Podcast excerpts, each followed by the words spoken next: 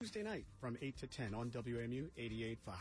Hi, I'm Rachel Martin from NPR. Thank you to everyone who became a new member in 2020. This station relies on donations from listeners just like you. We're honored and grateful to have your support. Uh, thank you for indulging in some self care by joining us here on WAMU and online. Here's wishing you joy, comfort, and perseverance in the new year. I'm Jeffrey James, and this is WAMU Washington. In HD at 88.5 and at WRAU 88.3 Ocean City, where it's 7 o'clock.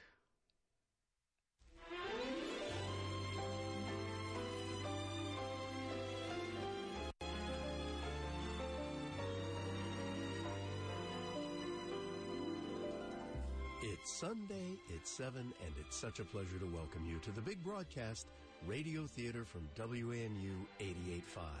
Hi, everybody. I'm Murray Horwitz. Happy New Year.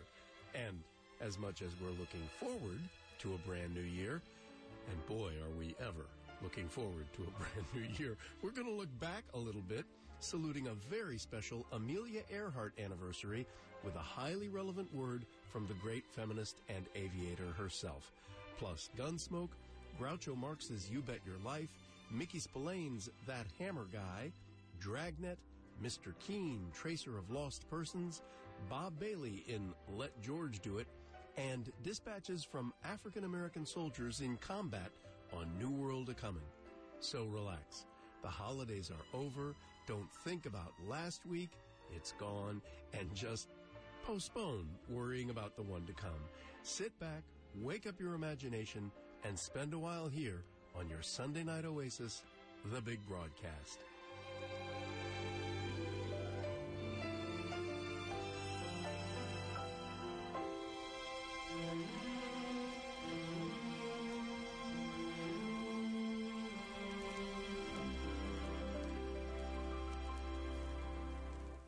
I bet it's been over a year since I walked into a bank and cashed a check.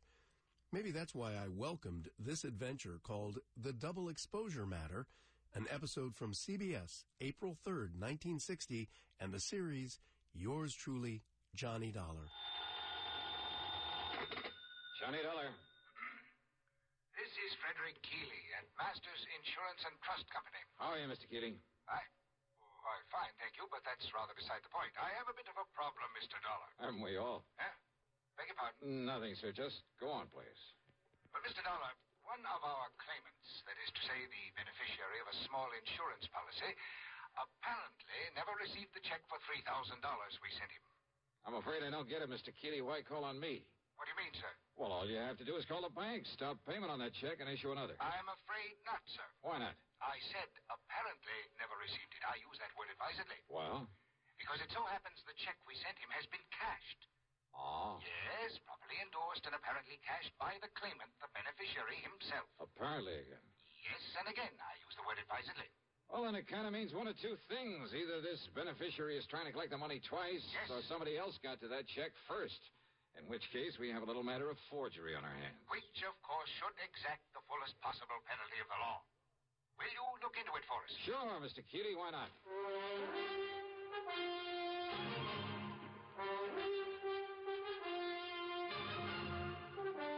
CBS Radio brings you Bob Bailey in the exciting adventures of the man with the action packed expense account, America's fabulous freelance insurance investigator. Yours truly, Johnny Dollar.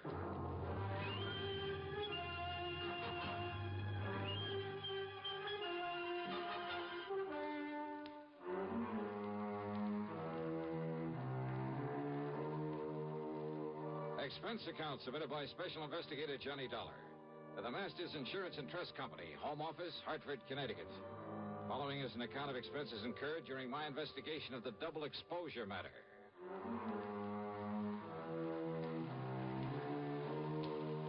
Expense account item one, a dollar twenty for a cab to Keeley's office on the tenth floor of the Star Record Building. He's a man of about sixty, I'd say, short, stout, and uh, rather pompous in his manner, or maybe self-important is more like it. No, I'm sure you realize as well as I do that a $3,000 claim is relatively small, relatively unimportant. I use that word advisedly. Well, that means I can't expect much of a commission. Huh? What's that? Uh, nothing, sir. Go ahead, please. yes. Well, the fact remains that if the claimant, the beneficiary, thinks he can get away with collecting twice on the policy. Seems to me he'd have to be pretty stupid to try a thing like that. Oh, you're right. You're entirely right, sir. Exactly the way I feel about it. And Peter Upman is not a stupid man, so far as I have been able to determine. Upman? The beneficiary. In other words, it becomes evident, and I use that word advisedly, that someone else got hold of that check, endorsed it with Peter Upman's name, signed the receipt, of course, and, uh, shall we say, left for parts unknown. In other words, we are faced with a case of forgery. Yeah, I uh, think I suggested something of that sort. Eh? Uh, why, yes, yes, of course you did. And forgery is a serious matter, sir. And I'll go along with you on that. Not only in this particular instance, because of the relatively small amount involved, and I use that term advisedly, Oh, I'm sure you but do. because it could lead to other attempts where perhaps much larger amounts could be involved. So you want me to see if I can run down this forger for you? No. No. Why do you say that?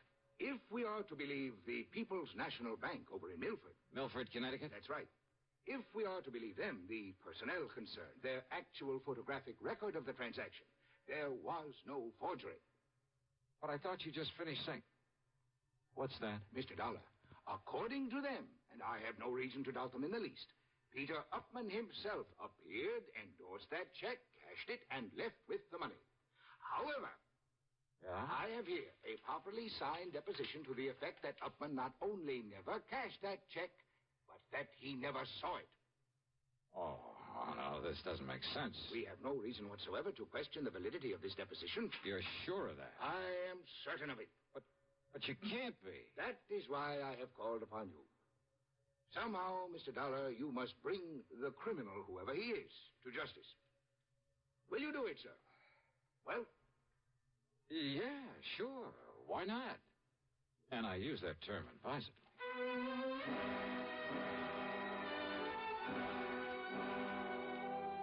Naturally, my first move was to drive on down to Milford. On the expense account, that rings up item two, five and a quarter for a tank full of gas for my own car. The People's National Bank was closed for the day, so I registered at the Milford Arms, ate some dinner, that's item three, another five and a quarter. That is including a couple of drinks beforehand. Then I drove over to the address of Mr. Peter Upman. Pete, living alone in a small apartment on East Willow Drive, turned out to be about uh, 33. He was tall, husky, good looking. The football type with a big shock of red hair. Very nervous, though. The kind who doesn't stay put anywhere for very long. Yeah, sure. Come in, darling. Sit down, sit down. Okay. How about if I pour us a drink or something? How about it? No, no thanks, Upman. Upman? Sure you don't mean Mr. Upman? now, don't be so formal. Just call me Pete. Sure you couldn't do with a little drink just to sort of celebrate. How about it, huh? Celebrate what? Celebrate what? You said the insurance company, didn't you? That's right. Then produce, man, produce. Just don't keep me hanging here. Only I'll sit down, too. Come on, man. Come on. Let's have it, huh? What are you talking about? The check, what else? Old Aunt Lizzie's insurance. Don't tell me you came all the way down here from Hartford without bringing me another check for all that lovely money, that three grand. Now, don't tell me that. Oh, another check, huh? Why, sure, what else? Hey, now, look, what I mean is. Yeah. Now, what do you mean, Pete? I mean another one to take the place of the one the company was supposed to send me, but I never got it. That's what I mean. They said they sent it to me, but man, I never saw it. Oh, they sent it all right, and they got a receipt for it. That's what they say, man. That's what they've been saying to me ever since I put in that claim for it. Now, look. Maybe the Upmans are kind of funny about some things, but they aren't liars, see? And I'm telling you, I never got that check. Pete, that check. You don't believe me? You asked that lawyer, that Alfred R. Price. He took my statement and made me swear to it. So I and I understand. don't swear to something unless it's true, see? That's all very swear to well. but something isn't true is a one-way trip to the jailhouse. A man, that's not for me. I'm beginning to wonder. Sure, that's the fastest way to get yourself into trouble, but... Oh, look, Dollar. You be careful what you say. Yeah? I'm a nervous man, Dollar, and sometimes I got a pretty quick temper, and if somebody's trying to pull a fast one on me, well, don't try it. I don't care who you are, just don't try it, Dollar. Maybe it wouldn't be very healthy for you. See what I mean? Yeah. Hmm. Is that supposed to be a warning, Pete? Warning? No. No, man, I don't fool around. That's a threat. And now, Act Two of yours truly, Johnny Dollar.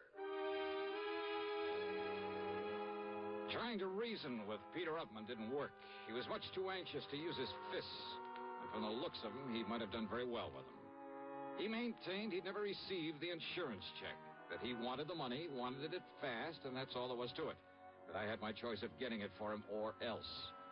He made it plain that if I didn't like his attitude, he'd be perfectly willing to pound some sense into my head. So why stick my neck out? When I figured I could get all the information I needed from the lawyer, Mr. Alfred R. Price. And Price, living in a lonely home on the north side of town, was somewhat different from his hot tempered young client. I'm, I'm afraid you'll just have to forgive Peter his somewhat belligerent attitude. He comes from a very wealthy family over in New Haven. I was their attorney for many years. They tried to spoil him, make him the same lazy, indolent sort that his sister and his two brothers are. One of those things, huh? But Peter would have none of it. He was determined to make something of himself entirely on his own. I see. As a result of his stubbornness, his defiance, and his father's unreasonable attitude, well, his father blandly told him he was cutting him off without a penny. Well, how do the other kids feel about him? Well, There's no love for him, believe me. But uh, how's he made out? Very well, Mr. Dollar. He owns a little electronic shop. More important, he's the only member of the family who has any real knowledge of the value of money, simply because he's the only one who's gone to work for it. Which explains, I suppose, why he's so anxious to get his hands on the 3000 insurance that his aunt left. Oh, he can use it, too. That is, if he hasn't already got it and is simply trying to bluff his way into another three grand. No, don't you believe it, Mr. Dollar. Peter would no more, could no more think of such a thing. Oh, you seem pretty sure of that. Well, I've known him since the day he was born, and have liked him in spite of his hot temper. And I'm absolutely certain he would never attempt anything out of line. Well, you're pretty convincing, Mr. Price. Well, after all, I'm a lawyer, Mr. Dollar. But the fact remains the company sent him a check. It was properly endorsed, the money was paid out. But not to him, But how can you be sure? because he says it wasn't. And that's good enough for me. But in that case. Have you talked to the people at the bank, to the teller who made the payment? No, no, I haven't. Have you seen the photograph of the actual transaction as it took place? So you're the second one to mention such a photograph. Uh, very ingenious device there at that bank. I suggest the first thing in the morning you go down there, see it, talk with the president, Mr. Oliver, and then see what you think. So first thing in the morning, I was at the bank talking with Mr. Barton Winfield Oliver, the president. Yes, a very ingenious device, Mr. Dollar, when it works properly. Oh, what do you mean by that, Mr. Oliver? Called a photo register, one of the very first models to be installed in a place of business. Actually, it was an experimental Well, model. just what is it? What does it do? Comparable devices, much improved, of course, are in use throughout the whole country now. What does it do, sir? It automatically takes a picture of everyone who steps up in front of the teller's cage. Oh, yeah, I think I've heard of such things. Of course. Yeah, aren't they used in a lot of supermarkets, places like that, to make a photographic record of people who cash checks in them? Yes. And as a result, the incidence of bad checks in those places, why, they're almost a thing of the past. All this means that you have a picture of the man who cashed that insurance check. Uh, well, um, yes, yes, I have. May I see it, please? Well, uh, yes. Because if it is a picture of young Peter Upman, I don't care what his lawyer Here says. you are, Dollar. This is photographic proof it was he who. who. Huh? Uh, yes. Oh, now, wait, wait a minute. Well, that was an you mean early- to say this is the best that fancy machine of yours can do? It was an experimental model. Why, this could look like almost anybody. In the beginning, it was very good, made very clear pictures. Well, it certainly doesn't anymore. But only the head cashier and I know that. Huh? The general public don't. They think it operates as well as ever. So it serves its purpose. Yeah, how? Because anyone thinking of trying anything is scared by it. Oh, great, great. Then this photo doesn't really mean a thing. Oh, sure, in a way it does look somewhat like Peter Upman, same bill, same general sort of face, even the same shock of hair. But it's so blurred, so indistinct, like a double exposure. I, uh, yes, yes, I know. Uh, But when Mrs. Eberhardt says that it was Peter, Who's uh, Mrs. Eberhardt? she's one of our oldest, most trusted employees, the teller who waited on him. Oh, let me talk to her, please. Certainly. Uh, Mrs. Eberhardt, will you close your cage for a moment and come here, please? Certainly, Mr. Uh, Oliver. That's the one? It is. She's been with the bank much longer than even I have, almost from the beginning. She knows more about the people here in. Mr. Dollar, what does this mean?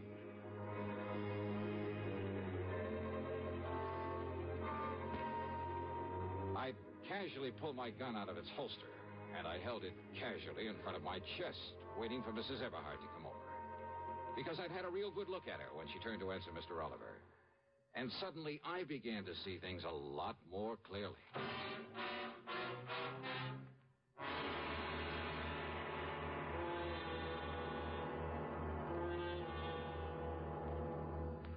And now, Act Three of yours truly, Johnny Dollar and the Double Exposure Matter.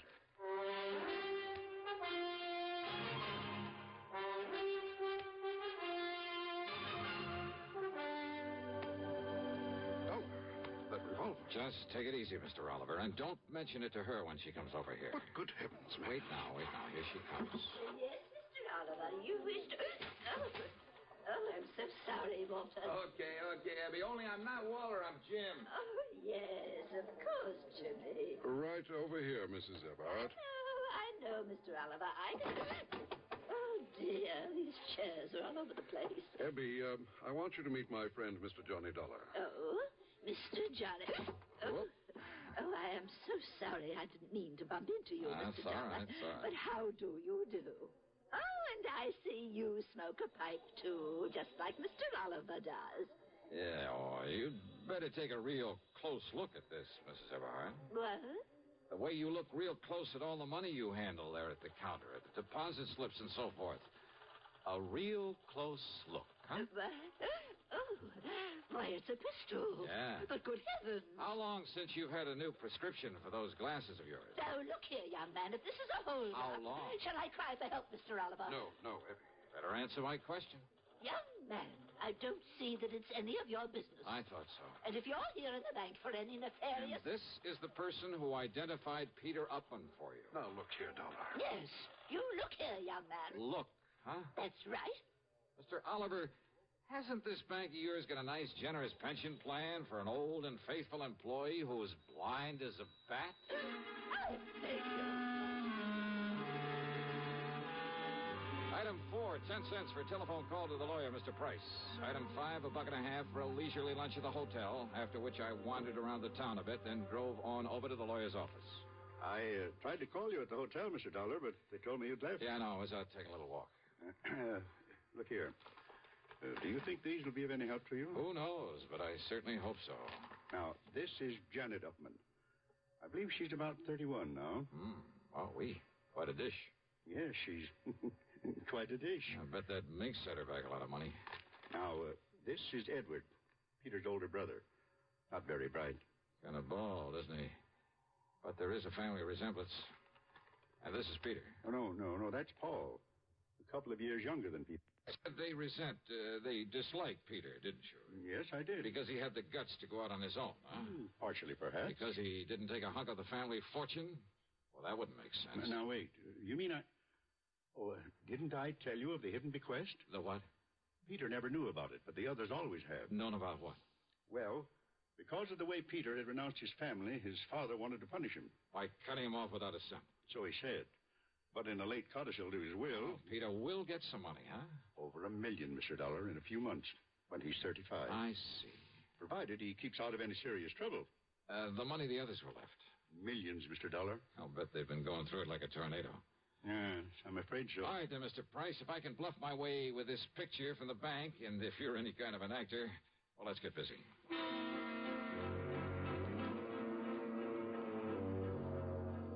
I telephoned to Peter, told him to come over.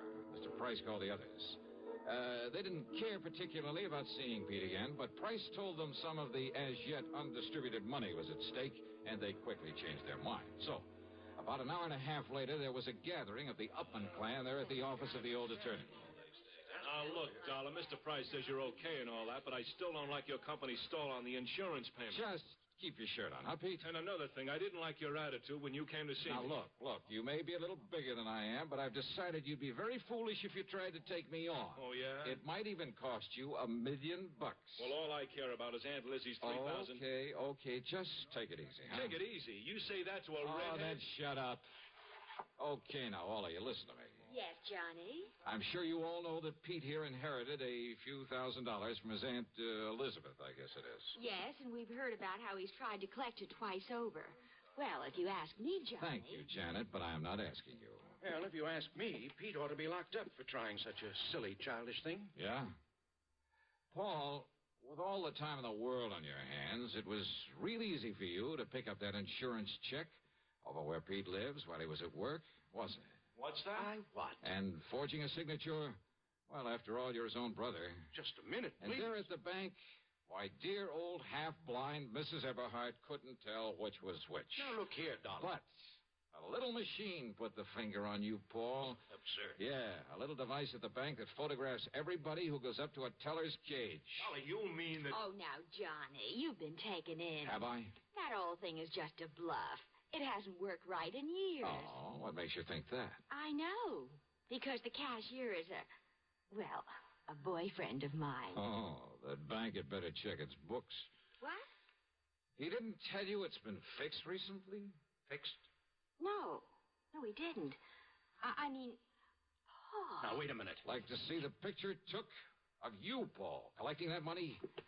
Eh, here, Mr. Price, see what you think. Hmm. Why, yes, Mr. Dollar. It's about as clear as it can possibly Hey, Paul, you dirty. No, stop him. Somebody stop me here. Not you, Paul, or anybody else. Wait. Good heavens, Mr. Dollar. Peter will kill him. Oh, I doubt it, Mr. Price. Can you think of a better way for justice to be done?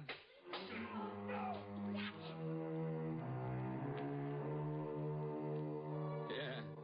Peter paid Paul on this one, but I mean royally. And I must confess it did my heart good to watch him.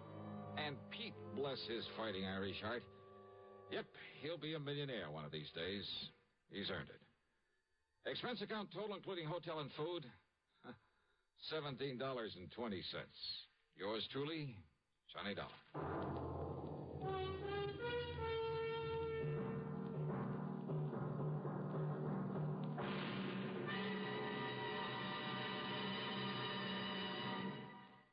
Now, here is our star to tell you about next week's story. Next week, a story of a deadly swamp and four dedicated killers. Their intended victim? Well, join us, won't you? Yours truly, Johnny Dollar.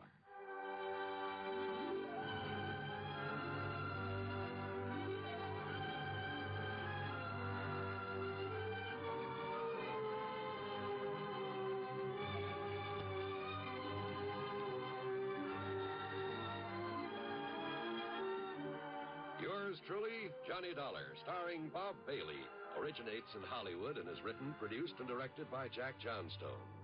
Heard in our cast were Marvin Miller, Peter Leeds, Jack Moyles, Ralph Moody, Bartlett Robinson, Eleanor Audley, and Sandra Gould. Be sure to join us next week, same time and station, for another exciting story of yours truly, Johnny Dollar. This is John Wall speaking. The question is if there'd been an Americans with Disabilities Act back then, would that old bank teller. Never mind. That was the double exposure matter, an episode of yours truly, Johnny Dollar, from the spring of 1960. This is the big broadcast from WAMU 88.5. I'm Murray Horwitz. Actually, my mentioning the pre ADA era is not a bad lead in to the You Bet Your Life show we're about to hear. It was a different time, and you should be aware that among Groucho's guests, there's a pediatrician who advocates spanking kids. And there's more than a little of the common sexism of the period, with wolf whistles from the audience and jokes from Groucho when a beautiful fashion model appears as a contestant. Another player is an artist by the name of M.A.K. Feldsberg. His seascape and landscape paintings are still around, and we have a link to some of them on our Facebook page. They're not bad at all. With references to football great Amos Alonzo Stagg, the essay A Message to Garcia, the band leader Cab Calloway, and the then still skinny crooner Frank Sinatra, it's the February 8th, 1950 edition of NBC's You Bet Your Life. Ladies and gentlemen, the secret word tonight is bread. B R E A D. Really? You bet your life.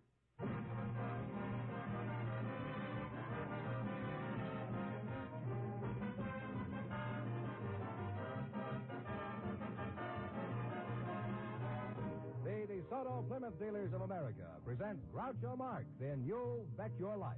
the comedy quiz series produced and transcribed from Hollywood. And here he is, the one, the only. Is that fool still around? Oh, that's me, Groucho Marx.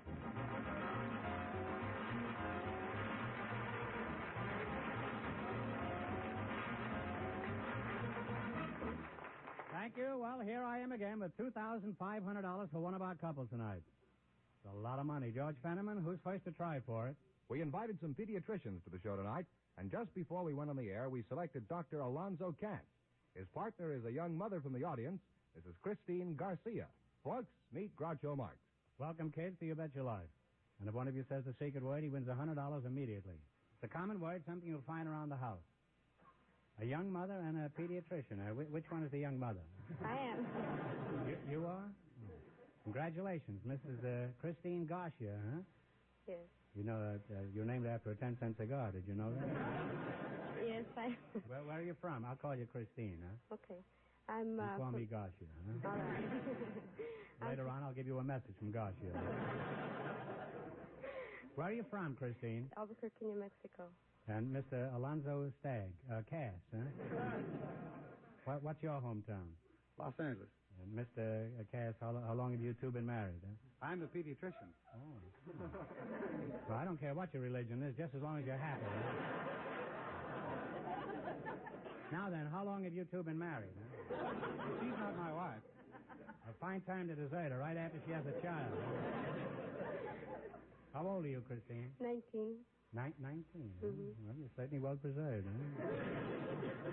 you don't look a day over 18. How long have you been a mother? Uh, my baby is eight months old.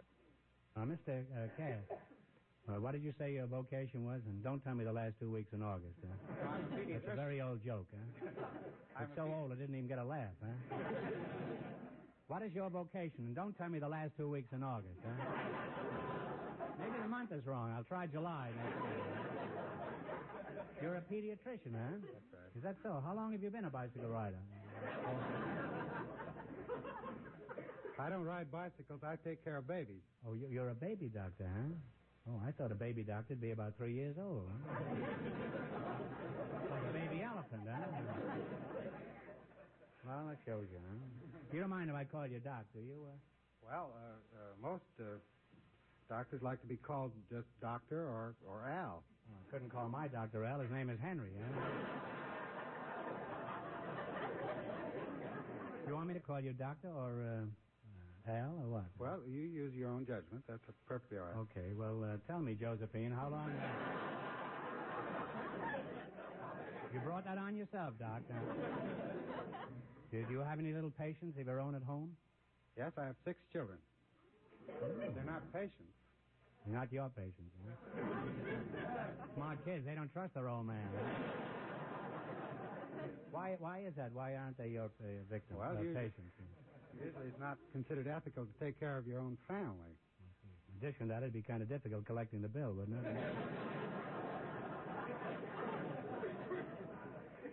how, how old is your husband, uh, Mrs. Garcia? 23. Is he shaving yet? Oh, yes. What sort of work does he do? He's an upholster. Uh, how did you meet him? I met him at a dance. My father introduced him to me. What do you mean your father introduced you? Uh, Well, he knew him. oh, he knew him, and, uh, And- did you evince a desire to meet this man, or just? Uh, Well, no. Does your father drag over everybody at a dance? and say, here's another specimen. Try this one. no. What, what is the baby's name, Christine? John Joseph.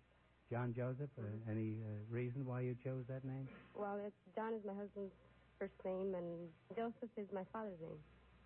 He gets uh, he gets an assist for dragging him over that dance.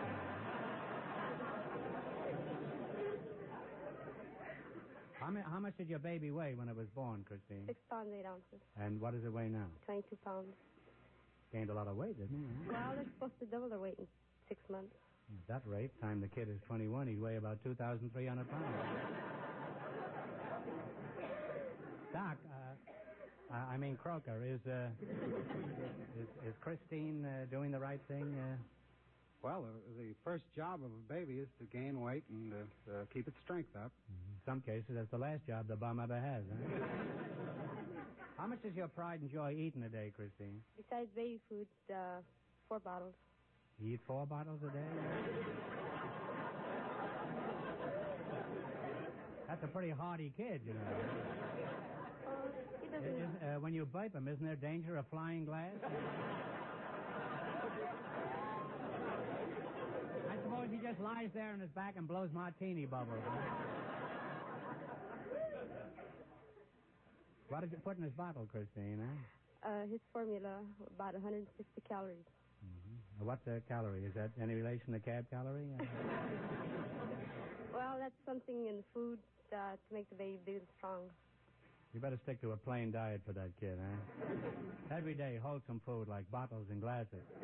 Now, Pablo and Pete, suppose you tell them.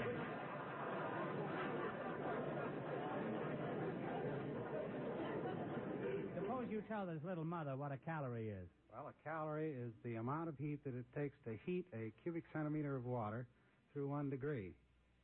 Well, if your kid can swallow that, he has a cast iron stomach. Doc, what kind of a pediatrician are you, huh? Well, I belong to the Blue Shield. What's that? What's the Blue Shield? Blue Shield's a, a national organization organized by the doctors.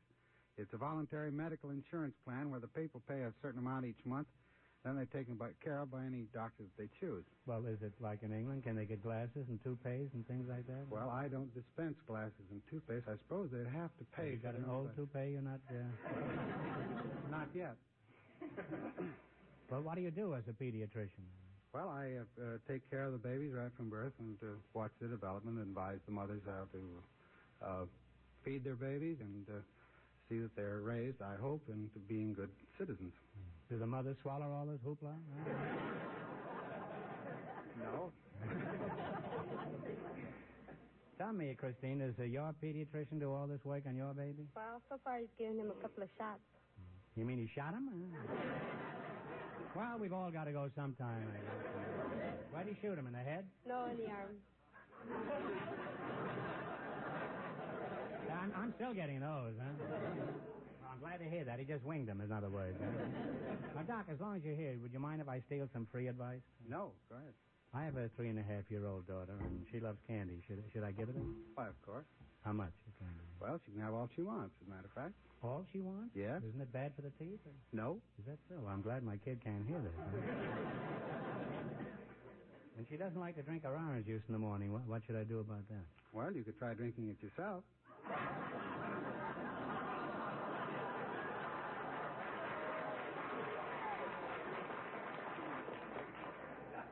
Well, I by the time I get to hers, it's pretty sloppy, huh?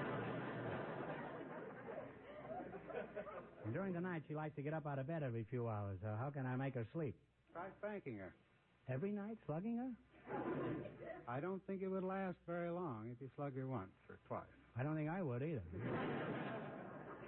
well, that's it. That's, uh, you're pretty tough with babies, huh? Give them a lot of candy, snatch away their orange juice, and slug them, huh?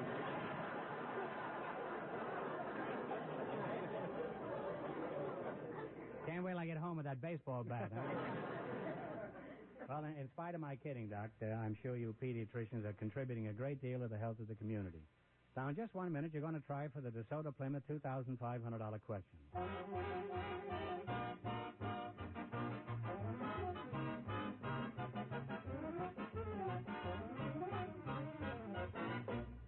Every DeSoto Plymouth dealer has an assignment that means service to you. A mission to deal with you fairly and squarely, whether it be for a new car, a used car, or a simple repair job.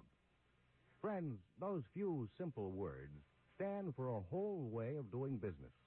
A business policy, you might call it, by which more than 3,000 DeSoto Plymouth dealers across the entire country have made a reputation which, frankly, is the envy of many other folks in the automotive business, or in any business for that matter. These dealers realize that it's good business sense to treat customers right, to make courtesy an important part of the day's work of all their employees, to tackle any job, no matter how small, with an honest desire to please you. Now, if that's the kind of place you like to do business with, drive in to any authorized DeSoto Plymouth dealers.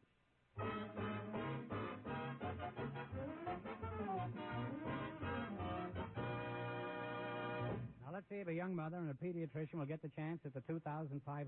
Send them and tell them the rules. Each of our three couples has $20. They bet as much of that 20 as they want on each of four questions. The couple that earns the most money gets a chance at the DeSoto Plymouth $2,500 question at the end of the show. Our other two couples are in a waiting room offstage, so they don't know what's happening out here. Here we go. Let's see how high I can build you twenty dollars. You selected songs with beverages in the title. Is that right? Here's your first question. You have twenty dollars. How much are you going to try and talk right into the microphone? Ten dollars. What's the name of this song? Play, Jerry. Roll out the barrel. And they're on their way. They have thirty dollars, Groucho. Well, now you got thirty dollars. Remember, you're going for twenty-five hundred dollars tonight. How much of the thirty will you try? Twenty this time. Twenty dollars. Let's see if you uh, can identify this one. T for two. T for two. They're climbing now. They have fifty dollars. All right, you have fifty dollars. How much of the fifty will you bet? Forty. Forty. Give me the title of this song with a beverage in the title. Music, please.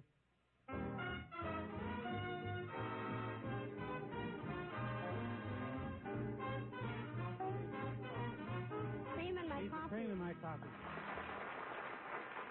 You're the cream of my coffee at 70 cents a pound. Now, here's the. They have $90, $90. Groucho. They wouldn't have written that song today. Here's your last chance to be the other couple. Uh, how much will- of the 90 are you going to try? Twenty. $20. All right. This song is by Hoagie Carmichael. It's got a beverage in the title. Okay? Old buttermilk sky. Old buttermilk sky. And they wind up with $110.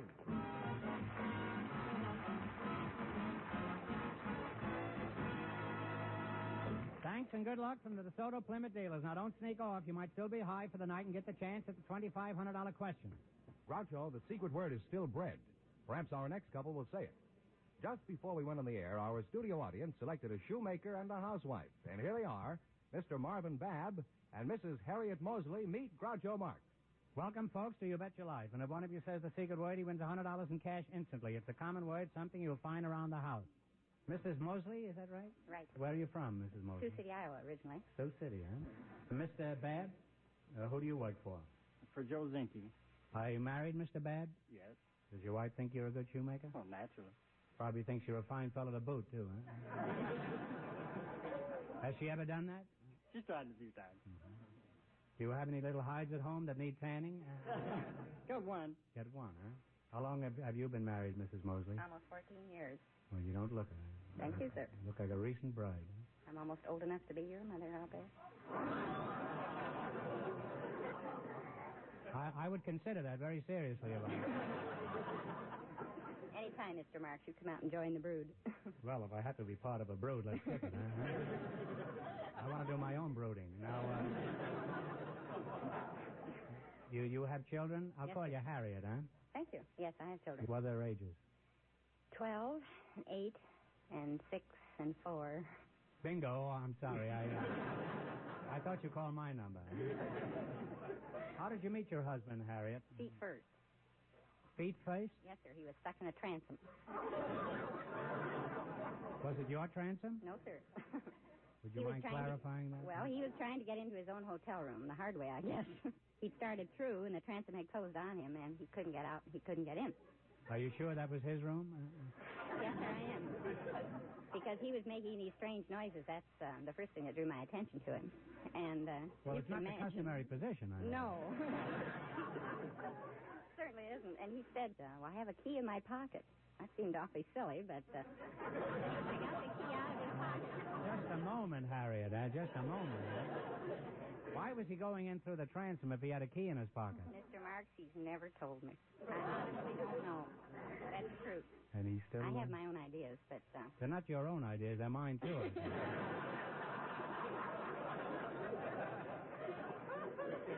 now, uh, shoemaker, I'll, I'll just call you cobbler, huh? Uh, we don't like to be called that. That's more of a butcher. Well, some of my shoes have been butchered up pretty well. Now, what specifically do you do? Uh, I uh, repair shoes, put on new soles, new heels, make repairs in the uppers. you repair uppers? You mean? You mean you're also a dentist? No, I just make shoes. Oh, now what's the? Uh, used to be an old joke about a fellow, uh, patent leather shoes, his leather on top and his bare feet were patent on the ground. uh, That belonged to Moran and Mac, the two black crows. And, and they can have it, I might add. Uh, how- how'd you get to be a shoemaker? Did you study at Oxford? No? That's a kind of a joke, you see. Which shoes are hard? Do you ever sing Shoo Shoo Baby when you're uh, working on it? No, I guess not. Which shoes are harder to repair, men's or, or women's? No, women's shoes are much harder to repair. Why, why is it? Well, because of all those fantastic designs and styling. So Why, why do they wear such fantastic styles? Uh, Harriet, uh, maybe you can answer that. Why do they wear such Why, I peculiar suppose uh, styles? uh, get the men to notice their feet. Wouldn't they do better attracting attention if they walked around barefoot? or if you really want to stop traffic, try going without, uh, well, without looking carefully before you cross the street. What do they put in cheap shoes that make them wear out? Well, they put a lot of belly leather in the soles and the insoles. What's belly leather? Well, well that's uh, the part of the hide that is the covering for the animal's belly. And then you put What's the fake- matter with that? Why isn't that just as good as any other part? Well, that's nice for the cow, but it don't work very good in shoes.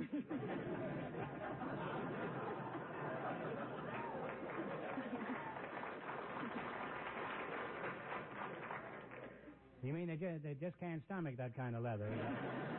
Suppose I brought some shoes into your shop and they were in pretty bad shape. Exactly what would you do to them? they were really knocked around, beat up, and rip, rattle, and run down to heels. I start put on a new welt, new heels, new heel bases. You do all really that, make huh? 'em- really make them look like a new pair of shoes. Seems hardly worthwhile to go to all that trouble. I'm talking about horseshoes. Now, can you tell anything about a person just by looking at a pair of shoes? Yes. Well, uh, what can you tell? Give us an example. Well, you can tell whether he's a man or a woman.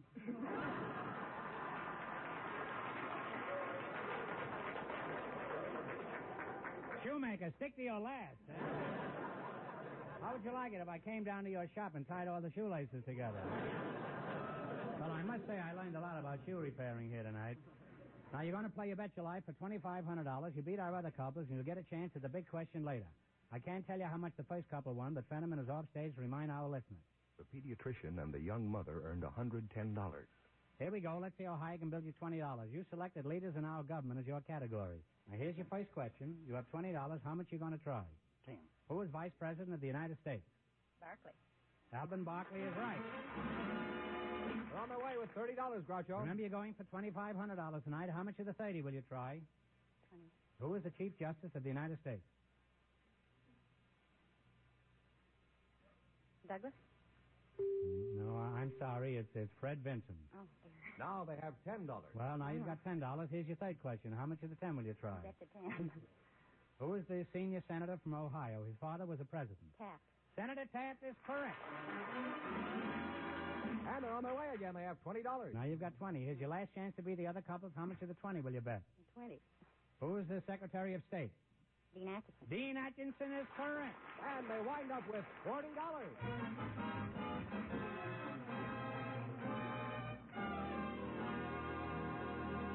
Thanks and good luck from the DeSoto Plymouth dealers. Now, in a moment, we'll know who's going to earn the chance at the $2,500 question. George, who's ahead so far? The pediatrician and the young mother are leading with $110. And the secret word is still bread. We invited a number of models to the program tonight, and just before we went on the air, our studio audience chose Dorothy Green. Her partner is Mr. M.A.K. Feldsberg, an artist. And here they are. Folks, meet Groucho Marx. Welcome, kids, for the DeSoto Plymouth dealers, including that whistle. And if one of you says the secret word, he wins $100 instantly. It's a common word, something you'll find around the house. Miss Dorothy uh, Green, is that right? That's correct. You're, you're the model, and a very, very lovely one, too, huh? Are, are you married? Yes, I am. Yes. Let's quit right here, huh?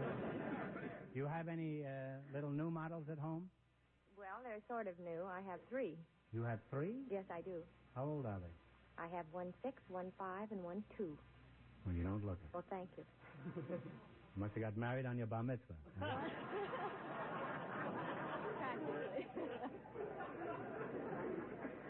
And uh, Mr. M.A.K. Felsberg, is, is that right? Yes. Uh, where are you from, uh, Mac? New York I call originally. you Mac, huh? Yes, definitely. Where are you from? New York originally. New York, huh? You're, you're the artist, huh? That's right. You look a little drawn. I didn't, uh, I didn't recognize the name. What comic strip do you draw, Mr.? I don't draw comic strips. Well, keep trying. You'll get there. huh? Are you married, Mac? Yes. How, how did you meet your wife? At Carnegie Hall, we happened to have been sitting together. Did you go in there together or just... Uh, No. Just Yeah. music lovers, huh? Yes. You started out as music lovers, is that it? That's right. And you didn't wind up that way, though. No, I carried on with my painting.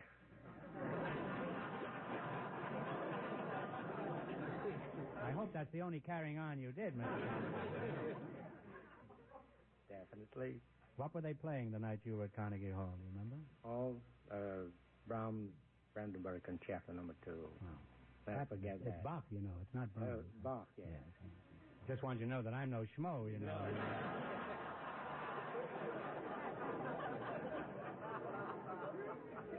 Many a glass of Bach beer I've drunk in my time. Have you ever painted a portrait of your wife, uh, Mr. Felsberg? Yes, as a matter of fact. Where do you hang her? Huh? Where did you hang her? In the living room over the fireplace. Isn't it a little warm there? Talking about the painting. On this program, we're never sure, Mr. Felsberg. Do you have many paintings on exhibition in galleries? Yes, I have some uh, all the way across the country, Boston, New York, Pittsburgh, and a few others. Any and- local people? Or Yes, I theatrical sold, people? recently I sold a painting, quite a large painting, to Frank Sinatra. To Sinatra? Yes. Who carry it home for? That was probably a frame-up, huh?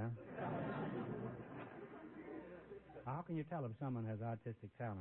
Well, I don't prom- I don't believe in the talent. There is no such thing as There's no talent. such thing as.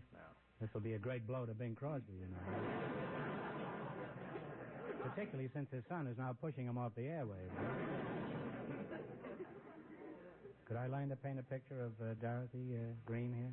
I think so, with the proper supervision. Well, if I have to have supervision, I'm not interested.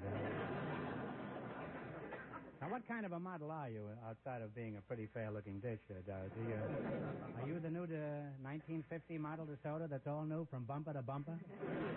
well, I wouldn't say that, no. I'm a photographic and uh, showroom model. And where do you do your modeling? Uh, I work through Carolyn Leonetti's agency in Hollywood. House of Charm, isn't it? Yeah. May I ask how old you are, Dorothy? Yes, I'm 26. You're a fairly recent model, aren't you? what, what size are you? What size am I? I'm a perfect size 12. I don't care what size you are. You're just perfect, Dorothy. what do you say is the most difficult part about modeling? Well, I would say the fact that we usually work a season ahead. You uh, wind up in a nice, stuffy, hot showroom modeling fur coats in the middle of the summer and you usually wind up out on the beach in the pouring rain modeling bathing suits in January or something. You wear a bathing suit in the winter? Yes, I have, many times. I can't see what keeps you warm. You're not supposed to.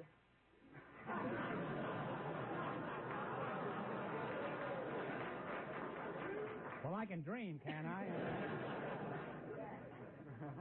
now, what kind of models do you prefer to work with, Mr. Felsberg? Well, I paint the sea, landscapes and seascapes. Now, well, you stick to your work, and I'll stick to mine. Now, Mr. Felsberg, I want you to disregard anything I've said about you. Your professional reputation is safe in spite of me. Now, you're going to play the DeSoto Plymouth game. You bet your life. If you beat our other two couples, you'll get a crack at the $2,500 question. I can't tell you how much they won, but George is off stage to remind our listeners. The pediatrician and the young mother are still ahead with $110. Here we go. Let's see how high you can build your $20. You selected maiden names of movie stars as your category. Here's your first question. How much of the 20 will you try?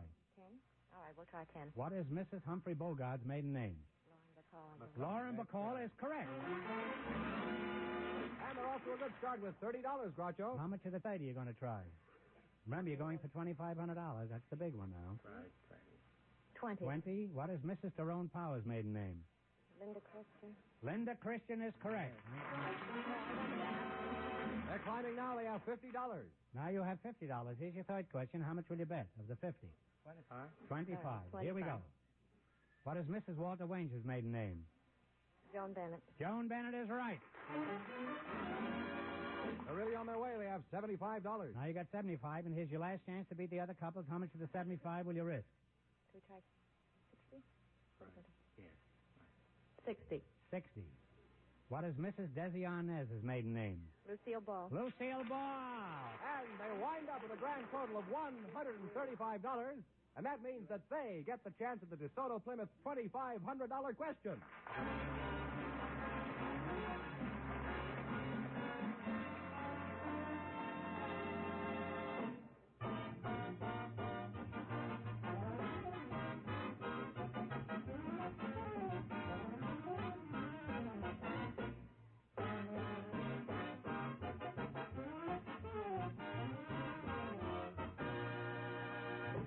And here's the model and the artist, the winning couple, all ready for the DeSoto Plymouth $2,500 question, Groucho.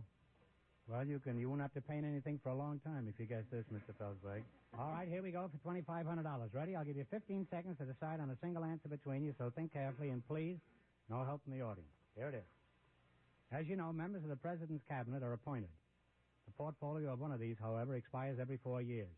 Which Cabinet member's term expires every four years?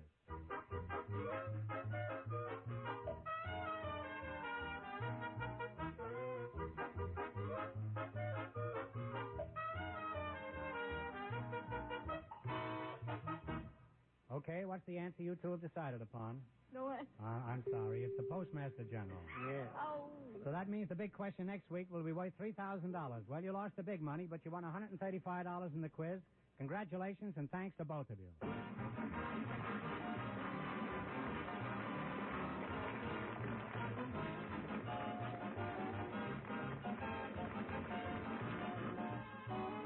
You Bet Your Life is a John Goodell production, transcribed from Hollywood, directed by Bob Dwan and Bernie Smith. Music by Jerry Fielding. Be sure to tune in again next Wednesday night at this time for the Groucho Marx Show, You Bet Your Life. Presented by the more than 3,000 DeSoto Plymouth dealers of America. And remember, all dealers who sell DeSoto also sell Plymouth. Two great cars, both products of the Chrysler Corporation. And don't forget, next week the big question will be worth $3,000. Well, it's almost time for Bing Crosby, so good night, folks. And remember, just be sure to see your DeSoto Plymouth dealer.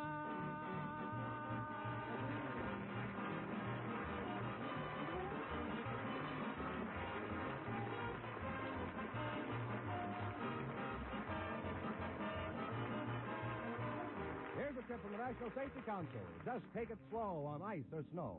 This is George Fenneman signing off with more than 3,000 DeSoto Plymouth dealers from coast to coast.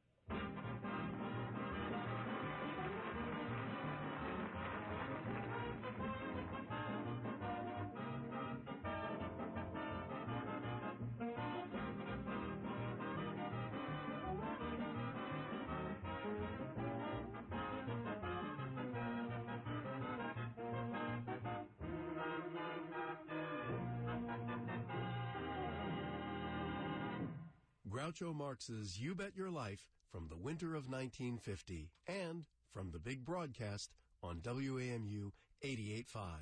I'm Murray Horwitz.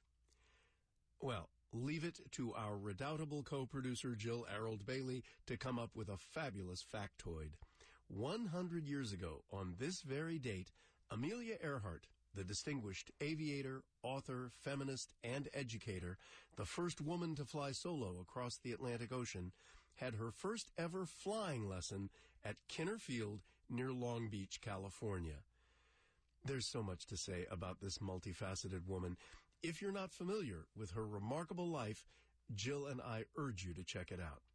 And even if you are familiar with her career, there's a good chance you've never heard her speak.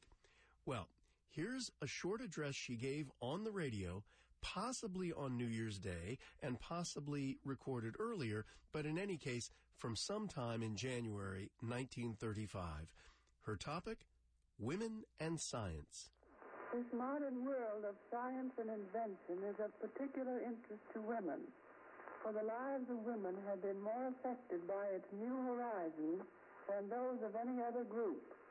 Profound and stirring as have been accomplishments in the remoter fields of pure research, it is in the home that the applications of scientific achievement have perhaps been most far-reaching.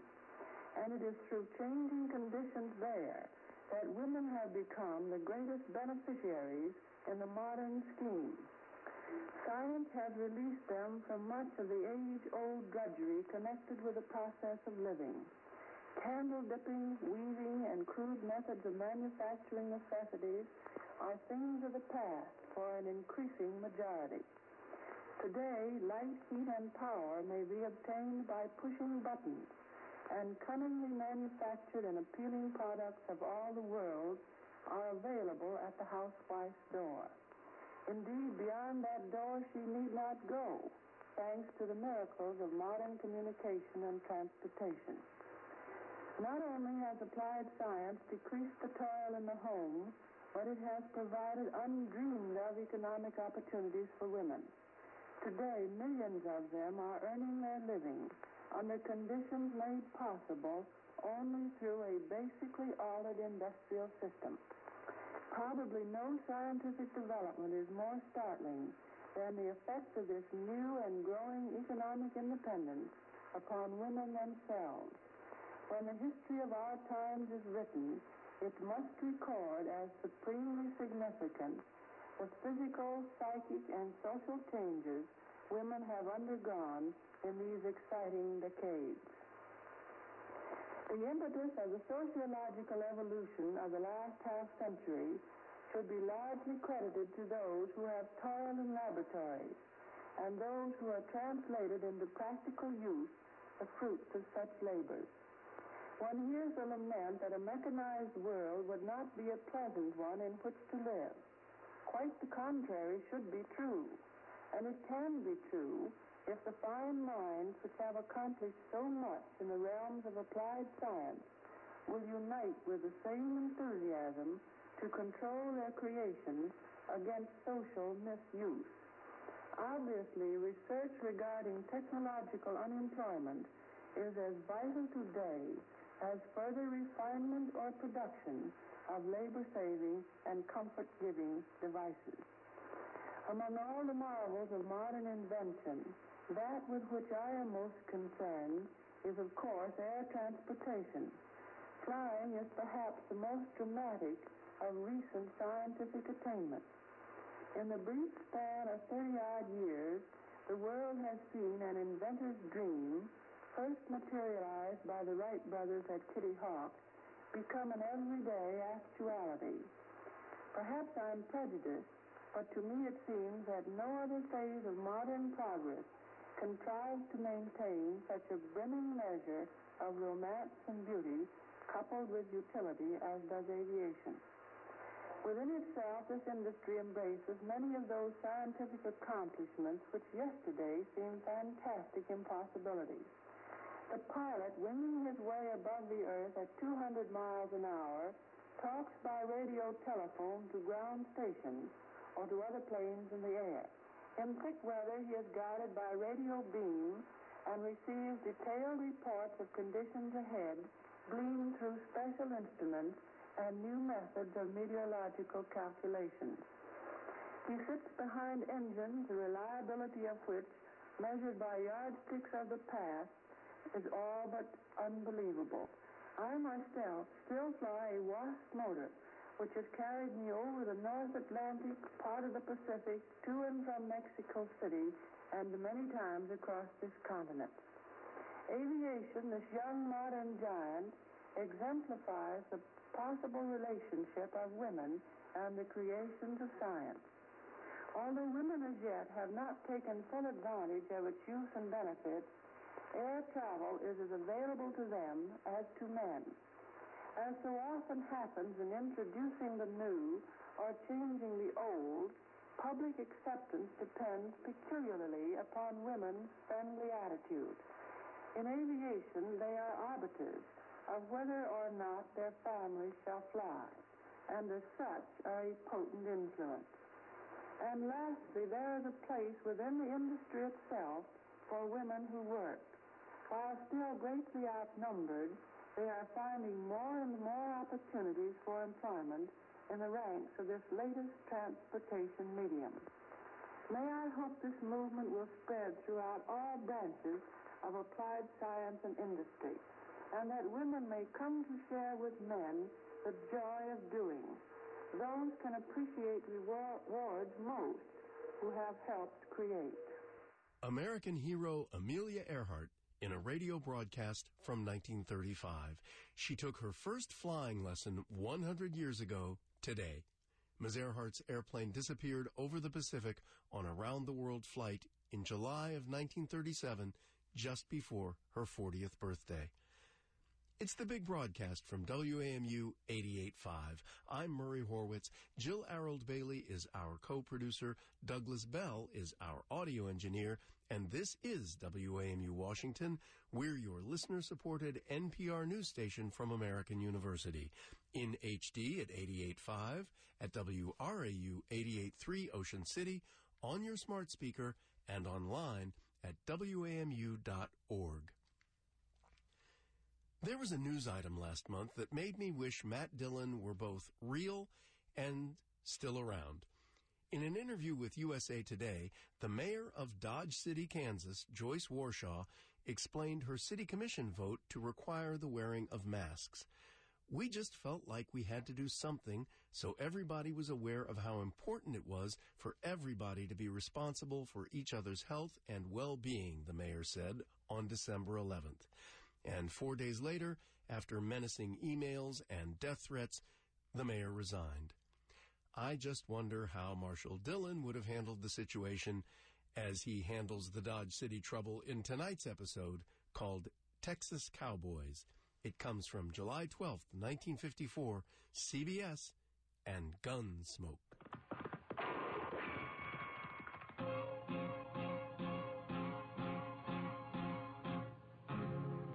Gunsmoke. Around Dodge City and in the territory on West, there's just one way to handle the killers and the spoilers, and that's with a U.S. Marshal and the smell of gun smoke.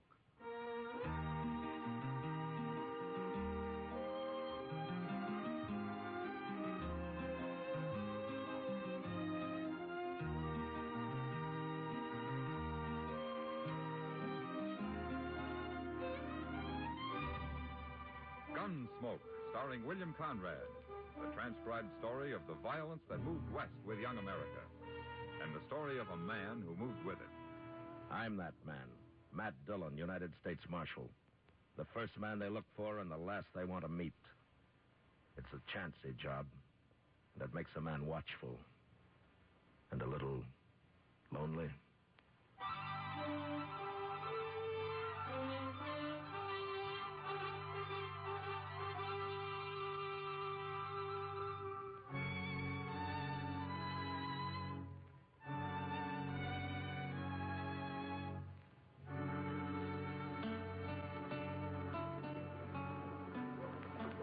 Mr. Dillon, I wonder what Dodge would be like if there wasn't always a crowd moving up and down Front Street. Huh? Just look at 'em. Everybody going somewheres. Well, there are a lot of them that aren't going anywhere at all, Chester. Just drifting. Yes, sir, I guess you're right at that, Mr. Dillon. I know when I first come to Dodge, I sure didn't have nothing in mind. Leastwise, working for a U.S. Marshal like you. Well, Oh, you must have had some reason to come here, Chester. Well, a backwards-like reason, maybe. Huh? What do you mean? Well, it's like it wasn't to come here as much as it was to leave there. What? I say it's like it wasn't to come here as much as it was to leave there. Oh, oh, you mean Texas? Yes, sir. Oh, oh. Why? Mr. Dillon, Texas is mostly populated by my family. I got relatives, thick and thin relatives, all over Texas. Oh, what's wrong with that? Why, it's like having somebody looking over your shoulder all the while that makes man spooky. No, sir, I choose to do my sinning where nobody don't know me. Hello, Matt and Chester. Uh, Well, how are you, Doc? Where you headed for, Doc? No place, Matt. I'm just walking around. Now, Ah, you see, Chester, see what I mean? yes, sir. Well, now, what's the matter with just walking around? Does a man have to be going someplace every minute? anyway, you're a fine pair to be criticizing people. Sitting here like a couple of fat horny toads in the Now, sun. slow down, Doc. Slow down. You're burning up all your fuel. And it's... Well, who's this fella? Which one of you men's Doc Adam? I am? Come on, I got a job for you. Oh, is that so? Well, you don't look very sick, mister. It ain't me, it's a man in camp. Camp. Couple of miles up the Arkansas. We're holding the trail herd there. What part of Texas you from, mister? We got 3,000 head of San Saba Longhorn. And it's been a plumb miserable drive all the way, and I ain't no temper to answer any more fool questions. Now, All right, let's then, get don't going, answer. Doc. Now, hold up a minute there, young fella. Now, uh, what's the matter with this man of yours? You'll see when you get there. Well, tell me now, else how will I know what to take? Look, Doc, it wasn't my idea to come get you. Ken Talley made me come. and who's uh, Ken Talley? The trail boss. Now, you ready to go? Well, you tell me what's wrong with the man, and I'll go. Doc, What? um, I think I'll ride out with you. Who are you? My name's Dillon. Well, Oh, you're the marshal here, ain't you? That's right. Well, we don't need no marshal out there. Chester, go get our horses, huh? We'll ride out with Doc. Yes, sir.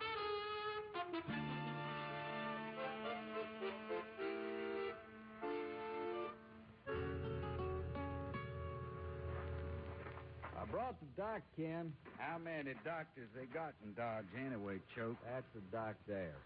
Well, who these other two? My name's Matt Dillon, Sally. This is Chester Proudfoot. How do Mm-hmm. you do, Mr. Talley? Dillon, huh? Well, I didn't send for you, Marshal. Yeah, I know you didn't. And what are you doing here? That's a sick man lying in the blanket over there by the Mm. fire. You can get mounted and ride right back to Dodge, all three of you. We don't need Doc no more. Oh, no, you don't, mister. If that man's sick, I'm going to take a look at him. He's all right, Doc. Forget him. Come on, Doc. Hmm.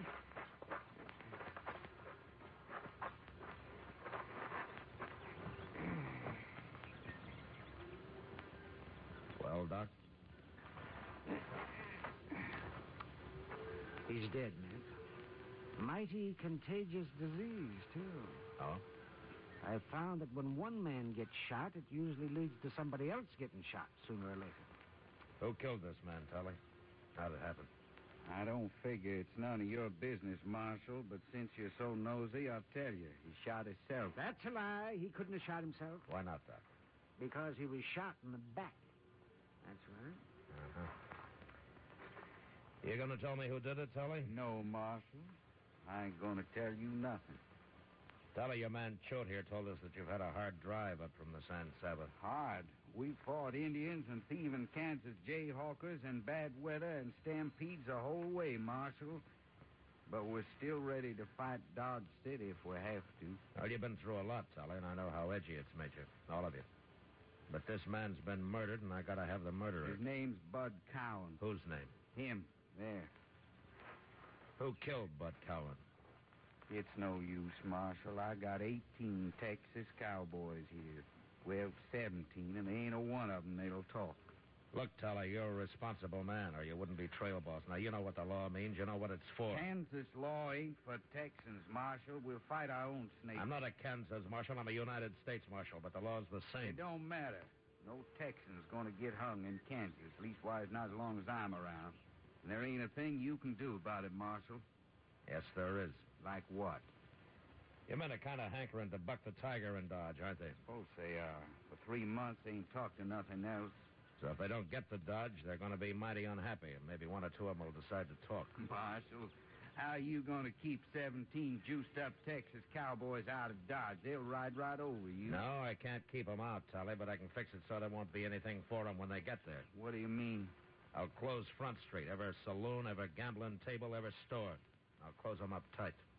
You do that? And if you knew me well enough, you wouldn't ask.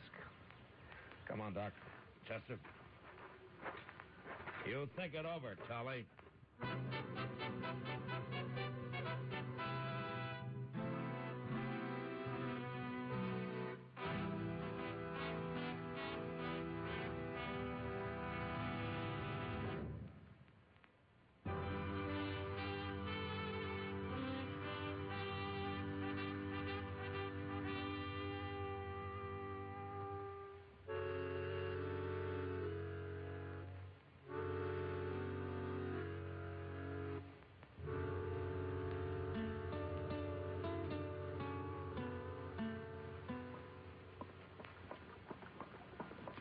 It sure didn't take long for the word to get around, did it, Mr. Dillon?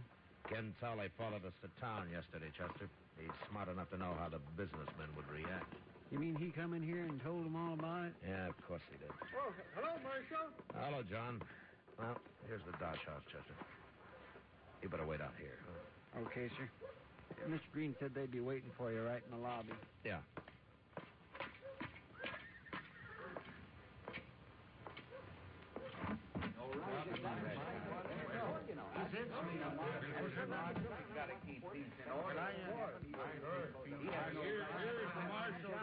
Well, I'm glad you came, Marshal. Well, what can I do for you, Mr. Green? Yeah? No, it's, Uh, no, it's quiet, gentlemen, please. I'll do the talking. Marshal Dillon. As you can see, most of Dodge's leading businessmen are present here. Miss Tompkins, Mr. Jonas, Mr. Botkin, Mr. Teeters. Yes, sir. And I'm here as owner of the Dodge House. Marshal, you know why we're here as well as we do. Because I told Ken Tully I'd close Front Street. huh? Exactly. And we won't stand for that, Marshal. We need that Texas money, and we're going to get it. Gentlemen. Gentlemen. A man was murdered out at that camp. Oh, he was just some Texas cowboy, Marshal. The prosperity of Dodge is certainly more important than him. Don't you agree, gentlemen? Now, wait a minute. You mean that you so-called good citizens of Dodge are putting a few dollars above the value of the law? Even above the value of a human life? Don't preach to us, Marshal Dillon. All the men you've killed. Mr. Green, I never killed a man in my life except in the performance of duty or in self-defense. all right. All right, that's not important. We're wasting time, gentlemen. I'm hired to enforce the law, and I'm going to do it. Any way I see fit. Now, is that clear? Well, then we'll complain about you, Marshal. We'll all write letters to Washington and have you fired.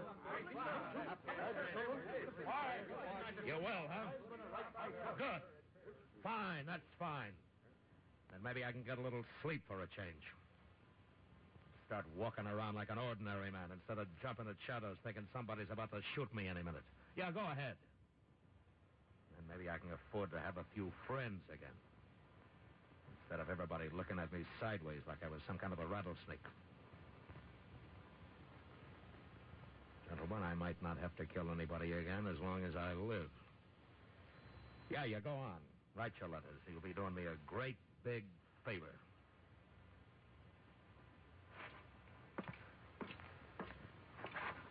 Oh. And just one more thing.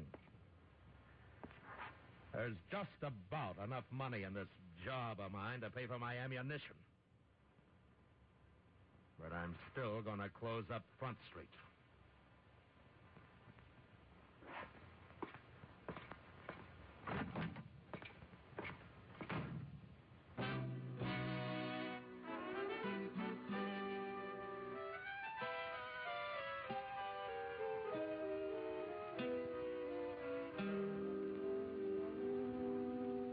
Mr. Dillon, Yeah, what is it, Chester?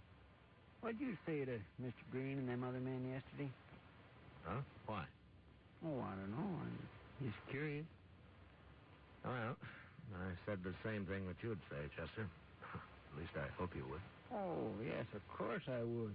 And I sure do thank you, Mr. Dillon. I'm mighty proud to have you say that. But you don't know what I told him, Chester. Oh, it don't matter. I trust you.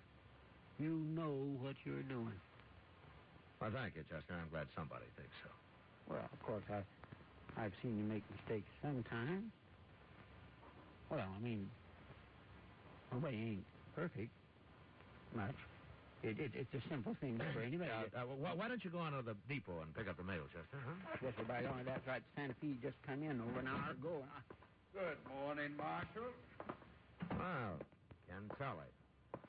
Marshal, this here Sam Peoples I brought with me. Huh? Hello, people. Hello? Marshal, I done a lot of thinking the last day or so. No? Yes, sir. I've decided you're right about the law and all. I went and brought Sam Peoples in. You mean he killed that man, Brad Cowan? He sure did. And There's five cowboys that witnessed it, Marshal, including myself. All be glad to testify at the trials any time you say. Is that right, Peoples? Did you kill Bud Cowan? Yes. Okay. Now, what happened to your face? Fell off a horse or something? Yes, sir. I, I got loose off in the Bronx yesterday. Uh-huh. Okay, lock him up, Chester. All right, sir. Everything all right now, Marshal? Well, I'll let you answer that, Tully. Well, No hard feelings on my side. Just don't let him get away now. One murder is all I can produce for you. See you later, Marshal.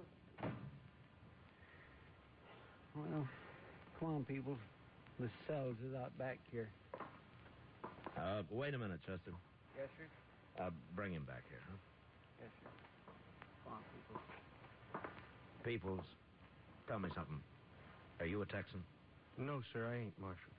And what are you doing with that San Saba outfit? I run into 'em when they was bringing their cattle across the Cimarron, sir. They hired me on just for grub, and I wanted to get to Dodge real bad. Yeah, I see. That uh, bronc you fell off of yesterday, did he tromp on your face? Yes, sir. Well, sort of. Mm-hmm. I'd sure like to see that horse. You would? Yeah, be kind of interesting to see a horse that's got hooves like a man's fist. Yes, sir. There's not much you can do about this, is there, Pete? No, sir, they're all going to swear I done it. Do you know who did? No, sir, I don't. I, I was out riding herd when it happened. And none of them fellers ever talked to me much, anyways. Well, you're in a tough spot. Yes, sir. Unless I can find out who did kill Bud Cowan, you're going to have to stand trial. But I'll do what I can for you if that happens. Thank you, Marshal. But I, I don't guess there's much anybody can do. All them fellers testifying. Well, we'll see. Uh, go get him something to eat, will you, Chester? Yes, sir. Uh, I'll be out on the street. Ken Tully's men are going to be feeling free to do about anything from now on.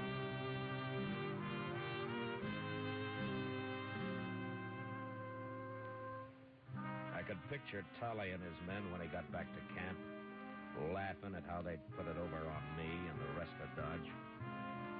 I figured Mr. Green and his businessmen had talked to Tully, but I was sure they didn't know Sam Peoples was an innocent man.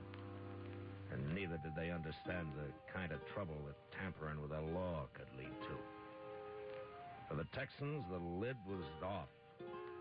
They felt that they were running the town, that nothing could touch them. And all I could do was wait. So I went over to the Texas Trail and sat with Kitty for a while, watching the crowd.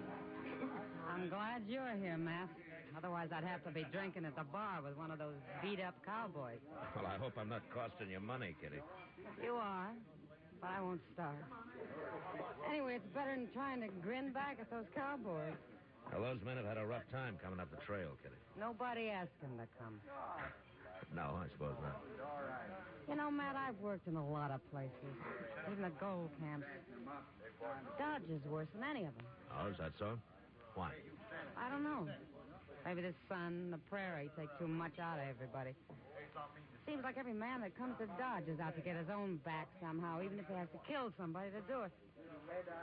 well, I guess I follow you, Kitty. All I'm saying is that maybe our hard life makes men kind of angry. They want to fight all the time. Well, something sure makes them want to fight, or at least get drunk. Look at them. Hey, who's that coming this way, Matt? Huh? There.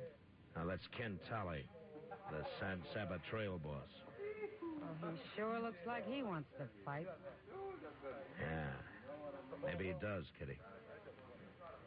I will soon see.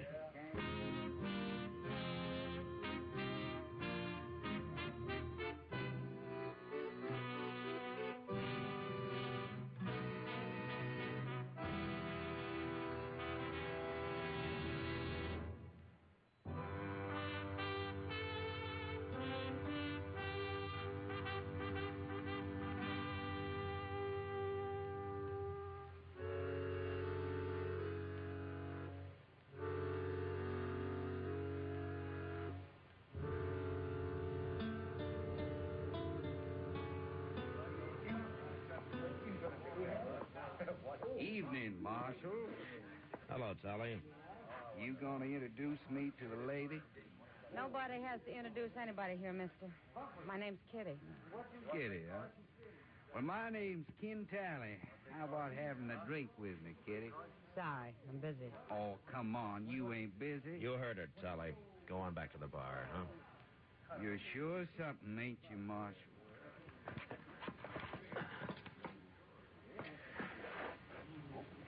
Why don't you get going? okay. Okay, I'll go. Sure I will. Is he crazy or just drunk? I don't know, Kitty. Anyway, I'll bet he gets into trouble before the night's out. But if he does, there's plenty of room in jail for him. I take it you've already got a grudge against him. Yeah, I sure have. But it's not on my account. Huh? Whose?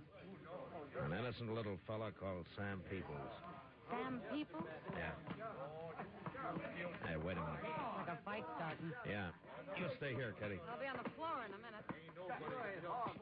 Oh, you want nothing to do All right, hold it there. Hold it. What's trouble, Marshal? You and this man settle your differences some other way, Choke. I won't have any gunplay here. Gunplay? Why, we wasn't fighting, Marshal. Was we, Jim? no, we was just haranguing each other, so. Me and Jim always talk like that, Marshal. Don't we, man? Why, look at there, Marshal. Kim Tyler's running off with the gal. Get in. Let's go outside and look at the Sure. And I'll rub the rest of this bottle around in your face when you get up. All right, get out of the way, Kitty. Gladly, Matt.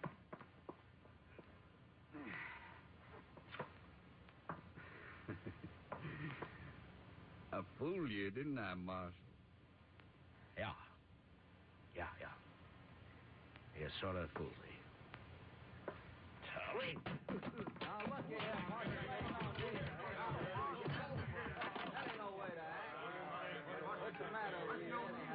All right, shut up! Marshal, there's eight of us here. You think you can whip all of us? No, no, I don't, Chuck. Not eight of you. Well, then you're going to get whipped. Come on, man. Just stay where you are, all of you. I'd be a fool to mix in a brawl with all of you men. I don't aim to try it. Looks like you ain't got much choice, Marshal. And we're going to beat you about half to death. No, you're not.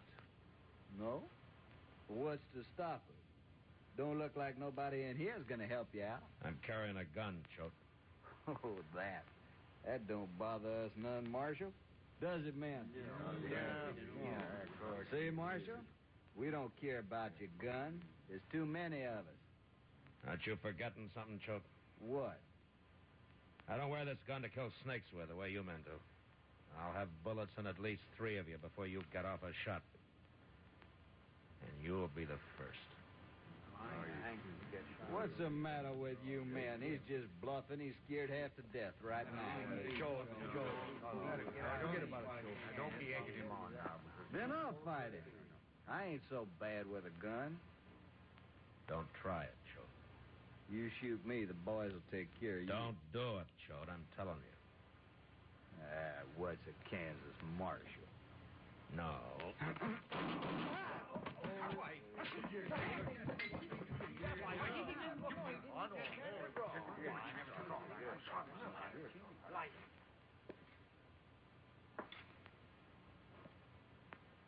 Well, who's next?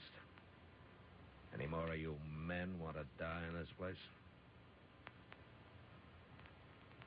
All right, then get out of here and get on back to camp.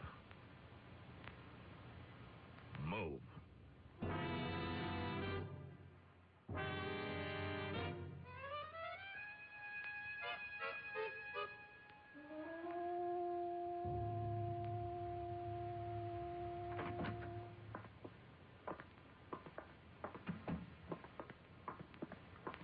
Here he is, Mr. Dillon.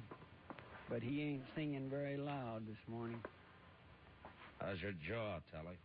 Busted? Doc said you busted it on this side right here. I'm sorry. I uh, guess I must have lost my temper. You sure did, Marshal. But the fight's out of me now. I'm plumb sober. You heard about Gil Choate. Chester told me. Choke shouldn't have gone up against you. No, he shouldn't. Well, now he's dead. Don't matter none, I guess. What doesn't matter? Choate's the man that killed Bud Cowan, Marshal. That's why I made him come to town for Doc, kind of punish him that way. Oh? Shot Cowan in the back. But I had to protect Choate anyway. You know how it is. What about Sam Peoples, Telly? Oh, him. Well, I'd uh, wrote you a letter from Texas Marshal saying it was a lie. Anyway, I'm selling them cattle. I aim to be out of here in two days, Marshal. Uh huh. Uh-huh. Okay, Tully. Get going. We uh, can be friends now, can't we, Marshal? You ever hear of a lawman with friends? We must have a couple. Yeah. Yeah, I have. A couple. So long, Tully. I'll tell Sam Peoples that uh, you didn't mean it.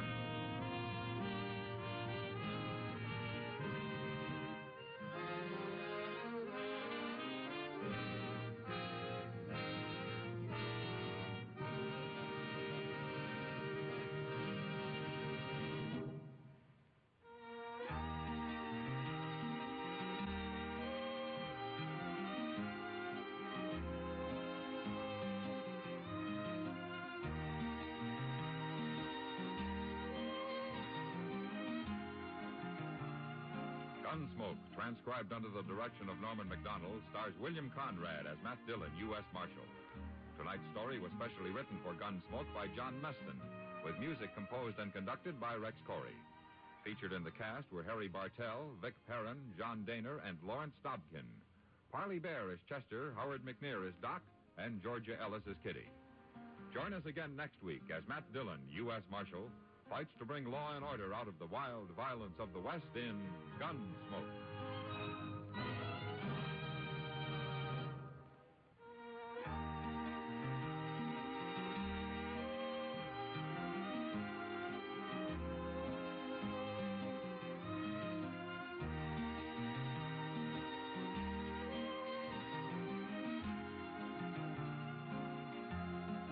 This is the CBS Radio Network.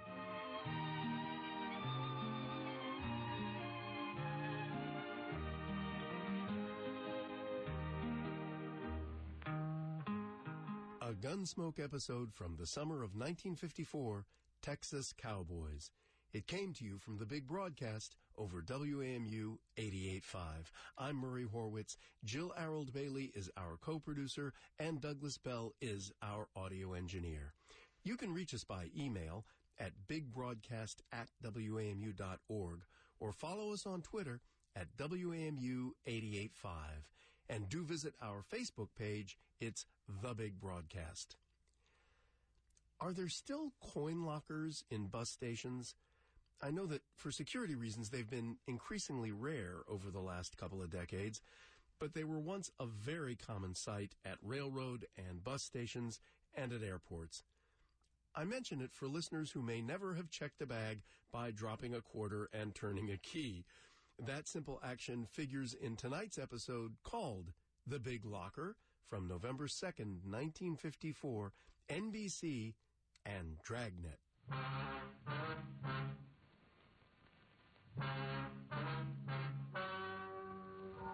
Ladies and gentlemen, the story you are about to hear is true. The names have been changed to protect the innocent. Dragnet.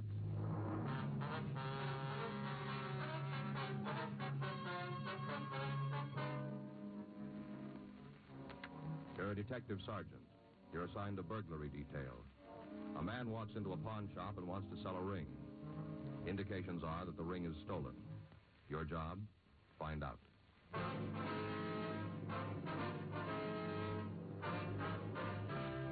Dragnet, the documented drama of an actual crime. For the next 30 minutes, in cooperation with the Los Angeles Police Department, you will travel step by step on the side of the law through an actual case transcribed from official police files. From beginning to end, from crime to punishment, Dragnet is the story of your police force in action. It was Tuesday, June 17th. It was warm in Los Angeles. We were working the day watch out of burglary. My partner's Frank Smith. The boss is Captain Bernard. My name's Friday. We were assisting another team in checking out pawn shops, and it was 9.27 a.m. when we got to 552 South Main Street. Pacific Loan Company. Hi, Joe, Frank. Herb, how you Herbie. doing? What is it, business or pleasure? little of both. Mike, check the Bible. Can, Herb? Sure thing, I'll get it for you. Where's your partner? Took the day off, going to get some sunshine. You picked a good day for it. Yeah. Hey, are, Joe. Thank you. Herb, are these all the tickets for yesterday? Yeah, I was kind of slow Monday. Mm-hmm. You find anything? No, not what we want. Okay, thanks, Herb. Oh, it's okay. You know, Joe, anytime we can help you fellas. Yeah. Hey, Joe, while we're here, I'd like to look at a guitar. What? It's not for me. You know me better than that. The only piece I know is it ain't gonna rain no more. What's wrong with how dry I am? It's funny. What do you got in a good guitar, Herb? Well, come on down here. I'll show you some good buys. One of my neighbors asked me to check if I had a chance. Wants to buy his kid one. Mm-hmm. What do you got? You see how much you want to spend? No, but I don't guess he wants to lay out too much. How about that one hanging up there, the one with the knobs on it? Oh, that's an electric. What's with the knob? For value. Oh. How much? You know, that one, what you have for $30? I don't think he'll go that much. You got something cheaper? The kid can make his own volume. That's nice looking, though, don't you think, Joe? Yeah. Hey, here's a good one. It's Spanish. That the regular kind? That's right. How much is it? Twelve dollars. Oh, that sounds more like his speed. Can I see it? Sure thing. It isn't tuned, but go ahead and strum it. Uh huh. But what should I be listening for? Tone. Oh. Yeah, that's nice. Oh, excuse me, fellas. Sure, go ahead, Herb. Something I can help you with, sir? Yeah, maybe I got How's it sound to you, Joe? You want to step to the back? I don't know. I'm with you. What do we listen for here? Tone, Uh, you know. Oh, yeah. This neighbor told me he was pretty lucky. How's that? Well, his kid's been watching those singing cowboys on TV, so now he wants to be one with a guitar. Mm-hmm. This guy next door says he's glad his kid hasn't got all wrapped up in space shows. Well, Says he couldn't afford a spaceship. yeah. I don't guess there are too many second-hand spaceships for sale either. Joe, I think he's trying to push your hot ring. I turned it down. Let's go. Hey, you, fella, hold it up. You mean me? That's right. Police officers. What's the matter? Let's go over to the doorway. Right over here. Well, why? Come on, move. All right, hands over your head. Come on. Turn around. All right. He's cool. See your identification. Like what? You got a driver's license? Yeah? Get it out. All right. Yeah. Take it out of the wallet. Sure. And give it to me. James Feder. This your true name? Yeah? You live at this address, 1201 South Ratton Street? Yeah? Right here you are. What were you doing in that shop? Oh, I went in to sell a ring. Let's see it. All right. Yeah. The ring belonged to you? Yeah? Want to wait here, Frank? I'll check Herb. Right. Um, Herb, you want to come out here a minute? Sure. Let's take a look here. Is that the man who tried to sell you the ring down there? Yeah? All right, now look at this. This the ring? Mm-hmm. That's an emerald. Real good stone. Why'd you turn it down? I thought there was something wrong, like I said. Yeah. Well, he wanted to sell it for twenty dollars. Yeah. Ring's worth close to a thousand. We took James Feder to the office for questioning. Frank checked with R&I and found that he had a previous record. He'd been picked up on suspicion of burglary and had served one term for auto theft. The ring was examined and found to be genuine. Feder maintained the ring belonged to him. After an hour of interrogation, he began to change his story. All right, I didn't know what it was worth. You mean the ring wasn't yours then? Yeah, if I'd known it was worth that much, I wouldn't have tried to sell it so cheap. Well, where'd you get it? I found it. Where? MacArthur Park. When? Last night, I go over there all the time in the evening. Did you do anything about trying to find out who lost the ring?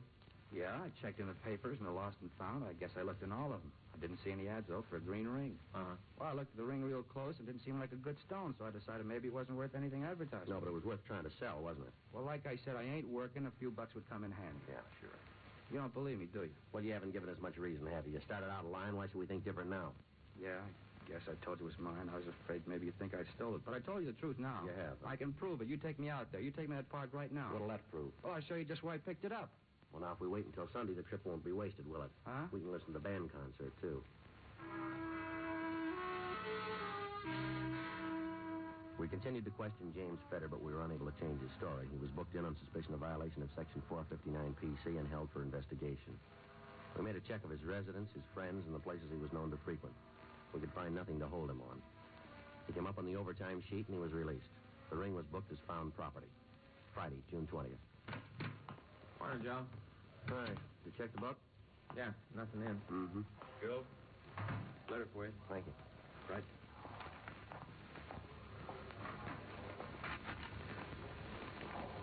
Listen to this.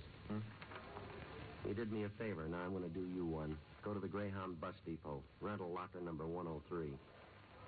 Yeah, that all? Take a look at it. Here. Typewritten, no greeting, no signature. Yeah. What do you think? Let's check it out.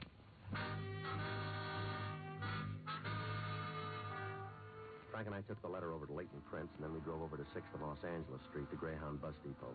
We went to the office of Ralph Thomas, the regional manager. We told him about the letter, and in his company, we went to check on locker number 103. Well, the locker's empty now. We'll have to see if anything's been removed from it recently. You want to come with me, gentlemen? We'll take the elevator to the basement. All right, fine. Thank, very you. much, sir. How are the lockers checked, Mr. Thomas? The 10 cents pays for 24 hours. All lockers are checked at midnight. I see. When the time limit's up, the articles are removed and a new lock's put on the locker. I see. Of course, as long as the fee's paid, we don't bother it. Mm-hmm. All the things removed are ticketed and held for 90 days. I see. See, we hold them here at the depot for 30 days and then remove them to a warehouse. You'd be surprised at how fast they accumulate. Yes, sir. Here we are. Hmm. You mean all these things here have been left in lockers? People checked them, didn't come back for them? That's right. We get quite a variety of things. You sure do. Of course, not all of them are of much value. For instance, sometimes a person will go out, buy a new shirt, change it in the station, check the old one, and forget about it. Mm-hmm. Look at that, Joe. That stuffed yellow poodle dog up there. Yeah. Over there, half a radio. Hmm. That's not much good unless you know the guy with the other half. Huh? Flat iron. Sure, a lot of stuff. Yeah, what about locker 103? Well, let's Oh, see now. If there was anything taken from it, should be right over here. Mm-hmm. Hey, there's some nice looking luggage. Don't see how a guy would forget something like that. Here we are. It feels like a small box. That's from number 103? Uh, that's what the ticket says, see? Uh-huh. Yeah. What about the date that this was removed? Well, let's see. Midnight, June 17th. That was three days ago. Yeah. It's okay if we open it? Not at all. Here you are. Here, give me the paper, Joe. Yeah. Looks like a Christmas card box, huh? Yeah. Take a look, Frank. Uh-huh. Mm-hmm. What's in it, Sergeant Friday? Jewelry. We signed a release form for the jewelry, and then we went back to the office. A check of pawn shop records was made, and we found that all the pieces had been reported stolen in a recent burglary. Leighton Prince had called to say no prints were found. The owner, Mrs. Carlton Hendricks, was notified, and she came down to the office. 11.07 a.m. Are you Mr. Oh, Friday, the gentleman that I talked to on the phone? Yes, ma'am. It's my partner, Frank Smith. Oh, how do you do, Mr. Smith? How do you do? Smith. Oh, that's a nice, uncomplicated name. If you don't mind my saying so, Mr. Smith, I think you look like a very competent officer. Thank you, ma'am. And you, Mr. Friday, you look, well, as though you might be more complicated, but very efficient. Very nice of you. Thank you. You see, that's one of my hobbies, reading character from faces. My friends say that I'm most always right. Yes, ma'am. Oh, when you called, I was so thrilled. You can understand what it means to recover possessions that you'd given up for lost. Yes, ma'am. Would you like to check the pieces now? Yes, you know, I had to call off a bridge party this afternoon, but then there'll be others, and this will be such an experience to tell them about. Yes, ma'am. Now, if you just look at these pieces and tell us if they're yours. Oh, all right, Mr. Friday, whenever you're ready. Yes, ma'am. Well, this is the box they were found in here. Where's the Christmas card box? How ten of them? I must remember that. You know, tell my friends. Yes, ma'am, you do that. Frank, would you hand me that newspaper, please? Oh, yeah. Thank you. Thank you. I'll just spread these on the table here and you can see them better. Oh, oh, Maurice would just die if he saw this. Is that your husband? Oh, gracious, no, I don't have one. I mean, at present. I'm divorced, you see, but we're still very good friends. I met Maurice, the jeweler. Huh? Just the way Mr. Friday spread my jewels on the newspaper. You see, when Maurice showed me these things, he had them all displayed on a wonderful piece of velvet. Oh. Then you recognize these pieces as being yours, Miss Hendricks? Oh, yes. Well, there's my wedding ring and my gold charm bracelet. Have you looked at that close, gentlemen? No, I missed it. Oh, you should. Here, here, now look. Now, you see, all those things have a special meaning. My husband gave them to me. Uh, the little stop and go light, oh, that was silly. I was just learning to drive. Yeah. It was a good thing we had insurance. Oh, and this little wheelbarrow. The first time we went to the races and I won so much money, he said I'd need this to carry it in. Mm, that's that. Well, then I guess we can report that the jewels have been identified by the owner, huh? Oh, uh-huh. you see this little cell phone, Mr. Friday? Yes, ma'am. It's got a number on it. But my husband didn't give me this. He didn't. No, Oh, no, no. It was all innocent enough, but poor Carlton. That's what my husband got furious. I even caught him with a magnifying glass one day trying to read the number, the dear jealous man. Uh-huh. Is everything out of the box, Mr. Friday? Yes, ma'am. It's all right there in the paper. Why? Well, I don't see my ring. You mean this one right here? No, no, no, no, that's not it.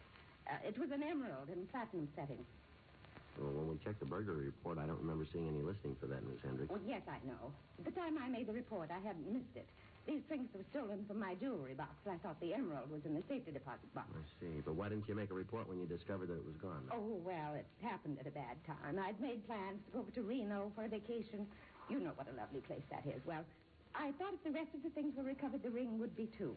Well, nevertheless, you should have taken the time to report it, ma'am. Oh, yes, I know. But at the time, I was more concerned with my plans for this trip. Have you ever been to Reno? No, ma'am. I oh, haven't. you should go sometime. It's really wonderful. I'm going back this winter for the winter sports. Do you gentlemen ski? No, ma'am. No. Miss Hendricks, how much was your ring valued for? Well, I'm not quite sure, but I think Carson paid something like a $1,000 for it. hmm Well, three days ago, we recovered an emerald ring that was supposed to have been found. It may possibly be yours. There, you see.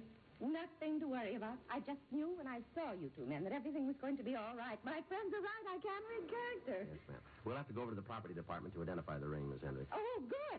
Good. That'll be another experience. I'm going to have to get in touch with Carlton. I'll need another charm for my bracelet. Yes, ma'am, you will. And I know now just what I want something that symbolizes this occasion, and especially you two officers. Uh-huh. Can you guess what it'll be? No, I can't. Can you, Frank? No, John, I can't. Two little gold bloodhounds.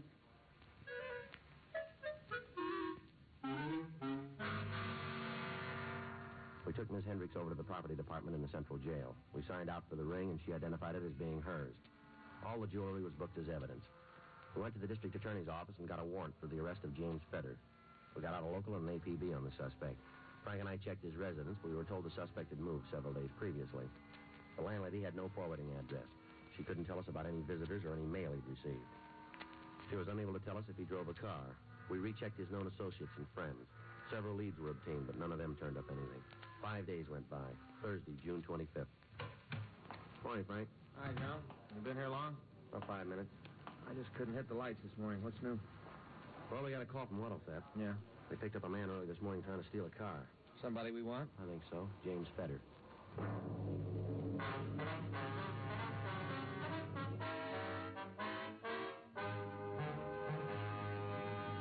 You are listening to Dragnet, the authentic story of your police force in action.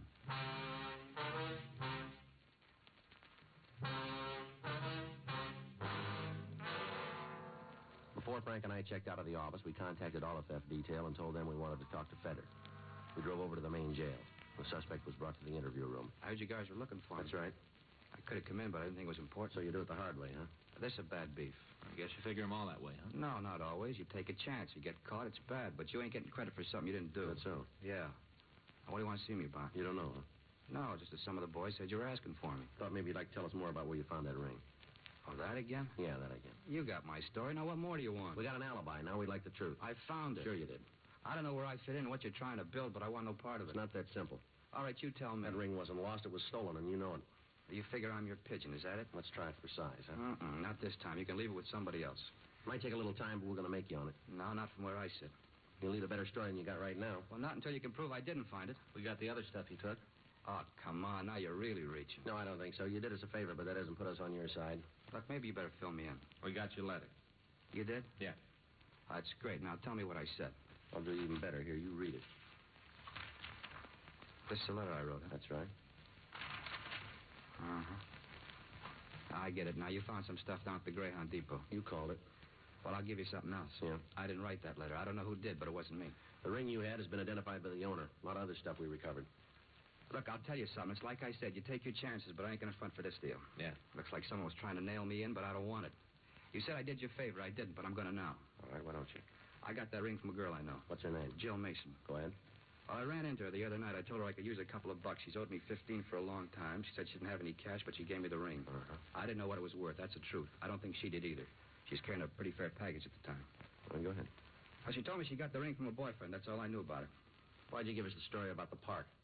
Well, I figured maybe it'd keep her out of trouble. Long as you had the ring, I thought that was enough. And what's this girl mean to you? You mean how well do I know her? Yeah. I talked to her, that's all, but the only reason I give this to you is I don't want to pay somebody else's bill. She ever done any big time? I don't know. I never had any serious talks with her. Won't tell us where she lives? Yeah? You know, I don't understand that letter. Maybe you still think I wrote it, but I didn't. We only got your word for that. No. Doesn't make sense I'd send a letter if I'd taken the stuff and wanted to keep it. You might have. Why? You made a lot of other mistakes.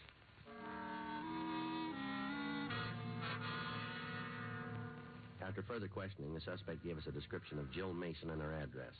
Frank and I went back to the office and checked her name through R&I, but we found no previous record for anybody answering her description. We drove over to 943 Wright Street, and we found the apartment house Feder had told us about. Jill Mason's name was listed on a mailbox near the front entrance. We went up to the third floor, apartment 316. We rang the bell, and the door was opened by a woman of about 35 years of age. Her face showed signs of having recently been bruised. Yeah? What is it? You Jill Mason? That's right. Police officers would like to talk to you. Oh, well, I was just going to the beauty parlor. I'm late now. We'd appreciate it if you can wait, ma'am. All right. All right, if we come in? Guess so. Thank you. Live alone here? Yep. All right, if we look around? Go ahead. Frank? Yeah. Look, what's this all about? I don't think I like it. That slob Whitey put you up to this? Beg your pardon? Whitey, the bartender up the one stop. That chiseler make a fuss over the couple of ten cent glasses I broke last night? We haven't talked to him. It's okay, Joe. Wouldn't have surprised me if he had. Imagine him telling me I wasn't no lady. His shins are going to be sore for a couple of days. Do you know a person named James Feder? What's the last name? Feder. E F-E-D-E-R. You say he knew me? Will you tell us that, please? You know, Yeah. Say, uh, is this going to take long? to make a difference? Yeah, I'd like to call and cancel my appointment. All right. Thanks.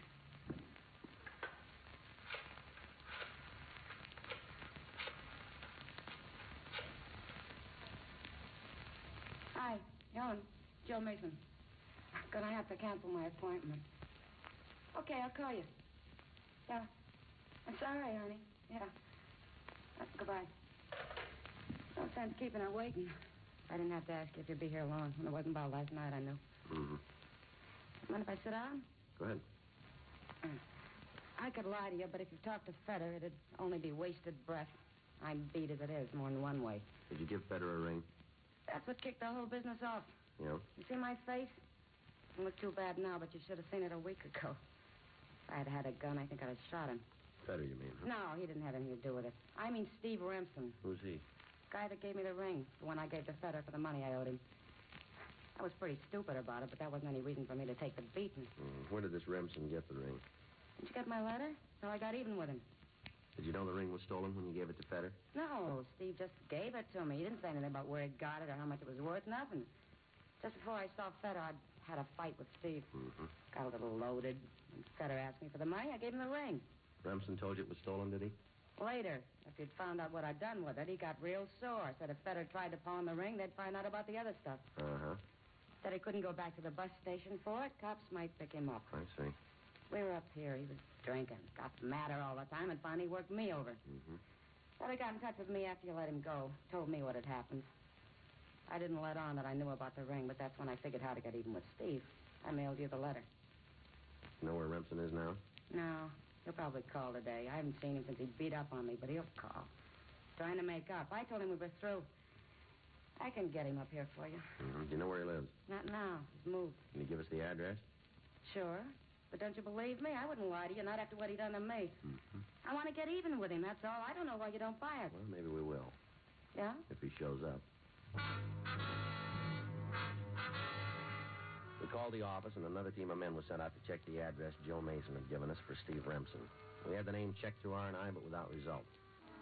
Frank went out and moved the car away from the building in case Remsen might show up. We went back to the apartment and waited for him to call. Ten hours went by. She received several calls, but none of them from Remsen.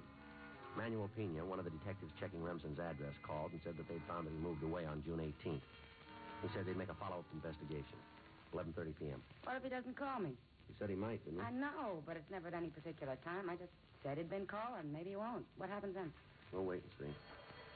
Remember, hold it so we can hear it now. I know. Hello? Oh, hi. Um, I don't know if I can make it. Well, I know. I'd like to, but I'll, I'll have to call you. Uh huh. Sure, sure, honey. Thanks for calling. Bye. Girlfriend wanted me to go bowling tomorrow night. Mm-hmm. You heard what I told her. Guess it's better not to try to plan anything, huh? Yeah. I have the front door buzzer. Someone's calling from down below. Door's locked at 10. All right, answer it and hold the receiver so we can hear. Still don't trust me. That's not the point. Oh? Him. Get him up here. What's that, Steve? Uh huh. I know, honey. I guess I was wrong, too. Uh huh. Come on up. Hurry, honey. There. That'll open the front door for him. He'll be right up. Frank, you want to unlock this door? Yeah. Carry a gun? I know he's got one. All set? Yeah. Hiya, doll. Police officers. Remsen, get your hands Hey, up. hey, what's going on? Hold it right there, Frank. Yeah. What is this, Jill? He's clean. Get your hands behind your back. Come on. You heard him. These are police officers. Honey, Boy, you. All right, hold it right there. Never You and the cops. I should have finished what I started with you. you tried. You wouldn't have got your laylet if you'd used your head. We wouldn't be in this mess now. My fault for tying him with a knothead like you. Oh, you- All right, now stop it, both of you. Sure, it's just that you guys never come close if it wasn't for this dumb broad. You tell us. Had it all worked out. Things were going just the way I planned. All right? Sure, I'd be sitting pretty except for her. Yeah, sure you would. Dumb broad, the biggest mistake she ever made. No, there was one other. What? The first time she talked to you.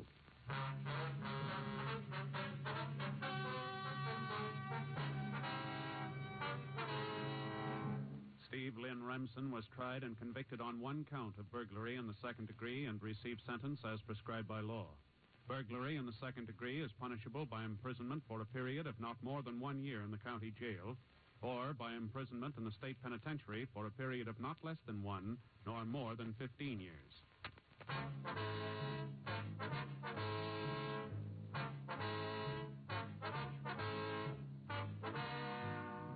You have just heard Dragnet, a series of authentic cases from official files.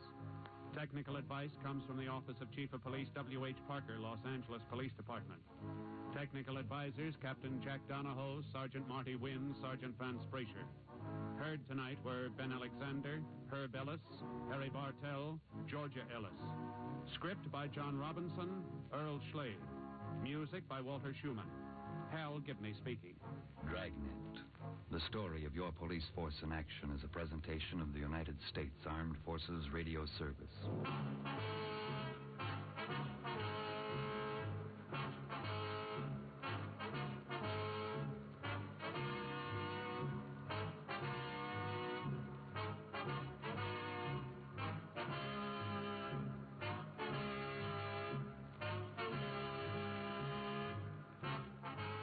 Dragnet, the episode called The Big Locker from the fall of 1954 and from the big broadcast here on WAMU 88.5. I'm Murray Horwitz.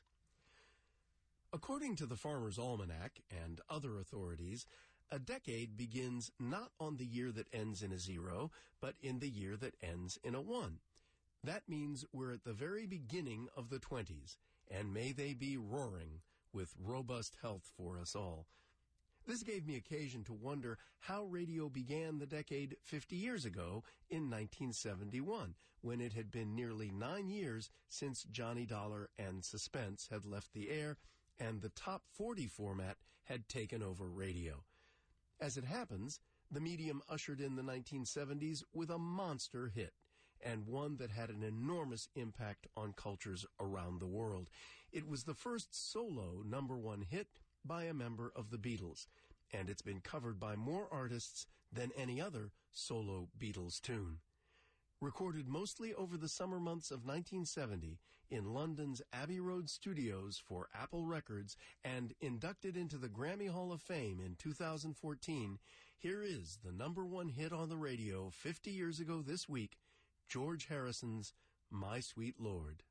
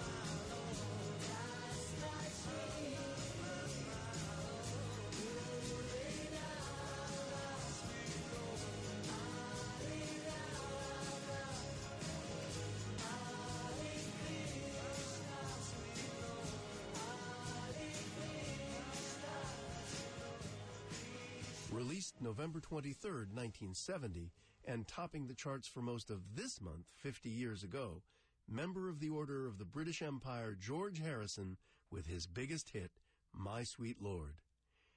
This is the big broadcast. I'm Murray Horwitz. Jill Arold Bailey is our co-producer. Douglas Bell is our audio engineer.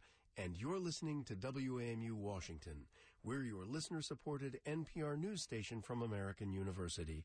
In HD at 88.5, at WRAU 88.3 Ocean City, on your smart speaker, and online at WAMU.org.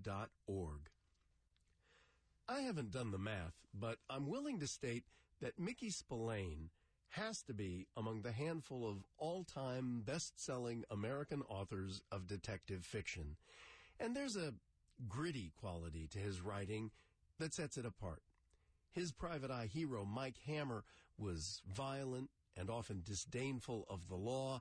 He was a veteran of jungle warfare in World War II, and he seems like he's transplanted himself to a different jungle, New York City.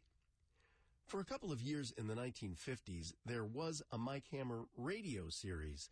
Not too many episodes survive, but here's one from April 7th, 1953. In addition to Larry Haynes in the title role, it stars Jan Miner, who for many years was on TV as Madge the manicurist in the palm olive dishwashing liquid commercials. The story's called Sophisticated Lady, and it comes from the Mutual Network series That Hammer Guy. That Hammer Guy, a new suspense series transcribed based on Mickey Spillane's fabulous Mike Hammer. More than 20 million readers have thrilled with exciting books.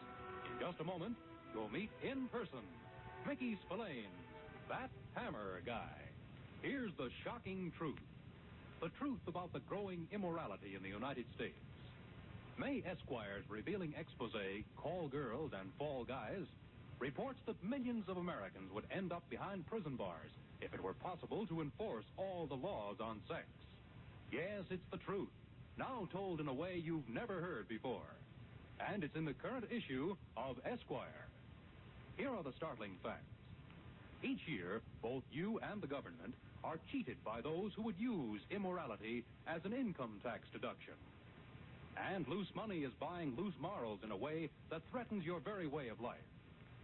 May Esquire reveals the carefully hidden secrets of New York and Hollywood's Romeos and Juliets. Don't miss Call Girls and Fall Guys in the May issue of Esquire on your newsstand now. And now, here is Larry Haynes in the Mickey Spillane mystery, That Hammer Guy.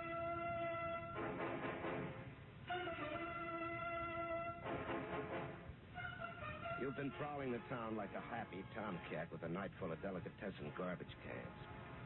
But by the time dawn rolls around, you've got that washed out gray feeling. So you turn in at the nearest glorified flop house and hit up the sleepy room clerk for a bird. Here's the key, room 500. Someone just checked out. You're lucky. Any special service you want? All you want is sleep. So you crawl in the sack like a bear who's finally found its winter cave. But just when you settle down to hibernate, the knocking starts. Oh. Keep your shirt on. Okay, okay, I'm coming.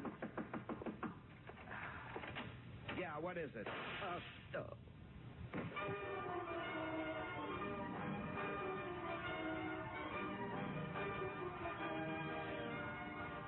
Before the world exploded into orange flashes, all you saw was a pair of old beat up brown and white saddle shoes. The stabbing pain in your side brings you out of the whirling blackness, and you're still in the room, but on the bed now. And the unfriendly, pasty face of the desk clerk is looking down into yours. You're lucky, Hammer. It's only a flesh wound. This is luck. I'd like to know what you think misfortune is. If you're going to get yourself shot, why pick this hotel? Uh, where else in town can you get a bullet through your side instead of breakfast in bed? You can't afford to be funny. Oh, well, thanks for the patch job. Does uh, a little information come with the room service? For information, you go to a booth in an department store. I'd like to know who plugged me. You don't mind that, do you? Your clothes are hanging over the chair. You're all checked out. I asked you a question. How should I know? You fool around with dames. Things like this can happen. This wasn't a dame. You know more than I do. Why ask me? There's a guy wearing brown and white saddle shoes. That's all I know. You tell me the rest. All I can tell you is to get out of here. Or maybe I want to stay till the doctor comes. You don't need a doctor. All right, then the cops. Look, Hammer, you don't want any trouble with cops. They ask a lot of questions. We don't want any trouble with the cops either. We got enough trouble already. I'll bet you had. Like I said, your clothes are on the chair. We need the room. Uh huh, for a shooting gallery. We got ten minutes to get out. Well, I'll need more. Ten minutes, or a couple of guys will be up to show you. up. I'll show you. Be hospitable or you get your neck wrapped around the bedpost. Let go. You're going to answer my question. Let go. You're going to answer or you're going to go around with your head in a cast for a long time. All right, all right, all right. Oh, stop. Uh, you saw the guy who shot me. No, I didn't. On uprights. I, I swear. He must have passed through the lobby downstairs. You were the last person I saw in the lobby. Probably used the back stairs. You said somebody just checked out of the room before I took it. Who was it? I don't know his name. You got to register. He didn't sign in. He slipped me five bucks not to sign in. Let's try that again. Martin. It's just Frank Martin. Why didn't you want to tell me his name? He slipped me the money to keep my mouth shut. Okay, fill me in with the rest. What kind of a guy was this Frank Martin? Looked like a hasty. Checked in two days ago. Stayed in his room all the time, even had his meals sent up. Why'd he leave? I don't know. He came running down the stairs like the devil was after him and went out. Went out where? Didn't leave a forwarding address. Oh, you want more of the same? No, wait. All right, keep talking. I helped him get a cab. I heard him tell the driver something. What? An address. The Hotel Fairfield, I think. You just think? Fairfield, I'm sure. That's better. No trouble. I told you we don't want any trouble here. Yeah, well, you better pray you told me the truth. Well, I did. Now, will you please get out of here? All right. But if you didn't level with me, I'll be back. And it won't be the reputation of this joint I'll hurt. It'll be you.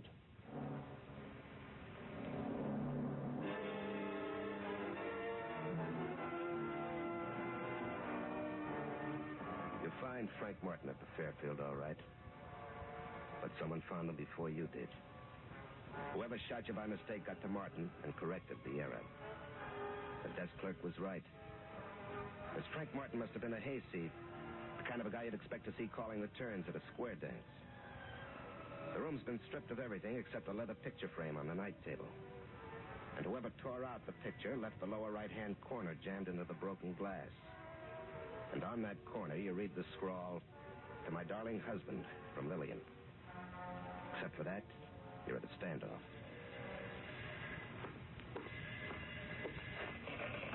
Yeah, Frankie, uh, yeah. this is Ella. I found out where she is, Frankie boy. You're in for a big surprise. Who? Who? You spent two years looking for that ever-loving wife of yours. You come here all the way from Kansas, and now that I can deliver her, you sound like it don't mean a thing. Uh, where is she? Where is she? Say, what's the matter with you? Don't you remember our agreement? Oh, uh, yeah, I just was anxious. Well, don't get too anxious. A bargain's a bargain, Frankie boy. You bring the 500 bucks, and you'll get the information. Mm-hmm. Bring it where? Jefferson Park in 20 minutes, okay? Fine. I'll be under the statue of Columbus. And believe me, Frankie boy, you're going to discover a whole new world.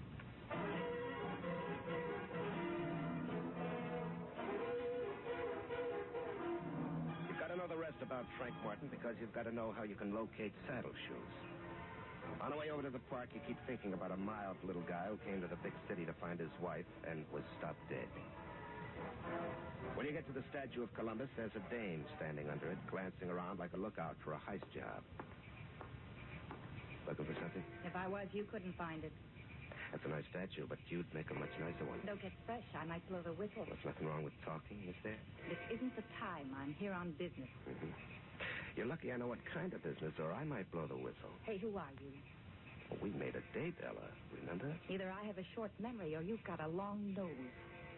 You uh, have some information for me. I have some information, but you're not Frank Martin. You'll have to settle for me. Where's Frank? My date's with him. He's been dead over an hour. Try again. I just talked to him 20 minutes ago. You talked to me Too bad. about Martin. About the 500, I hate to miss a payoff like that. Ah, well, you can tell me what you were going to tell him. Sure, I could.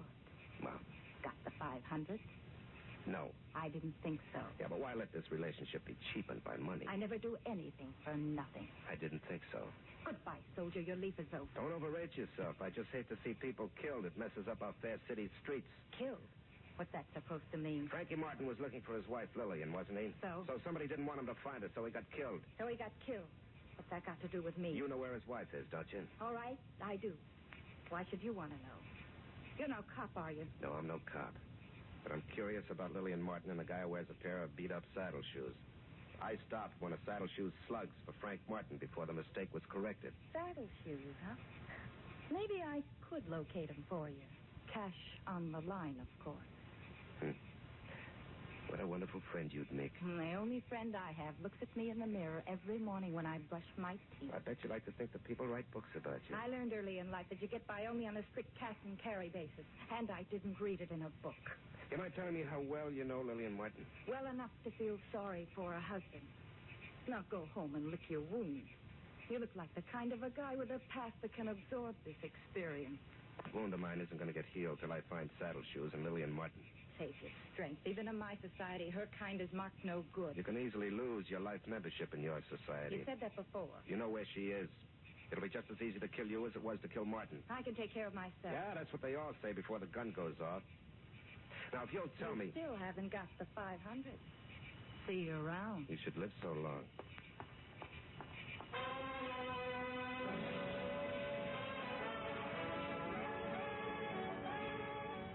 You watch her walk down the park path, swinging her hips like a basketball player taking a pivot shot.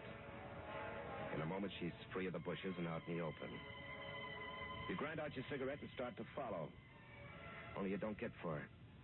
And Ella, well, she makes even less progress.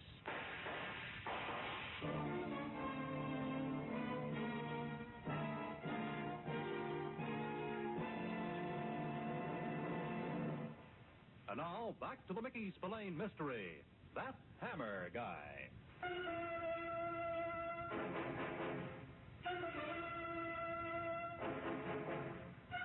You can't see where the shots come from, but you know by the crazy pirouette Ella makes as she goes down that she isn't getting up anymore. And when she goes down, your hopes of locating either Lily or Shoes sink with her.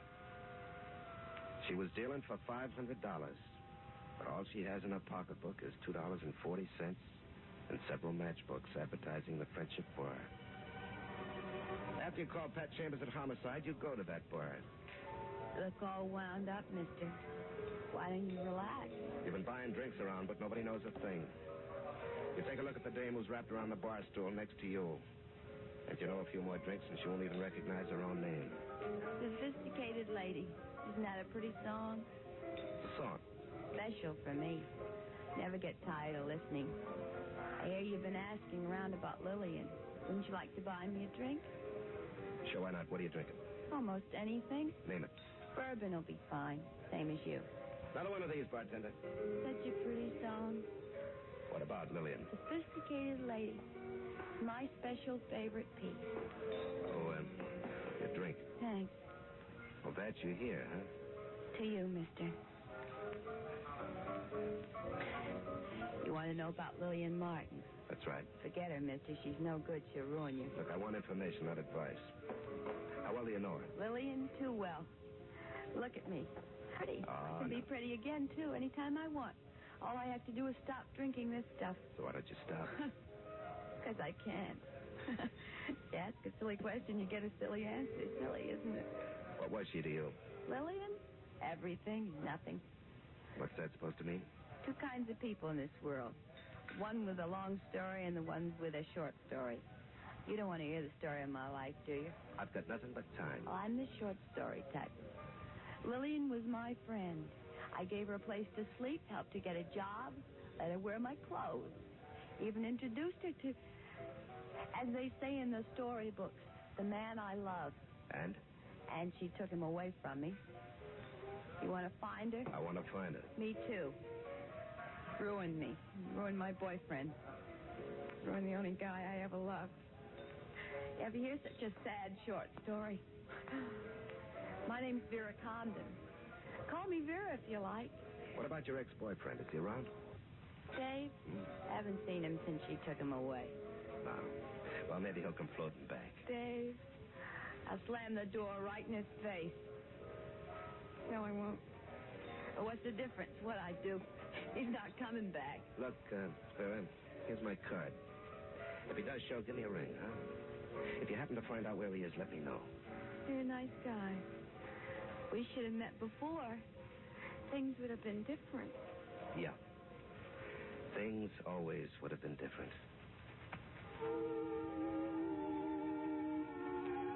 The days roll by as slow as glue coming out of a bottle. And with every itching ache of a healing wound in your side, you know you're going to find Lillian Martin in saddle shoes if it's the last thing you do. You try everything, look everywhere, but nothing happens. And just when you're ready to face the fact you're in a downfall with no hope for a breeze, the phone rings. Mike, this is Vera Condon. Come over to room 417, the Royalty Apartments. The door will be open. The apartment's a royalty, you know. They've been in exile too long. Vera's room is filthy with empty bottles and smells like old home week at a Kentucky mountain still. And she's sprawled over the bed, kicking her feet against the backboard in time to the phonograph record. Heavy is such a pretty song, Mike.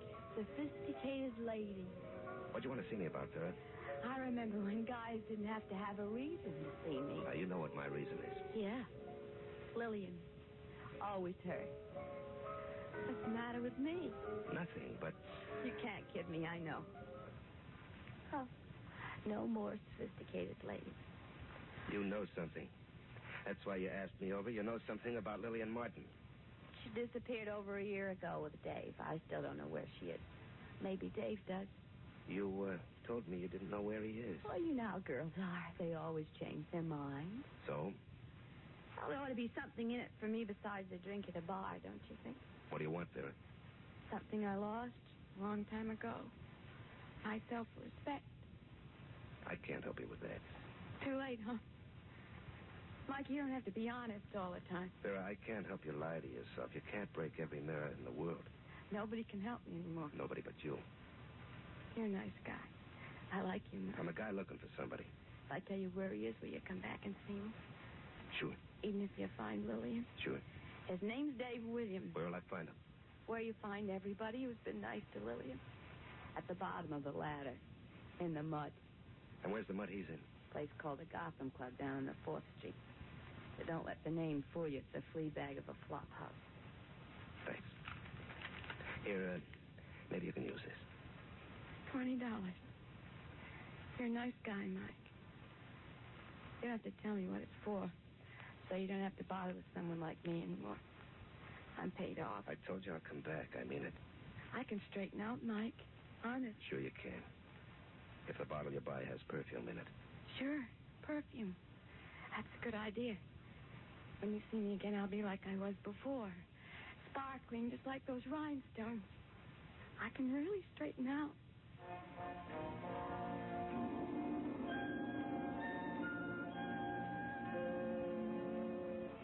You leave Vera all hope. But you know her hope is as empty as the stock exchange on Sunday morning. You know just what kind of a bottle she's going to buy.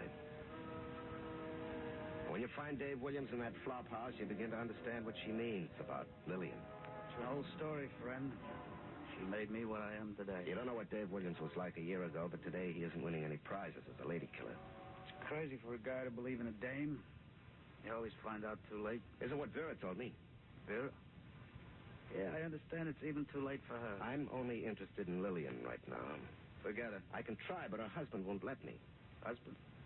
So she had one of those, too. Yeah. And he got paid off worse than you did. Somebody killed him because he wanted to find her. Always a smart operator, that Lillian. Nobody who uses a gun instead of his brains is smart. I wonder. What? Who's better off? Her husband or me? I'll give you the benefit of the doubt. I could use a benefit. Look, just tell me where I can get hold of Lillian, and I'll leave you. Get hold of her. you got a shovel handy? What do you mean? Lillian's dead. She's been buried in Fairmount Cemetery for over six months.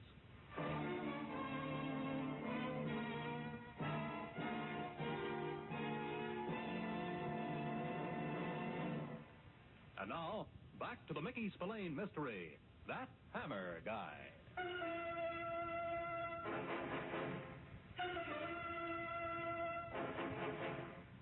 When Dave Williams tells you that Lillian Martin is dead, the news hits you like a pile driver. But right after that shock, you get the biggest crusher of them all. Just as you get up to leave, you look down at the foot of his bed. And there, peeping out at you like obscene eyes, is a pair of old, beat up brown and white saddle shoes. You want to turn back and listen to a few of Dave's bones crack, but you hold yourself in and get out. You're waiting outside in your car when he comes out and gets into a cab. You tail him to a Tony apartment building on Park Avenue. You watch him go in, call on the house phone, and then take off. The doorman tells you his call was to the penthouse occupied by a Mr. and Mrs. Stephen Kane. Kane himself greets you at the penthouse door, shows you into the library, and answers your questions with the calm of an efficient surgeon. I'm sorry, Mr. Hammer, but I never heard of this Lillian Martin. I didn't think you did. This, uh, this isn't her kind of world. I suppose we ourselves create our own kind of world. Yeah, well, sometimes you get helped along, whether you like it or not. I happen to believe that we are the masters of our own destinies. Well, maybe you're right, but it's nice to think you've got someone to blame. just Uh, what do you mean by that? I mean, the guy who called up here a few minutes ago. Nobody called here. This phone is used for my business only. Well, for him, the call might have been for pleasure. The call may have come in on the house phone. It did. You could be entirely mistaken, Mr. Hammer. Is your wife around? I don't know. What does she do, fly in and out the window?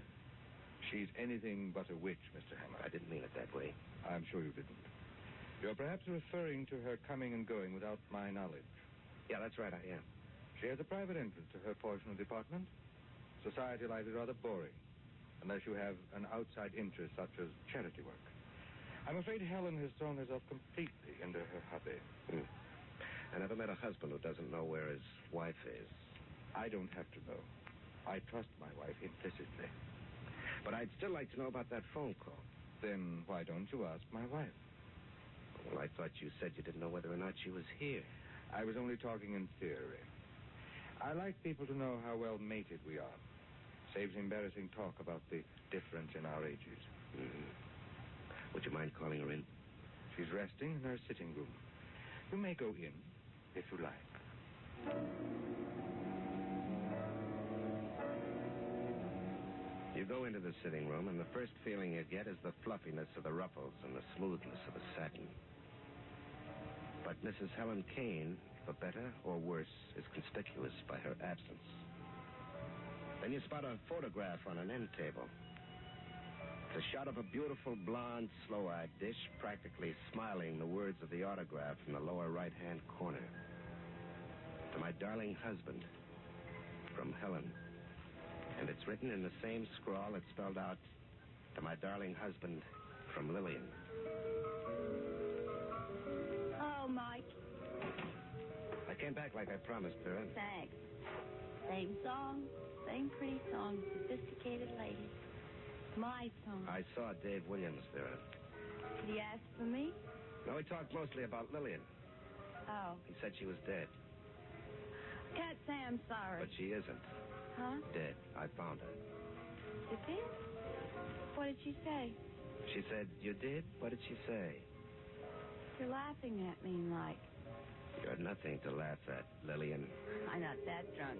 You got the names mixed up. Mine's Vera. Sure. Vera and a lot of other things, too, including Mrs. Helen Kane. Now who's drinking too much? Look, I saw your photo in your sitting room with your autograph. Oh? Oh. I've heard of dames making themselves up, but never down, like you. And you didn't believe Dave about my death six months ago. I almost did until I saw his saddle shoes under the bed. Is that a mistake? The worst kind. I was shot by a guy wearing saddle shoes. Oh? Oh.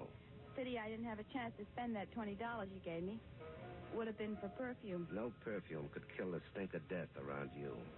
Well, Oh, I had to do something about Frank. My new husband would have been horrified if he found out I was a bigamist. From Hayseed to Park Avenue, worked your way up the ladder, didn't you? Girl's got a right to live. So did Frank Martin. So did that dame who was killed in Park Avenue. All she wanted was 500 bucks. She wanted much more from me. What does Dave Williams want from you? All the money he can get. But I don't mind giving it to him. Nice guy, Dave. I'm satisfied. Sure, as long as your husband doesn't find out. He's old, and he doesn't ask questions. He's glad to have me around. On my terms. He's not going to have you around anymore, Vera, or Lillian, or Helen. By the way, which is it, really? Pick anyone, Mike. Any name you call me's all right. Ah, you wouldn't like the name I've got picked out for you. Mike, You're thinking of a price. everybody's got one. Well, this is one time I haven't. You should have believed Dave, Doesn't make any difference now. doesn't it? No? Oh. Why did you wait till now to get out that gun? I thought it wouldn't be necessary. Yeah, but it is, huh? Very. You'll never use it. You think I came here alone? I think you're bluffing. Wait and see. Sorry, I can't.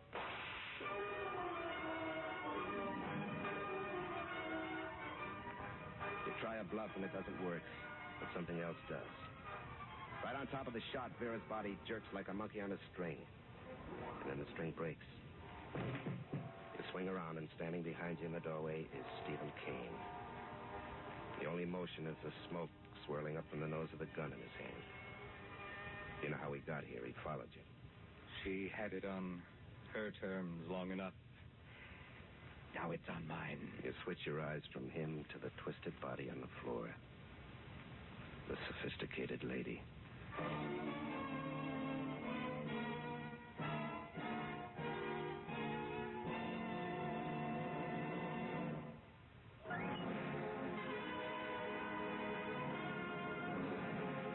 Next week at the same time, listen to another suspenseful adventure with America's number one selling mystery character, Mickey Spillane's exciting That Hammer Guy.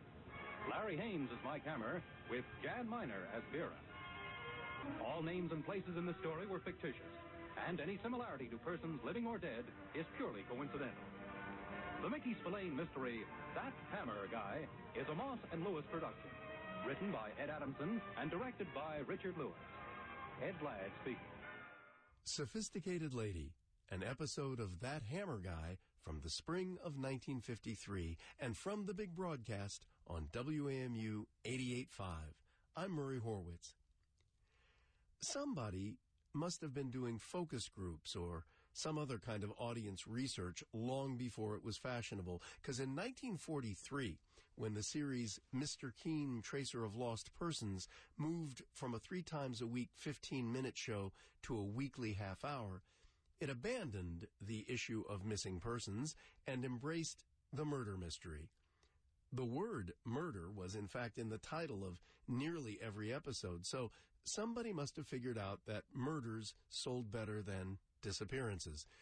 Here's a mystery from the tail end of World War II The Ides of March, 1945. It doesn't have murder in the title, but, well, you'll hear. It's called The Case of the Absent Minded Professor, and it comes from CBS and Mr. Keene, Tracer of Lost Persons. Time now for Mr. Keene, tracer of lost persons.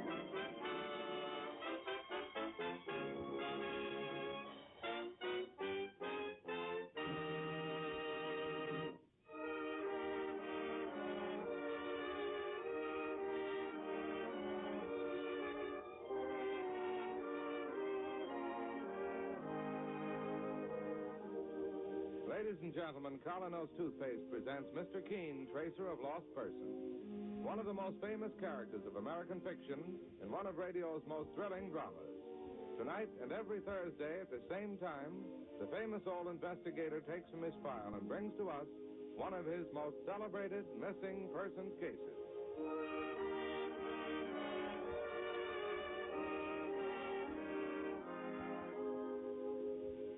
And now, Mr. Keene, tracer of lost persons, who brings us the case of the absent minded professor. Our story opens one evening in New York, in the home of Dr. Roland Barton, professor of English literature at Harvard University. As he sits before the fireplace with his wife, Julia, he asks, Julia, my dear, are you sure you're feeling all right now? Oh, perfectly, Roland. Do stop fussing and read me another little poem. You read so beautifully. Well, let's have a look through this collection now. Oh, here's one. Just the thing. She walks in beauty like the night of cloudless climes and starry skies. Oh, how lovely. You know, my dear, the first thing that struck me about you was the way you walked, talked, and looked. Mm, darling, I'm not exactly young anymore. I wonder whether you really are happy here. Why not? With such a beautiful wife and a lovely stepdaughter like Joan. My dear, you look very sleepy. I, I think you better get to bed. Really, I'm perfectly all right. All right. Why, you gave Joan and me the fright of our lives at dinner tonight. No more talk about that. It's not really very poetic the way I keep getting those attacks of indigestion. Well, thank heavens Joan brought you your medicine in time. And tomorrow I'm finally taking you to the doctor. Perhaps. But right now I'd love to hear a poem. That little thing by Herrick. Harry? Hmm? Who- who's Harry? you aren't the absent-minded professor. Robert Herrick, the Cavalier poet. You've been lecturing on him for 20 years, you know. Oh, yes, yes. Herrick, Herrick, g- g- gather ye rosebuds. yes, yes. Mm-hmm. that's right. Mhm. Gather ye rosebuds while ye may. Old time is still a flying. And this same flower that smiles today, tomorrow will be dying. Julia. Julia. She's dozed off. Julia, dear, don't you hear me? Heaven, she's turned so ghastly pale. Julia! I'm shaking you, don't you feel it? Something's happened to her. Joan, come here, quickly. Joan! Trouble, Professor Barnes. Your mother, she's dozed off here. I can't bring her to. Mother? Mother? Why, she doesn't seem to be breathing at all. Julia. Julia! I think. I think she's dead. Joan, my dear, tell me, Yes. just what was that medicine you gave your mother tonight?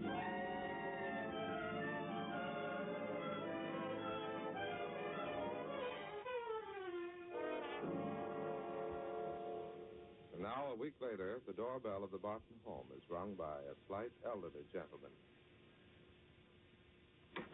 Yeah? Is this the Barton home? Who wants to know? My name is Keene. Here's my card. Oh, yeah. Everybody knows about you, Mr. Keene. I was asked to come here by Miss Joan Gardner. She's uh, Professor Barton's stepdaughter. Don't I know it? Well, may I come in? King, Mr. King. Miss Gardner, I presume? Do come in. For one second, I it's don't know. my right to talk to Mr. Keene if I want to. I'll not have you standing there like a watchdog. Okay, okay. Come, Mr. Keene. Let's go to the library. As you wish. Here. This way. Oh, but Keene, this is all so horrible. Steady, my dear. That man at the door. His name is Lonigan. He's a detective from the New York police. So I gathered. He's around here all day, poking into every closet. The way he keeps staring at me. The way everybody does. Joan, my dear, I'm here to help you. Let's have the whole story. It's my mother. She died a week ago. In this house. So I read in the papers. But you tell me how it happened. Well, Mr. Keene, I should explain that Mother was subject to attacks of acute indigestion. That night at dinner, it happened again. Professor Barton, he's my stepfather. Yes, go on. He asked me to run and get Mother's medicine. What sort of medicine? It was a powder for indigestion. She kept a small jar of it in the bathroom. I did just what Mother always did herself. I got two large spoonfuls of it, poured them into a glass of water. I brought it back to Mother, gave it to her myself. And then? Two hours later, she died in her chair. I see. The doctor thought it all very unusual. Next day, he had the medicine in the jar analyzed. And? Something else had got mixed into the jar. A sleeping powder, a very powerful one. I'd given Mother enough to kill five people. One moment. How did that sleeping powder get into the house? That was Mother's key. How they ever got mixed up, I don't know. Well, my dear, Uh, accidents will happen. Accident. They're saying it was no accident at all. What have the police said to you? Oh, I can't bear this. I wish I'd never been born. Joan! Joan, come back! Go out. Well, good morning. I beg your pardon. Uh, the young lady. Oh, oh yes, my stepdaughter, you mean? Then you must be Professor Barton. That's right. I, I believe we've met before. Yes, you're Harold Vanderbrook of Yale. No, no, I'm. Your uh, paper on the Elizabethan poets. No, my name is Keene. I'm an investigator. Oh, yes, yes. Joan said she was sending for you. Poor girl, she's in a very bad frame of mind. Yes, I, I know that. Mr. Keene, would you step back into the library with me? Yes, of course, Professor. I could understand a certain amount of self-reproach, but the way she's taking this, why? Well, you see, there are certain reasons. My poor wife was a very rich woman. Left a very large estate. Really? Under her will, I've inherited some $50,000 myself, and Joan five times as much. Oh. To make matters worse, Joan and her mother were not on good terms. What was the trouble, if I may ask? Well, Joan recently became obsessed, Mr. Keene, with a young scoundrel by the name of. Oh, yes, Frank Lawrence. Frank Lawrence? He taught chemistry for a while at the university, but Joan's mother did not approve of him. May I ask why? Well, Lawrence was up to his ears in debt. Last year, the university discharged him. Joan's mother felt he was interested in Joan only for her money. Did, uh, did Lawrence visit here? Yes, Mr. Keene, much against the wishes of Joan's mother. The last time was. Yes? The day before Julia died. I see. Professor, where was Mrs. Barton's medicine usually kept? In the hall. A place of common access. I, uh, please, Mr. Keene, I'm not making charges against anybody. If you'll excuse me now, I, I think I'd better go. Yes, of course. Uh, uh, don't bother showing me to the medicine closet. I'll find a way. Just down the hall. Glad to have met you, Vanderbilt. Keene is the name. Uh, oh, yes, yes, Keene. Here's the situation. Mr. King. Yes? I'm the housekeeper here, Mrs. Gleason. Well. I just heard you talking with Professor Barton. So I was, Mrs. Gleason. Are you going ahead with this case? Are you going to investigate? If Miss Gardner still wants me to. Well, if you want my opinion, Yes? there's plenty to investigate. What do you mean by that? Find out for yourself.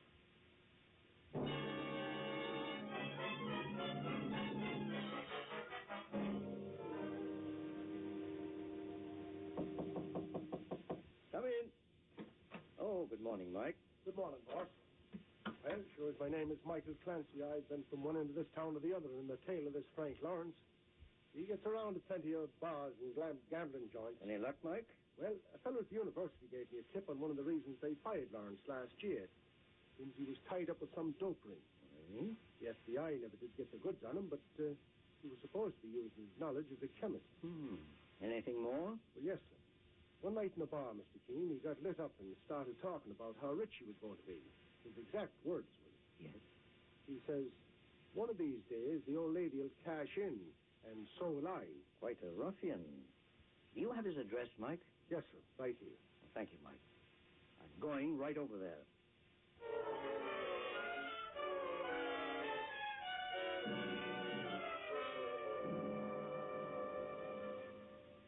Oh, so you're Mr. Keene. And you're Frank Lawrence. Very interesting situation. The master detective faces the master criminal. They size each other up, ready for the duel to death. Never mind the comedy, Lawrence. You're in a bad spot and you know it. Could be. You were heard expressing hope that Mrs. Barton would die. That's a lie. I have witnesses who say it isn't. Well, what do you want, Keene? An honest statement from you before I turn my information over to the police. I'm trying to be fair to you. Are you? And listen to this. Somebody else in that house stood to profit from Mrs. Barton's death. I know. Professor Barton. He told me so himself. I mean Mrs. Gleason. The housekeeper? Yes. She'd worked for Mrs. Barton 20 years. Mrs. Barton was going to leave her $10,000. A lot of money for a housekeeper. May I use your phone? Help yourself.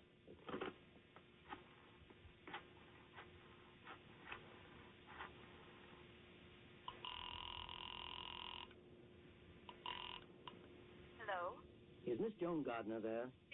Oh, this is Mr. Keene. Oh, I've been wondering about you, Mr. Keene. Has anything turned up? Have you been able Something quite important, my dear. I want to drop over and have a talk with your housekeeper. to please him? She isn't here. No? She was taken ill three days ago, very sudden. Oh, she's ill? She decided to go off to the home of her sister. Oh, Joan, can you get me her sister's address? Well, it's around somewhere, Mr. Keene. Uh, Get it for me at once. This is vitally important.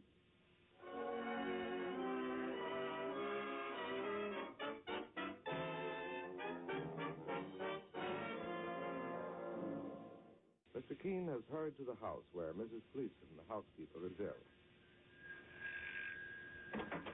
Good morning. Oh, it's you again, Mr. King.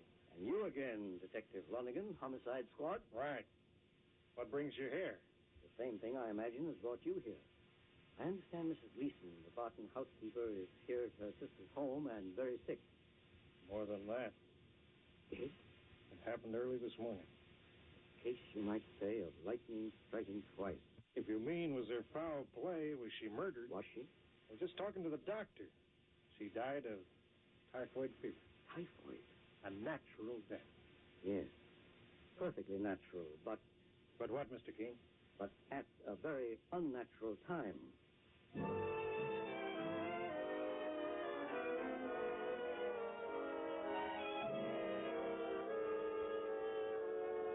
Good morning, Professor Barton. Oh, well, I say it's Professor Greenwood of Princeton. Oh, No, no. My name. I was reading your book on Chaucer only last week, and I must say. My name is Keen. K E E N. Oh, yes, yes, the detective chap. Well, is there anything we can do for you? I'm rather worried about your stepdaughter. About Joan.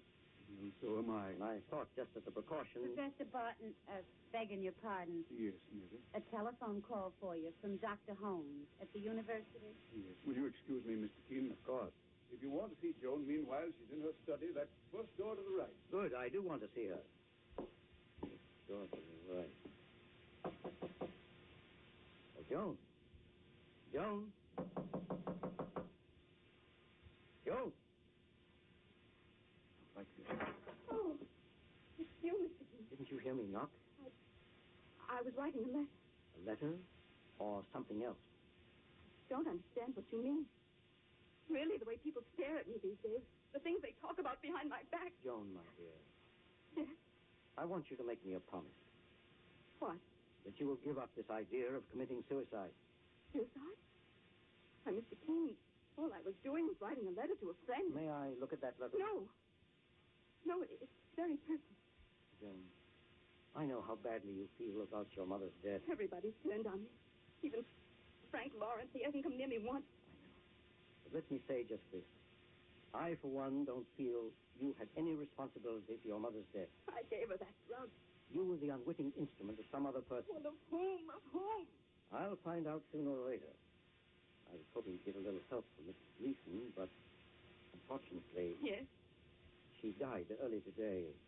Typhoid fever. Oh, dear Lord. I was so very fond of her.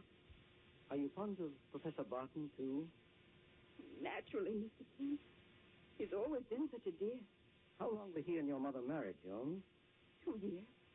You happen to know where he taught before he came here to New York? Yes. Marlow State College out west. Why do you ask? Simply a routine check, Joan. Uh, was he ever married before? Yes. First wife died, too. But, Mr. Keene, if you've got any idea Professor Barton is a sinister old murderer, why, he's the gentlest thing alive. Yes, that's what everyone says. That's what everyone says.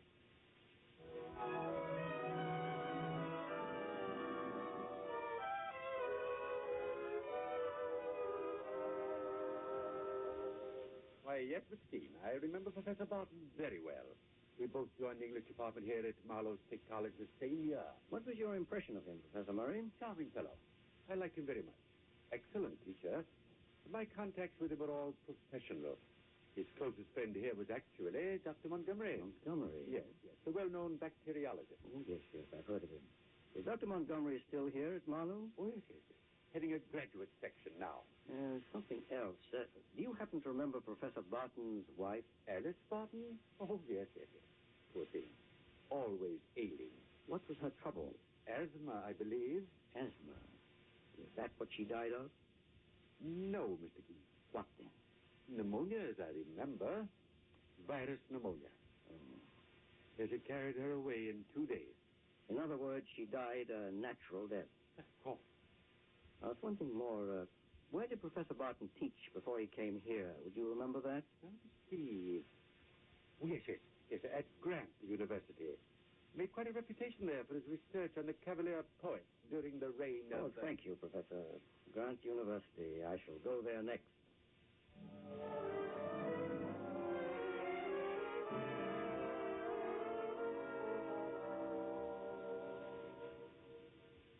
Oh, yes, Mr. Keene.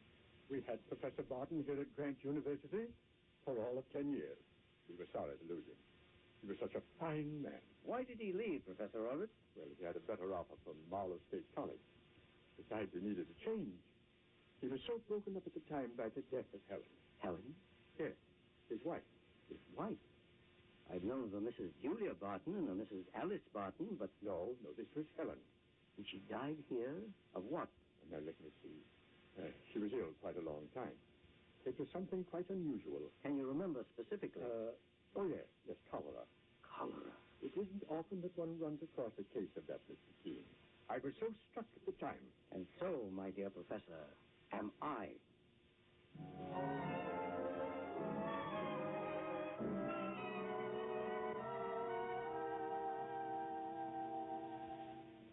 Well, boss, I'm glad to see you back at the office. The work has certainly piled up while you were gone. I'm sorry, Mike. I didn't think it was going to take so long. Did you discover anything on your trip west? Not as far as the eye could see. And what does that mean, sir? Just what it says, Mike. Ridden. Nothing but ridden. Any word from Joan Gardner while I was gone? She phoned three times this morning. Nothing special. Just asked for you, Mr. Keene. Mike, I'm going to the Barton home at once. Well, what for, sir? In this case, there's been one natural death after another. I'm going to interfere for once with the course of nature.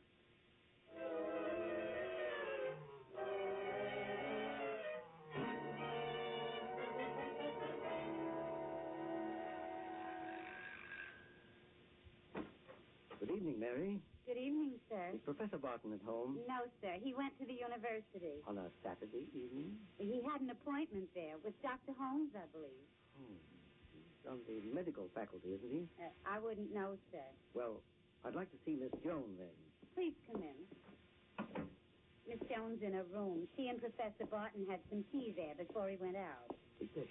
I'll go and tell her you're here. I'll go right along with you if you don't mind. This way. Uh, You seem awfully worried, Mr. Keene. Yes, I am. Oh, she's laying down for a nap. Joan. Joan. My, but she's sleeping deep. Joan, wake up. Can't you hear me? Joan, open your eyes. Mr. Keene, Oh, look at this. On the night table. The note. Mr. Keene, I cannot bear all the suspicions, all the talk. I'm doing the only possible thing, taking my life. Dead. She's dead.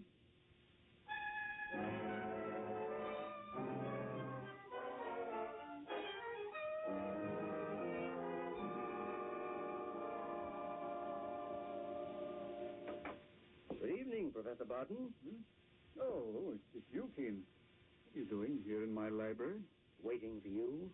I have very bad news. Oh, what do you mean? Look at this note. There. Good heavens, how horrible. How did she do it?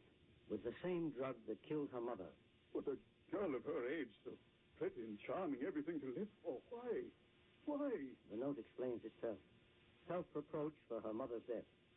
Oh, this ill-starred house, one dead and then a second so soon after. There's a curse on me. More than two deaths. You're forgetting Mrs. Gleason. Yes, And if we go back into ancient history, I don't follow. you seem to have been cursed twice before, my dear Professor. You're referring to the fact that I was married twice before. And that both ladies, in their turn, also died. You see, I'm a very unfortunate man. A veritable angel of death, Alice died of pneumonia. Perfectly natural death. as far as the eye can see. Helen died of cholera. And Mrs. Gleason, the housekeeper of typhoid. All natural deaths. Professor Barton, may I offer a theory? Yes, yes, of course. In a modern city like New York, typhoid is not very usual. Natural, but not usual. How did Mrs. Gleason get typhoid? By catching it, I suppose. I don't know. Or could it be that somebody deliberately dropped a culture of typhoid germs into the pot of coffee she left for herself on the gas range? Fantastic. Your second wife, Alice Barton, died of pneumonia, but she had long suffered from asthma, Yes, a very pernicious form. one that required hypodermic injections daily, injections that she trusted her husband to give. You are insinuating, Mr. Keene, that I substituted the pneumonia germs. One of the first Mrs. Barton. Couldn't she have caught cholera, also unusual, from a cup of tea, into which cholera germs had been caught? Mr. Keene, I'm a professor of English literature. What would I know about German culture? Where would I get them? Professor Barton, I've been struck by a curious fact. What is that? Wherever you have taught, your closest friend has not been a man in your own field, literature, but in another, bacteriology. At Marlow College, it was Professor Montgomery. Here, it has been Dr. Hall. Well? You were constantly visiting them in their laboratories, always dropping in for a chat. That proves nothing. But here's another fact. In every case where one of these women died a natural death, so-called, a culture of germs disappeared a few days before from the laboratory of the university where you were teaching. How, how did you ever find that out? Simple. Laboratory assistants are required to keep a constant inventory of all germ cultures. If any are missing, it must be recorded in the book. You, you make me sound like a bluebird. Exactly what you are. You killed each of your three wives for money. Mrs. Gleason, the housekeeper, went because she began to suspect you. Joan, for the same reason. But my dear fellow, Joan left the suicide note. Yes. And that rather knocked your whole theory sky high. That suicide note was written a week ago. I talked to Joan and made her change her mind. But she was careless enough to leave that note around for you to pick up. Most interesting. Then, just a few hours ago, you went in to have tea with her. Overpowered her, forced her to drink that drug.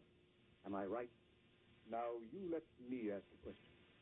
What are you going to do about it? There's a policeman outside, waiting to arrest you. You put me in mind of a lovely little poem by Richard Lovelace. Stone walls do not a prison make, nor iron bars a cage. Go ahead, arrest me, put me on trial. Your theories won't stand up in a court for a moment. I'll bring a hundred character witnesses from every walk of life, and I'll go free because you have nothing but theories to offer. Nothing but theories. Professor Barton, will you do me just one favor? What is it? Open the library door, just behind me. What for? Open. Please. Very well, Mr. Keene. Joan, You tried to murder me. Joan, look here, I... You forced that drug down my throat. If Mr. Keene hadn't come here in time, if he hadn't called a doctor, told him what the drug was. You're horrible. Horrible. Well, Professor Barton, have you anything to say now before I turn you over to the police? Perhaps I can suggest something to you. Then There's an old saying that fate finally catches up with a scoundrel. And now, Detective Lonigan, we're ready for you.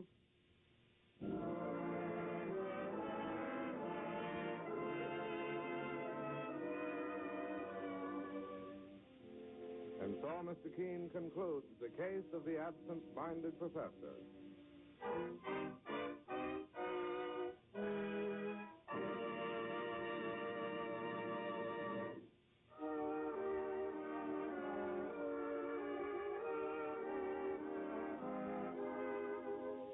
You have been listening to Mr. Keene, Tracer of Lost Persons, on the air every Thursday at this time. Don't miss Mr. Keene next Thursday when the kindly old tracer turns to the case of the blood-stained piece of tin. This is Larry Elliott saying goodbye for Mr. Keene and the Whitehall Pharmaceutical Company, makers of Colonel's toothpaste and tooth powder.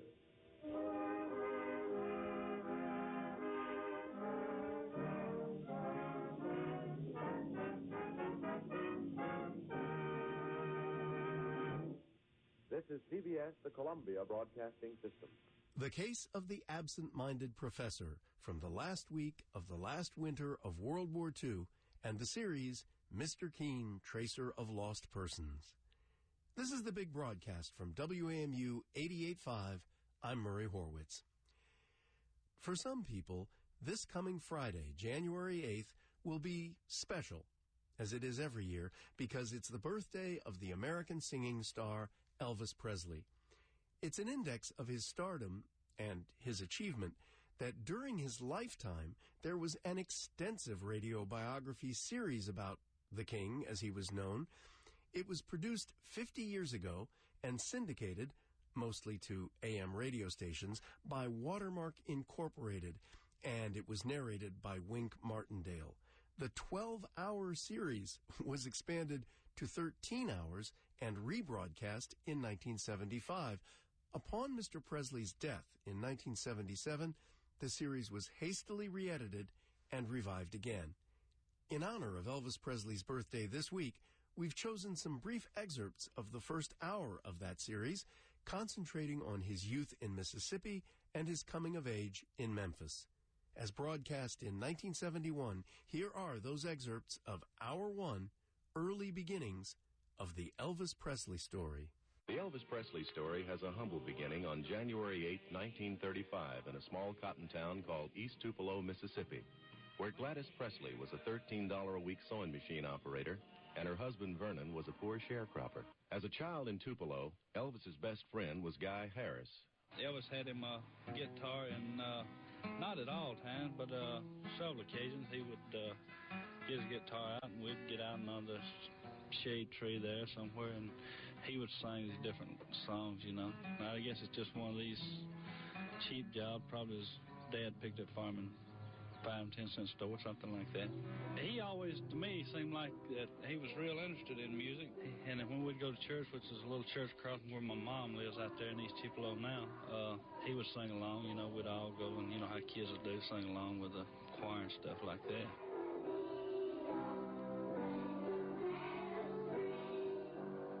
My name is Walter Duncan. I pastor the First Assembly of God Church in the city of Tupelo 15 and a half years. Assemblies of God believe the Bible is the inspired and only infallible and authoritative Word of God. There is one God, eternally existent in three persons God the Father, God the Son, and God the Holy Ghost.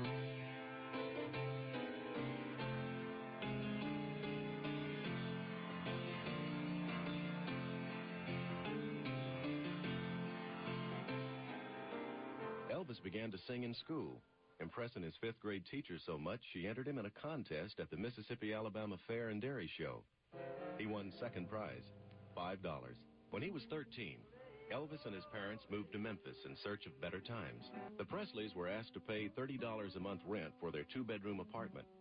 Mr. Presley worked in a nearby factory as a laborer, Mrs. Presley as a cafeteria worker and as a seamstress, while Elvis walked to classes at Humes High School and played in the neighborhood with his new friends. It's Buzzy Forbes. I work at Memphis Light Gas and Water. I'm assistant supervisor. It's a close friend of Elvis's when we was going to high school. I guess 80% of the people there were either from broken homes or from uh, widowed families. And of course, what you had there was a bunch of kids that helped raise themselves. Now, the surrounding neighborhood, of course, it was a lot of uh, beer joints and dives around there. There was uh, places where people would get cut up every now and then up on Main Street. The poor theaters, this sort of stuff. I mean, uh, Another old Memphis neighbor of Elvis's, Doris Shrewsbury, now Mrs. Cecil Blackwood. One thing was his consistency in attending Sunday school. He was there every Sunday. His mother had many friends in the church at that time, and everyone thought of Mrs. Presley as a spiritual, th- uh, a very devout person. One of Elvis's favorite singing groups during his early Memphis years was a gospel quartet called The Statesmen. Often he'd attend their all night sings at the Memphis Auditorium. The lead singer of The Statesmen at the time, Jake Hess, became one of Elvis's most important vocal influences. Elvis acknowledges this. Let's listen to one of The Statesman's best known songs, He Knows Just What I Need. Then we'll hear Elvis's own rendition of that same song, recorded many years later. Is there a similarity? My Jesus knows when I am lonely. He knows each pain. He sees each tear. He understands each lonely heartache. He understands because he cares. My Jesus knows just what I need. Oh, yes, he knows just what I need. He's satisfied.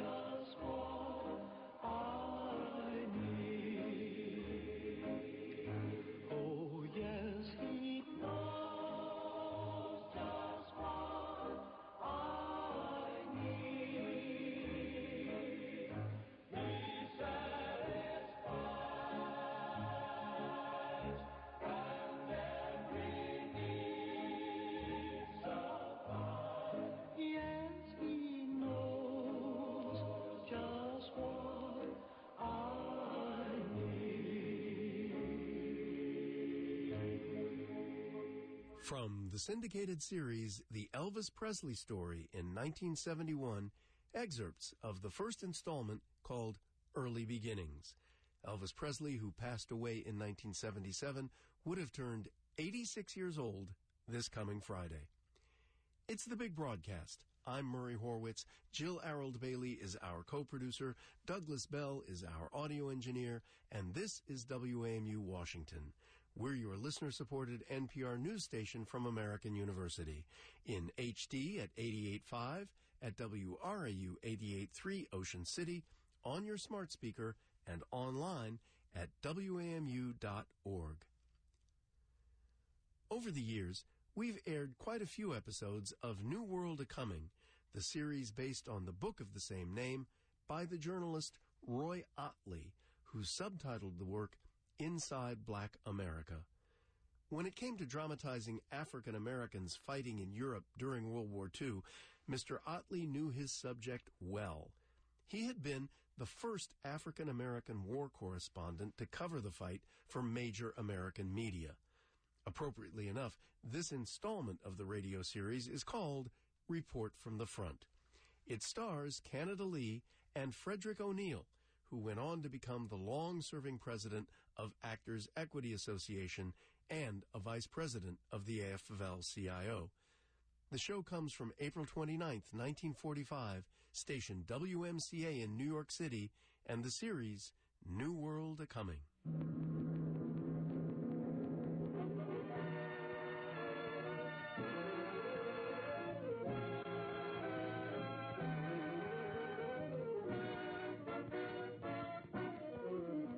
With the sweep and fury of the resurrection, there's a new world a coming.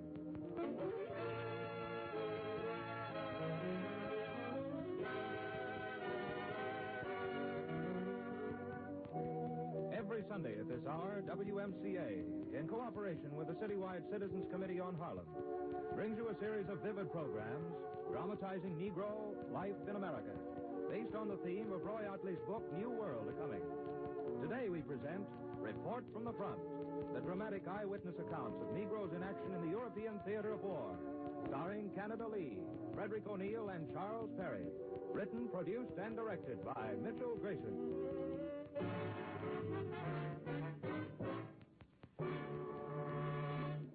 The other day, there was an item in the newspaper quoting General George Marshall, Chief of Staff of the United States Army. Said General Marshall, The Nazi gasoline stocks are practically dried up. The Germans haven't fuel to move supplies, let alone armored vehicles and artillery. But their supply problem is far simpler than ours, as they are at home. Replacements of tanks is also relatively easy for them. A Nazi tank seriously damaged goes to a factory not far away. But when our armor is knocked out, it is lost if it cannot be repaired on the field.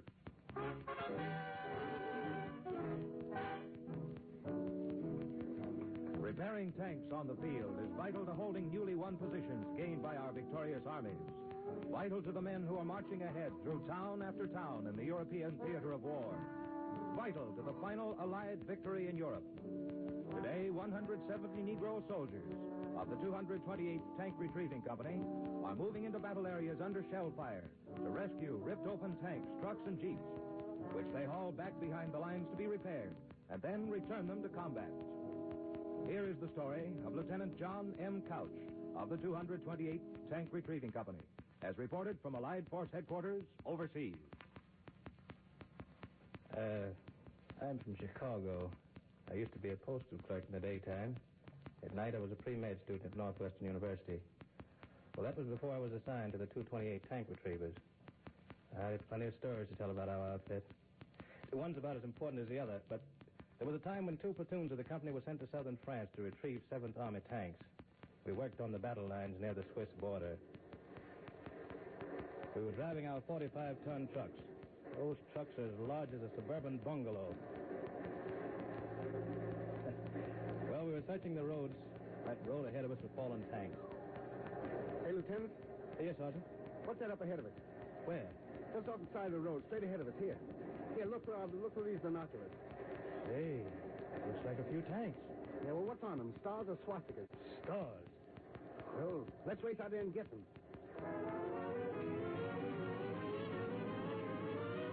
Hey, Sergeant. Yeah?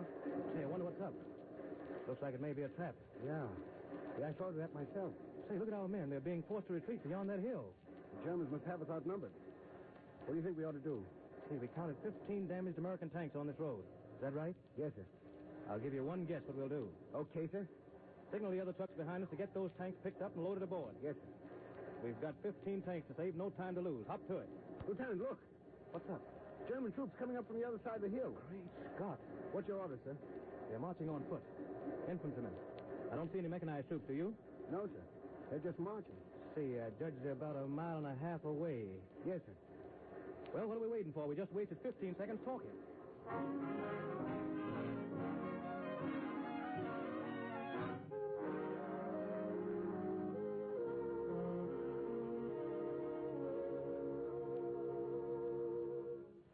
Well, I'm here to tell the story, so I guess you must know what happened. Well, we got those 15 tanks off the road in exactly 10 minutes. And while we were sweating it out, we could see the Jerry's advancing on us. They tried shooting at us, but they didn't get a single one of us. They didn't get our tanks either. kind of proud of my outfit. In the 11 months that we've been overseas, we Negroes in the 228th Tank Retrieving Company have hauled back 2,000 tanks for salvage and repairs. And that's not counting the German armor and other equipment we picked up for barn rallies in the United States. Well, all in all, this amounted to about 64,000 tons of tanks saved from falling into the hands of the Germans. And the estimated cost of these tanks is about $70 million. And all of it without losing a single man in our company. I tell you, it's a record we're all mighty proud of.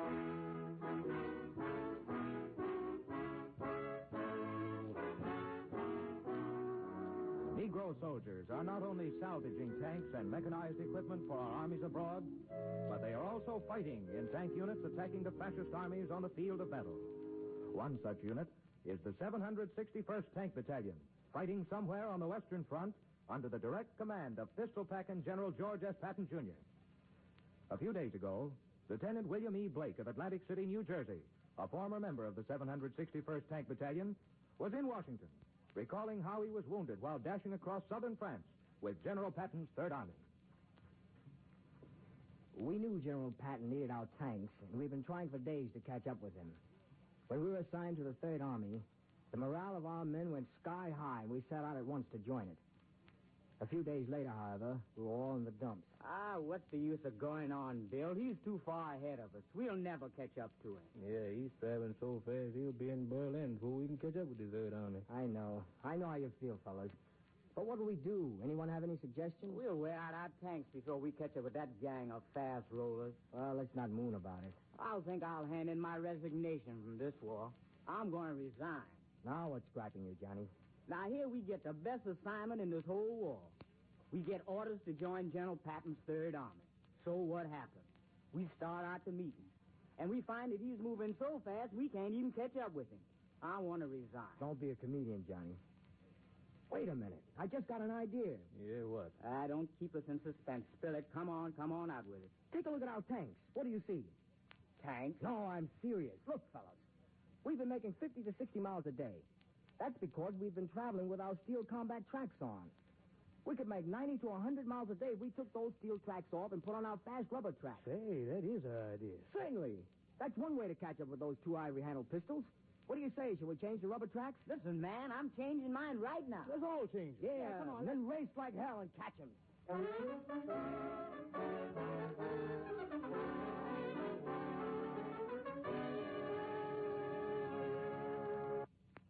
I never dreamed that any army could move so fast while fighting, but General Patton's Third Army did. And we actually did 90 to 100 miles a day when we finally overtook him. They say at one time, headquarters had to drop maps to General Patton by plane because the Third Army ran off the maps that they started with, and no one from headquarters was able to catch up with the general on the ground. When finally, the men of the 761st Tank Battalion caught up with General Patton, he was waiting impatiently for supplies at Nancy, France. We were in battalion formation when the order was given to man all guns. Suddenly, a bunch of jeeps loaded with MPs and 50 caliber machine guns rolled in and took up strategic posi- positions. Something was in the wind. We didn't know quite what. But whatever it was, it was important. Suddenly, a single jeep came dashing up and stopped beside an armored scout car. A three-star general jumped from the jeep and vaulted up on the hood of the armored car. And when I saw his two ivory-handled pistols, I knew I was looking at Lieutenant General George S. Patton, Jr. Now, I'm not going to waste any words. I'm going to tell you what we intend to do and expect you to do it. We're on our way to Germany. And I'm banking on you men of the 761st to help the Third Army get there. Now, I don't care what color any man is, as long as he gets out there and kills those dirty rats in the green suit. That's all I want to say. Good luck, and I'll see you when the battle's over.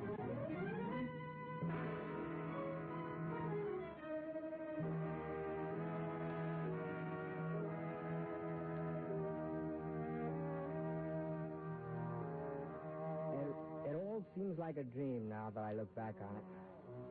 When General Patton struck at a town 3,000 yards from the German border, I was a liaison officer between the 26th Infantry Division, known as the Yankees, and a company of tanks from my battalion attached to the New Englanders for support.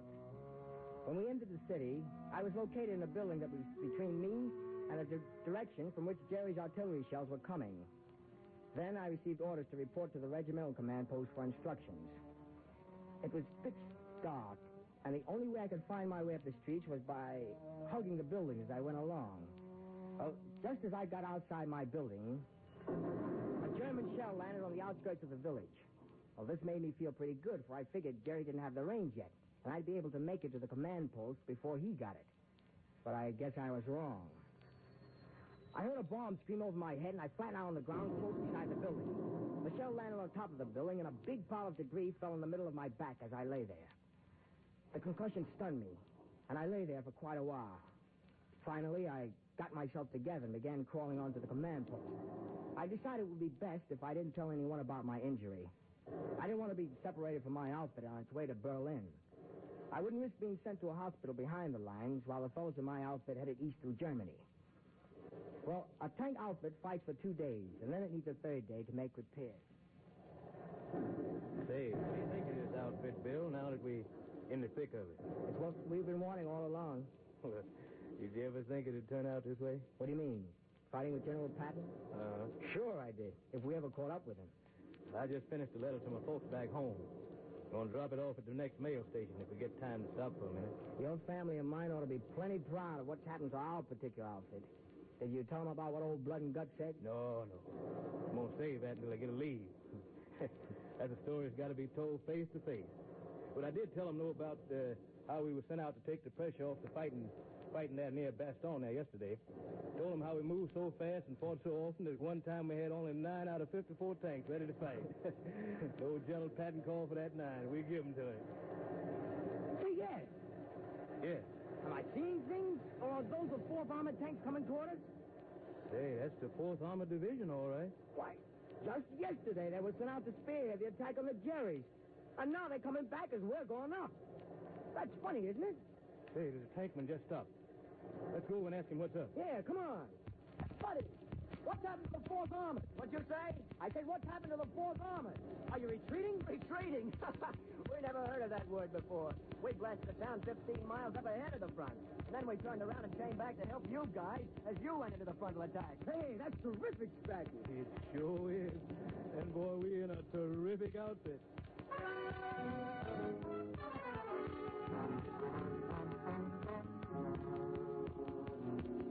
For a total of eight days, I managed to keep up with the grueling advances of General Patton's forces. Then it happened. I fell on the side of the road with a stinging pain in my spine, exhausted. Uh, easy there, easy there. You're, you're all right now. You're all right. Where am You're in an American field hospital. Your division went on ahead without you. You've been badly hurt. What? What, what do you say? Who are you? I'm a doctor attached to the medical corps. Captain Gardner's my name. What happened to me, sir? Well, you suffered some serious injuries to your spinal column. You're going to be evacuated to a hospital far behind the lines. Evacuate? Yes, Lieutenant Blake. We're planning to send you to the hospital at Rand. You'll be there for a little while, and then you'll be flown to England. Possibly after that, you'll be taken back to the United States. You've seen all of this war that you're going to see. As a matter of fact, from now on, you're out of it.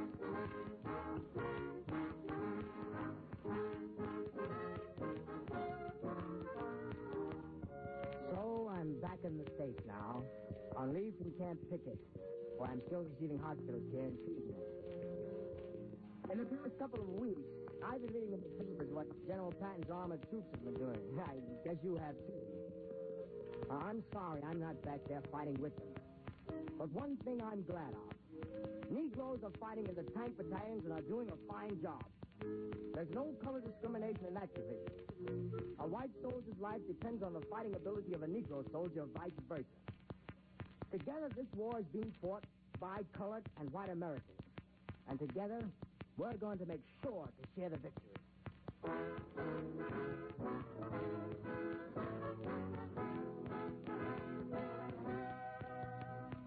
That was the story of Lieutenant William E. Blake of Atlantic City, New Jersey, a former member of the 761st Tank Battalion, attached to General Patton's Third Army.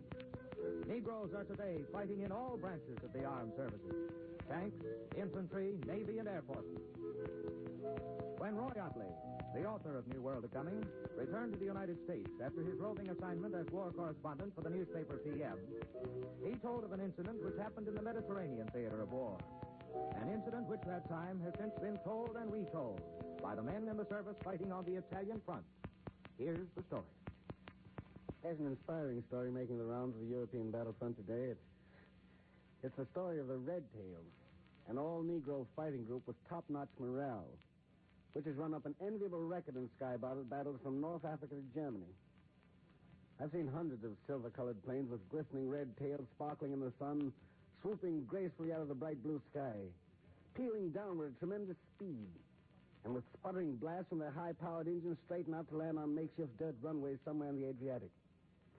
The Red Tails are the all Negro fighter group of the 15th Air Force, commanded by Colonel Benjamin Davis, Jr., son of Brigadier General Davis, the highest ranking Negro officer in the United States Army.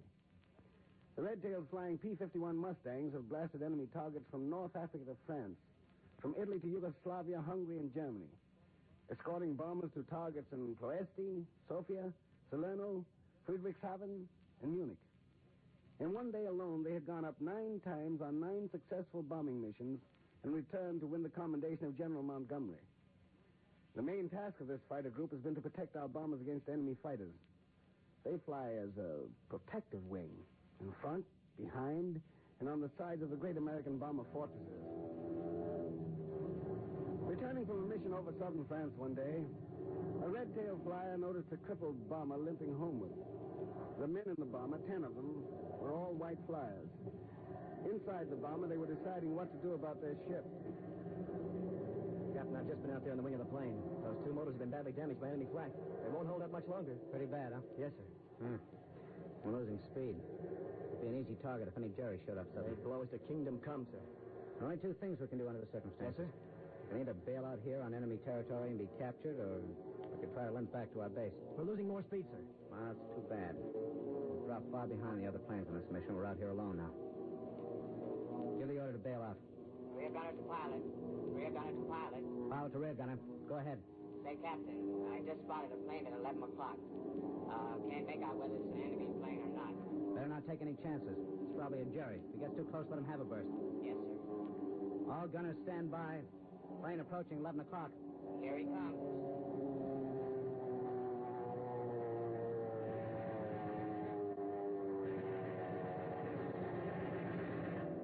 Pilot to rear gunner. How'd you make out, Shorty? I missed him. Wait a minute. Hold your fire. The pilot in that plane's flying the signals. Holy mackerel, it's a red tail fighter, one of the Negro flyers. He's rocking his wings. It shows he's an American. I'll contact him through our radio. Hello? P 51 Red Tail. Hello, P 51 Red Tail. Can you hear me? Over. Yes, I can hear you. You're pretty badly shot up, aren't you? Yes. Two of our motors are out of commission. I noticed you're in trouble. You rode away from the squad to give you a hand in case the terrorists start to attack you. I'll stick with him, give you some protection. Think you can make it back to the airbase. Over. That's great. We're just going to bail out. But if you can stay with us, we'll get back to the base. Okay? Okay, let's go.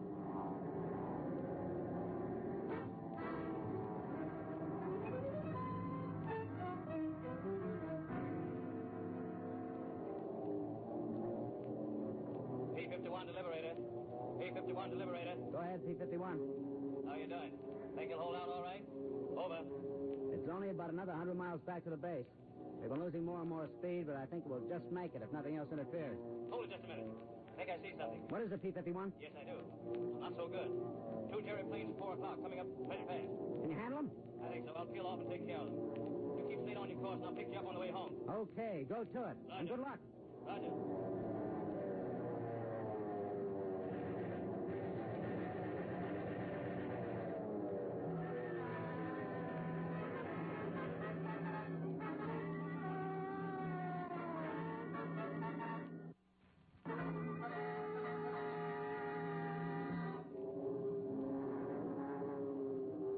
P-51 to Liberator. P-51 to Liberator. Hi there. How'd you make out? Now, with you, ain't it? You certainly are. They ain't bothering us anymore, are they?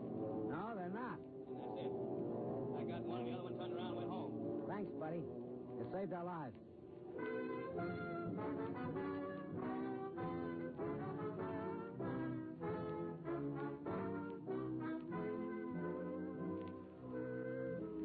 When the bomber approached the nearest Allied base, they found they had other trouble. The bomber's undercarriage had been shot away, and it was forced to crash land. Luckily, no one was hurt. When the Negro red-tailed flyer landed directly behind them, and the white fellows rushed out across the field, lifted him out of his plane onto their shoulders, they started to kiss him on the cheek. Their lives were saved by this Negro red-tailed pilot.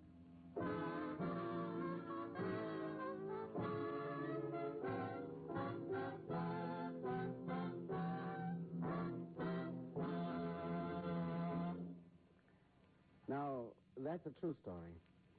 And here's the payoff on the Red Tails.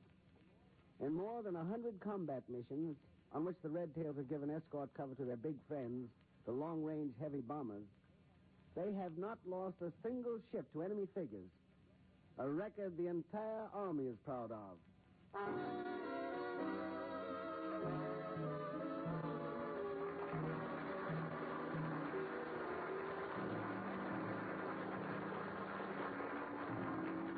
You've been listening to New World of Cummings dramatization Report from the Front, written, produced, and directed by Mitchell Grayson, and starring Canada Lee, Charles Perry, and Frederick O'Neill. Others in the cast today included Fred Carter, Don Gibson, John Adair, and Paul Mann. We invite you to be with us again next Sunday at 3 past 3, when we will again present New World of Cummings. Music by James Lazito was conducted by Jerry Sears.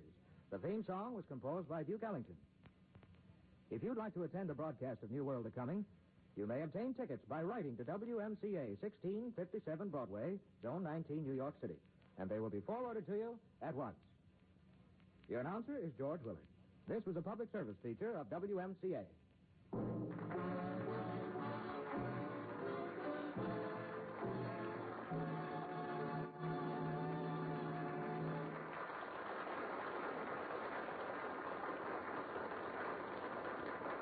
Women of America, this is a straight from the shoulder, unvarnished appeal to you for help.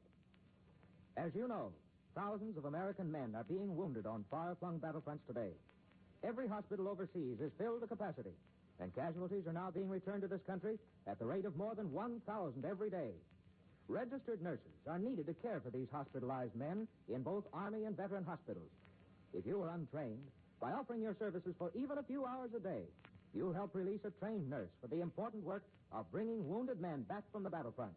So whether you're trained or untrained, whether you're young or old, you're needed desperately to help in relieving the present nursing crisis. Won't you go to your local Red Cross chapter tomorrow and learn where and how you can serve?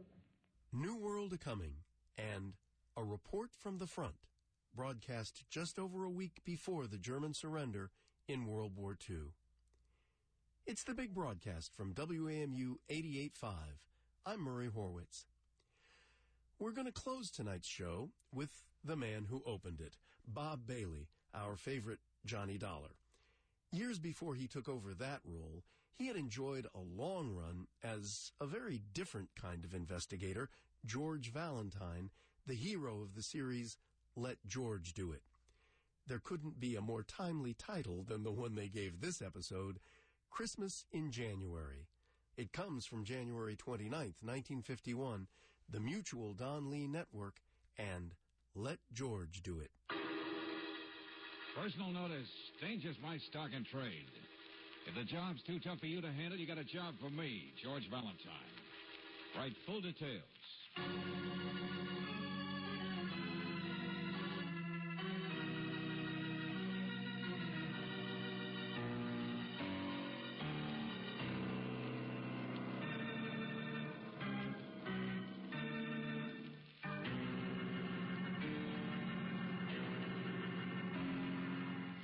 Standard Oil Company of California, on behalf of independent Chevron gas stations and standard stations throughout the West, invite you to let George do it.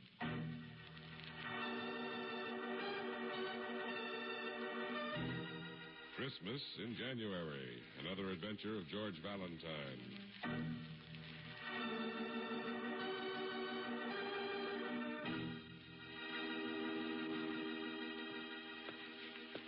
You, uh, looking for a picture, lady? Oh, hello, buddy. Hey, how much is that one? Uh, this one? Yeah. The oil painting of the building? It's a street in Paris. Looks Uh, more like Oswego. Uh, no, it's somewhere on the left bank, I presume. You see, the painter Uh, lived never in, mind uh, the travel notes, Jack. Just how much, huh? Well, I'm afraid it's probably a good deal more than you could afford, sister. Uh, buddy, you see that big white convertible out there at the curb? Huh? Well, is it yours? Oh, well, I didn't mean it. What do I gotta do? Wear tights? Oh. The name's Charity Dufresne. I'll buy you a seeing eye dog. Oh, Mr. Frayne. well, Yeah. Oh, I'm awfully sorry. Gosh, I've even got pinups of you myself. Holy smoke.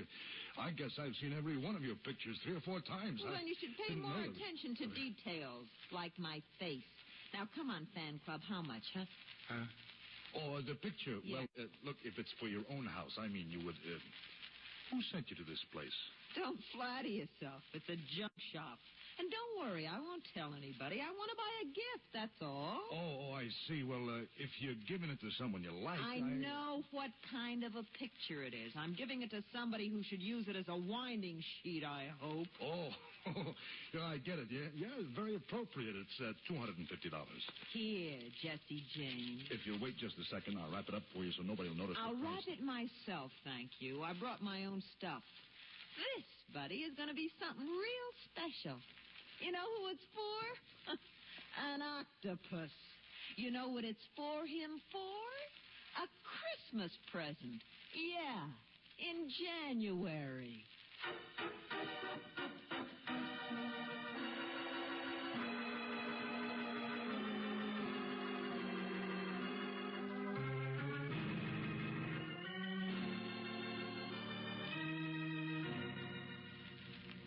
yes, that's that's my dear Charity. As wholesome and appetizing as a tube of ant paste. Oh, but she adores me. Worship is the proper word, perhaps. She's like a yo-yo to which I hold the string. yeah, sure. But uh, look, she got out of the car, Mr. Wick, and walked into the shop. My Then- dear Mr. Valentine, you will keep your eye on the doings of Miss Charity Dufresne. How about that, Miss Brooks? Did he just watch the doings, or did he let his eye wander to what's already been done by her beneficent creator? Well, I was right there with him. She's very attractive, but I. I'm trying to tell you what she did, Mr. Wick, if you'll just let me. You like a drambuie, either one of you? The only drink worth drinking. Because, like a woman, a drink should be stimulating to the senses, but easy to see through. Jokes! Where's that bottle of drambuie you brought to town from the hovel? Uh, my country place, Mr. Allen. Well, no thanks. Really, Mr. Wick. Why we- should I know, course. I've been busy with the lights. Look, Mr. Wick, I'm, I'm trying to give you a report. Will Of you? course you are, my dear man. Of course you are. You heard her call me an octopus, you said. Isn't that wonderful, Duke? yeah, I guess so. You mean one of them Don't things you with wish eight- you had thought of it? Jukes is so prosaic when he calls me names. Used to be a mule skinner's apprentice, I believe. I was a male nurse. I was studying to be a Yes, pharmacist. yes, yes. Let's not bore the people, Jukes. Just run and fetch them a brandy. My name is really Anthony. Of course, dear boy, they understand. Mr. Valentine knows a Jukes when he sees one. Now hop. All right, boss. I'll see what I can find. My companion, isn't he delightful? The jester, a court fool. And I'm tied to him like a millstone. I've been ill, you know, so my wife hired him to fetch and carry. And then when I was helpless and at his mercy night and day, she ran away. Makes a rather charming story, don't you think? I call it the Frau's Revenge. Uh, Yeah. I didn't even know you were married, Mr. Wick. Oh, miserably. Don't you ever read my column? Good heavens, man, let me inform you. It's the sort of rounded anecdote Walcott would have adored. She was my secretary, you see, in years past, until in my bestial fashion I decided I could save a good bit of expense if I married her and stopped her salary. However, fate in his hairy handed way. Never mind, never mind. I've heard enough vocabulary for one day. I'm a busy man, Mr. Wick. You don't want to check over my report? Okay, forget it. Goodbye. I could recite your stupid report by heart, Mr. Valentine. I asked you to observe the suspicious actions of Mr. Frank. Look, she only bought a picture. I wouldn't have taken the job if I'd have known you just wanted me to snoop. An original oil painting of a Paris building and street. Now tell me, there was a lamp in the background, wasn't there? And two children rolling a red. Well, well, yeah, yeah, that's right. Of course, I don't suppose you noticed the name, the artist's signature. Well, it, it, well, it was kind of a funny painting. Didn't mean anything to me. Something like uh, Petrillo. That's all I read out. What? of it. No? Oh yeah. Yeah. oh, Mr. Valentine. Oh, my poor little yo-yo will be spinning so fast, she won't know what hit her. What on earth are you talking about, Mr. Wick? It will all be in print, dear one. I never give away the end of a story before it's written. Uh, tell me, tell me, do you think green lights will look well on a blue Christmas tree? Hmm? A what? Mr. Valentine, you have your check. Goodbye.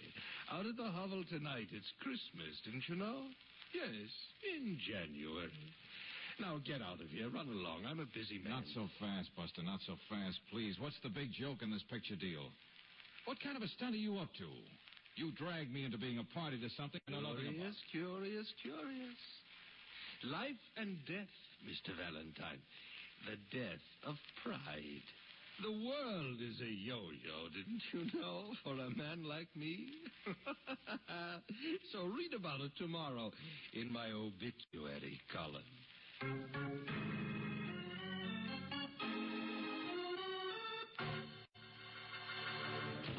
Christmas in January, yo-yos, paintings. What kind of a loony character? Oh, Trio, George, that's it. And he painted Paris streets and buildings. Huh? And you said she bought it for $250. Yeah, that's right. An original painting by Otrio. Huh? Would you like to find out just what kind of a snide story Mr. Wick is getting ready to write that I'm afraid we helped him to write? Now look, don't rub it in. What don't I know? Besides everything. Come on. We're going to a real art store, George. Huh? Because you want to bet the lead his story will be all about Miss Charity Dufresne buying a fraudulent painting? Well, darling, a real Utrio should sell for at least fifteen or twenty thousand dollars. And not just on Christmas.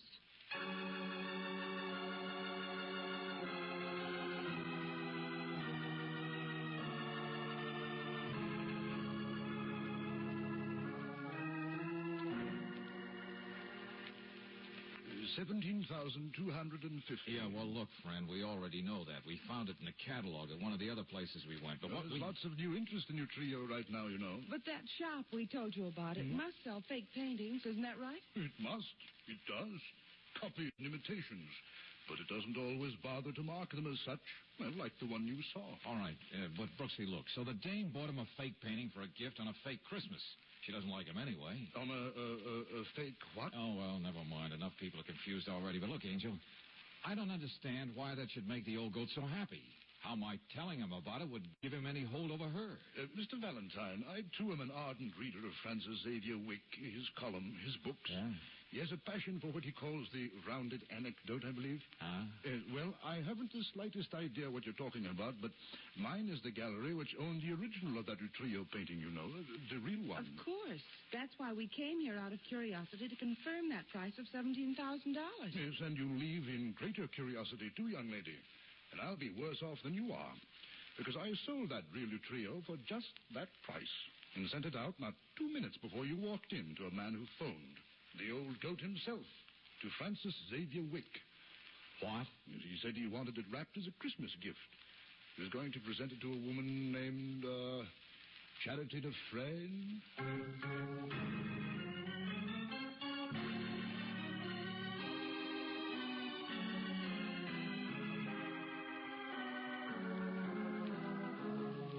Oh, look, Brooksy, we're out of order. Curiosity killed a cat. George, that woman's coming back. Mr. Valentine, Mr. Frayne seems to be busy right now. She's on the hall telephone talking to an art dealer back in Oh, town. yeah, well, uh, we only came out here to the hovel to find out. Oh, you're quite welcome. There've been guests coming and going all evening. It's Christmas here, didn't you know? How could we forget? Mr. Wick was ill at the real Christmas time, but of course he can't celebrate it unless we he can get out of bed, unless he can dress up as Santa Claus. Oh, well, that explains part Yes, of why. unless he can give presents and receive them in person. Wouldn't be Christmas without people, would it? Wouldn't be anything without people, would it? Around him all the time. His court, his fools, his.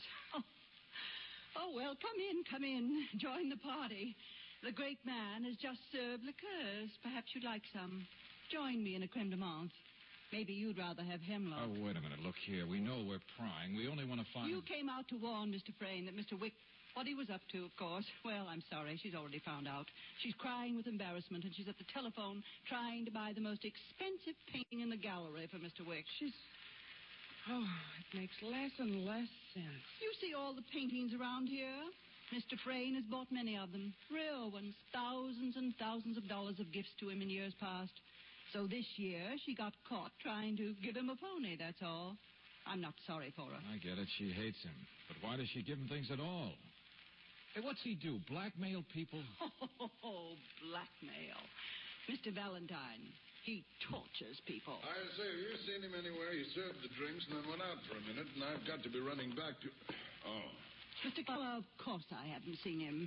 I've been here for an hour myself. He hasn't even spoken to me. I, I'm sorry, Mrs. Wick. I didn't know. I... Hold it, hold it, please. You're Mrs. Wick? Well, who did you think I was? A dear, dear friend like Mr. Keller here? Like Charity Dufresne?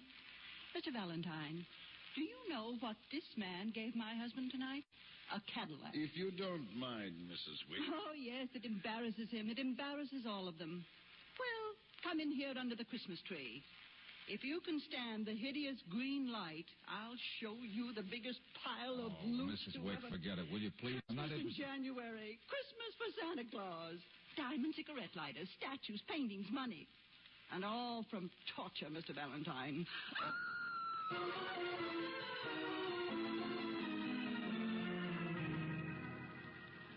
Just lying there. I saw him just lying there at the door to the bathroom. And that hideous Santa Claus. Be quiet, Mr. Frame. Lying on his face, the side of the door. Wick, Francis. Here, let me. I'll give you a hand. If I could turn him over, he must have fainted. He Wait must a minute. Wait a minute. Yeah. Yeah, we'd better move him. But if his pulse means anything, Santa Claus Wick is dead.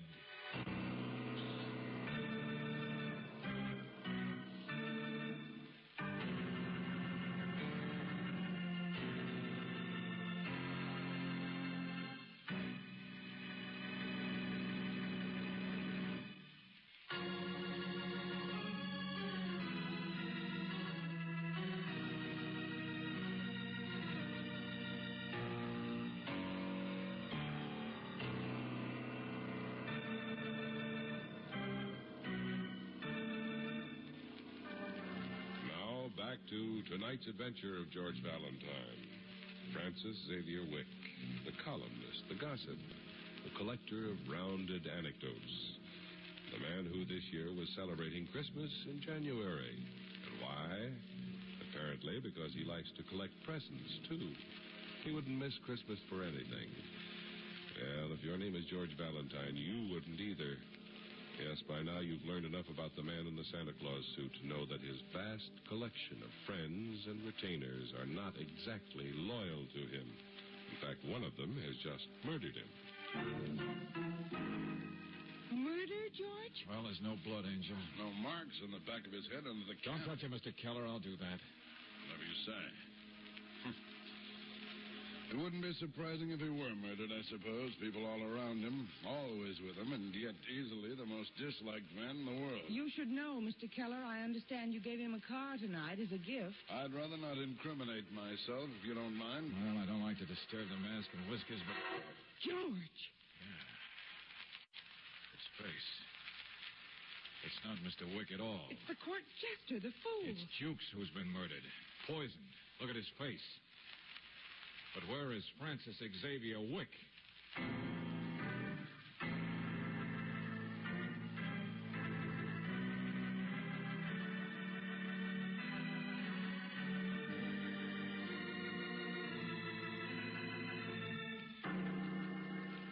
But I saw Wick, I tell you, before he put on that ridiculous costume. Or rather, he had just part of it on. When was that? A half an hour earlier, I suppose. I, I don't know. It was before Mr. Frame got here. What about the other guests? The, the people who brought all those other presents. They'd gone. They'd already left. Just who are you, Mr. Keller? What are you doing here? What? Good heavens, man. I'm a banker, but that doesn't have anything to do with it. For some reason, you give huge gifts every Christmas to Mr. Wick. Just like Mr. Frayne, like the others. Well, and stop yet- harping on it. It's a fact, that's all. I'm certainly not going to explain it. Why should I? I didn't try to kill the man. Well, somebody who was left in the house must have. All right. But it's Jukes who's dead, not Wick. Ah, and you can't even tell me when they changed parts, when Juke started playing Santa Claus. No, no. What of it? Charity Dufresne told you where we all were, and now confirm it. Mr. Valentine, Mr. Valentine. Yeah, right here, Mrs. Wick. The little summer house, the studio, out where he does his All right, writing. come on. I'll get your breath. What's the matter? I found him. what? My husband. He's unconscious.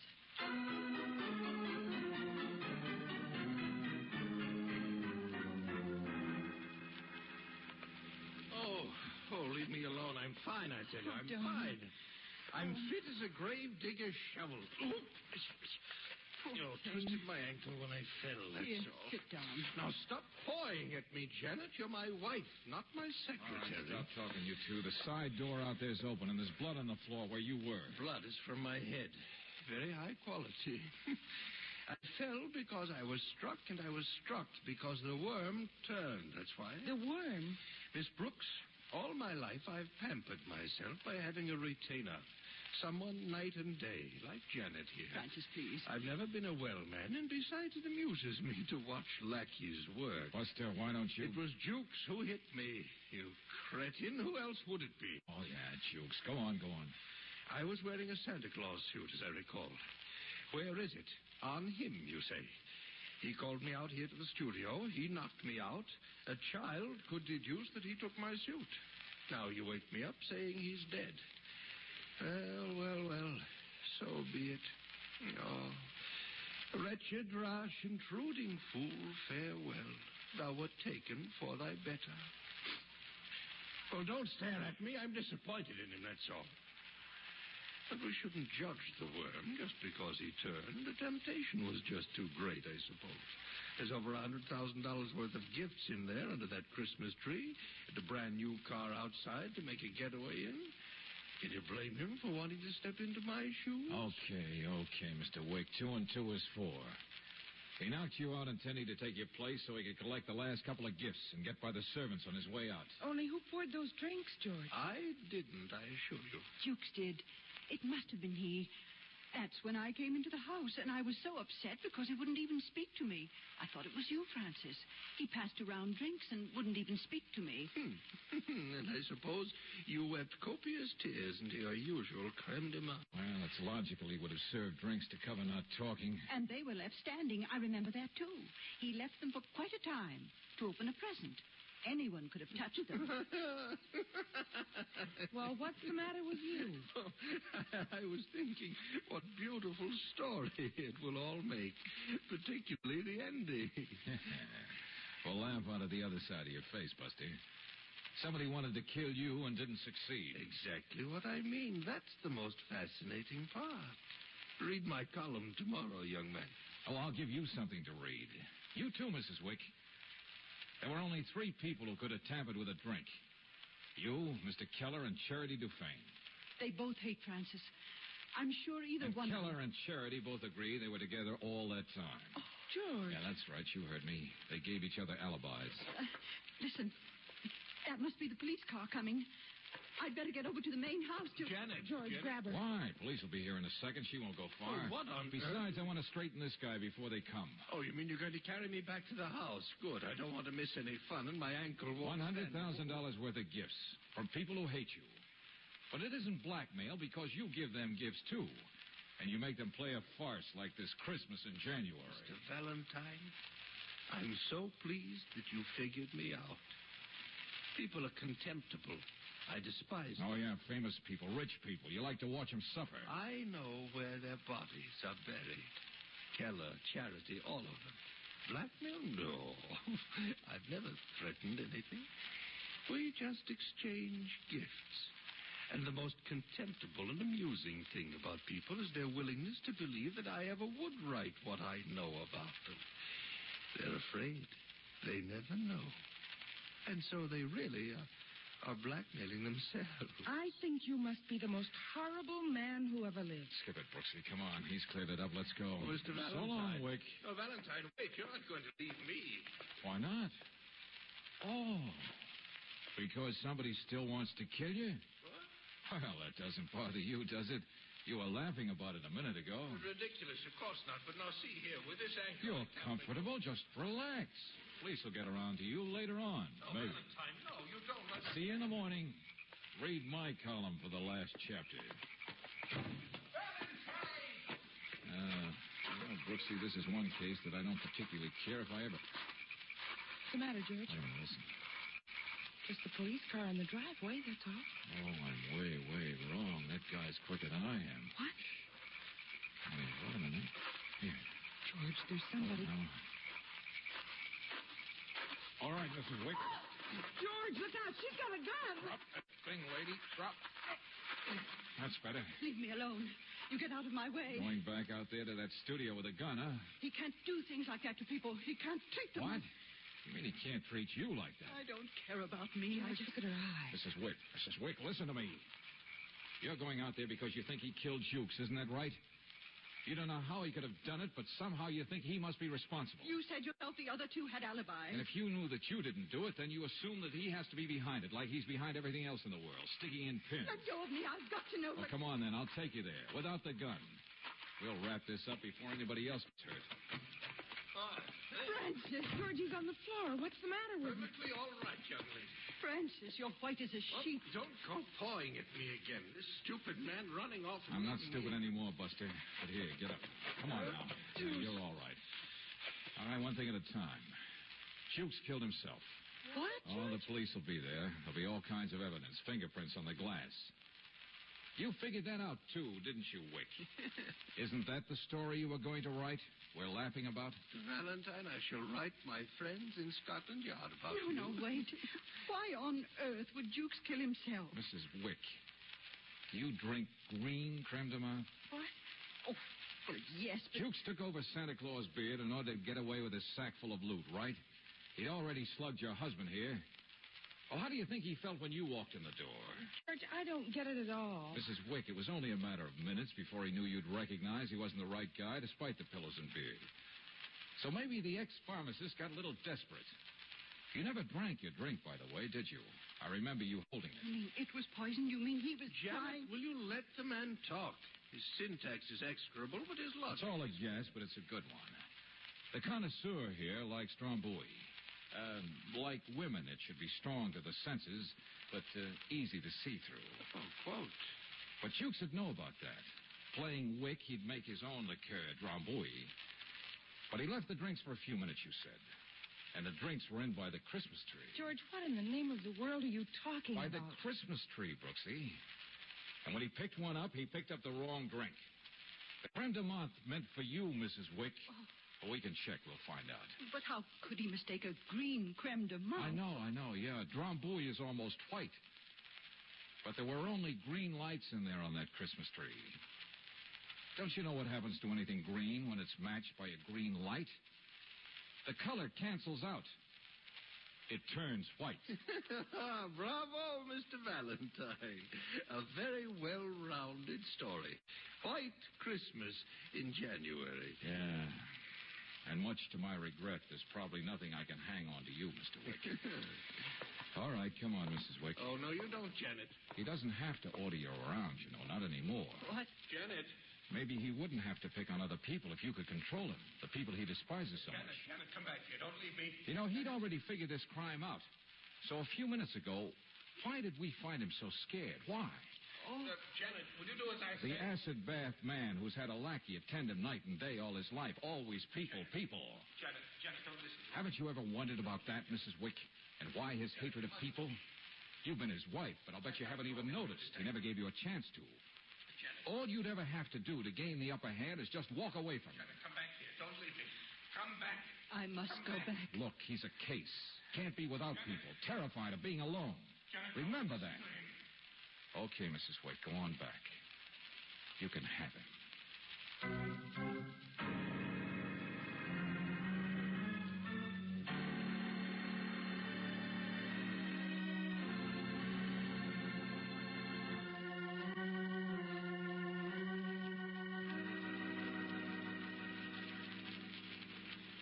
Oh, George, I don't envy her the job.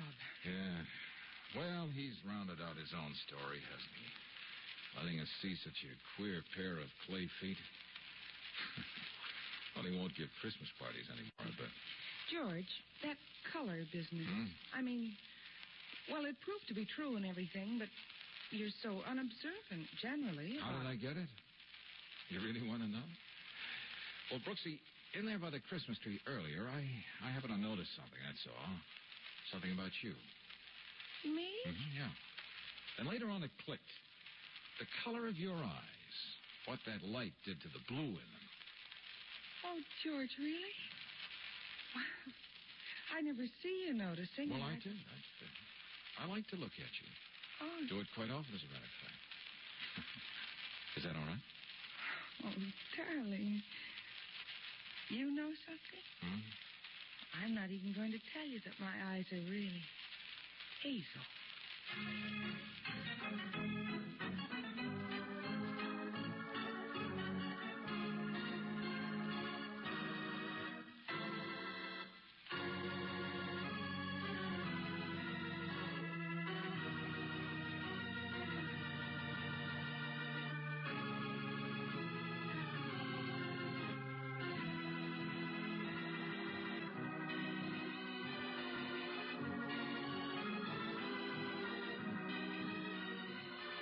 Tonight's adventure of George Valentine is brought to you by Standard Oil Company of California on behalf of independent Chevron gas stations and standard stations throughout the West.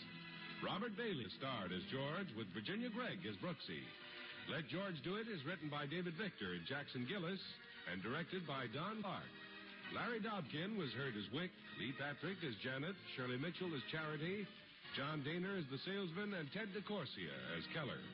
The music is composed and presented by Eddie Dunstetter, your announcer, John Heaston.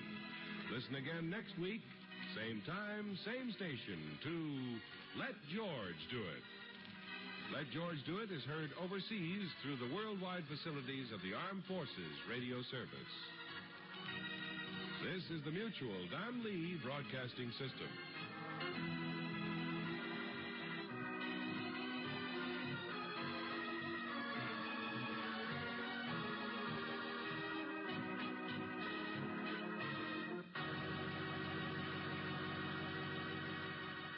A 1951 episode of Let George Do It titled Christmas in January.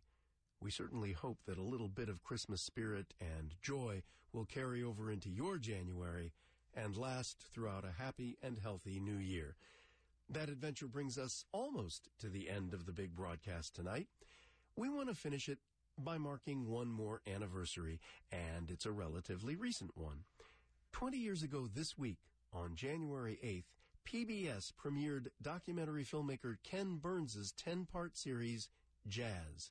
We're going to close our show with a tune he used to open his. Recorded in Chicago on November 4th, 1931, it's Louis Armstrong with Hoagie Carmichael's Stardust. For co-producer Jill Arold Bailey and audio engineer Douglas Bell, this is Murray Horwitz. Again, wishing you a healthy and happy new year. Thanks for listening. Have a great week, and please join us here next Sunday. Good night, everybody.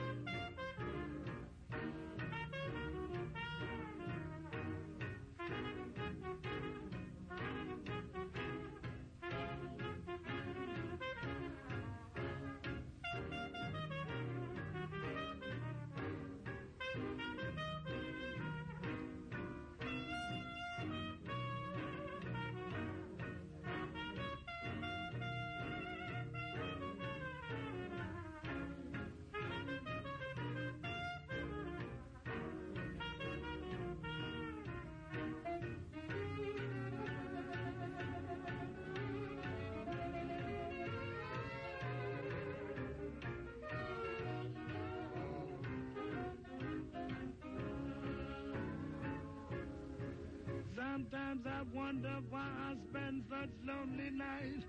Oh, baby, lonely nights. Dreaming of a song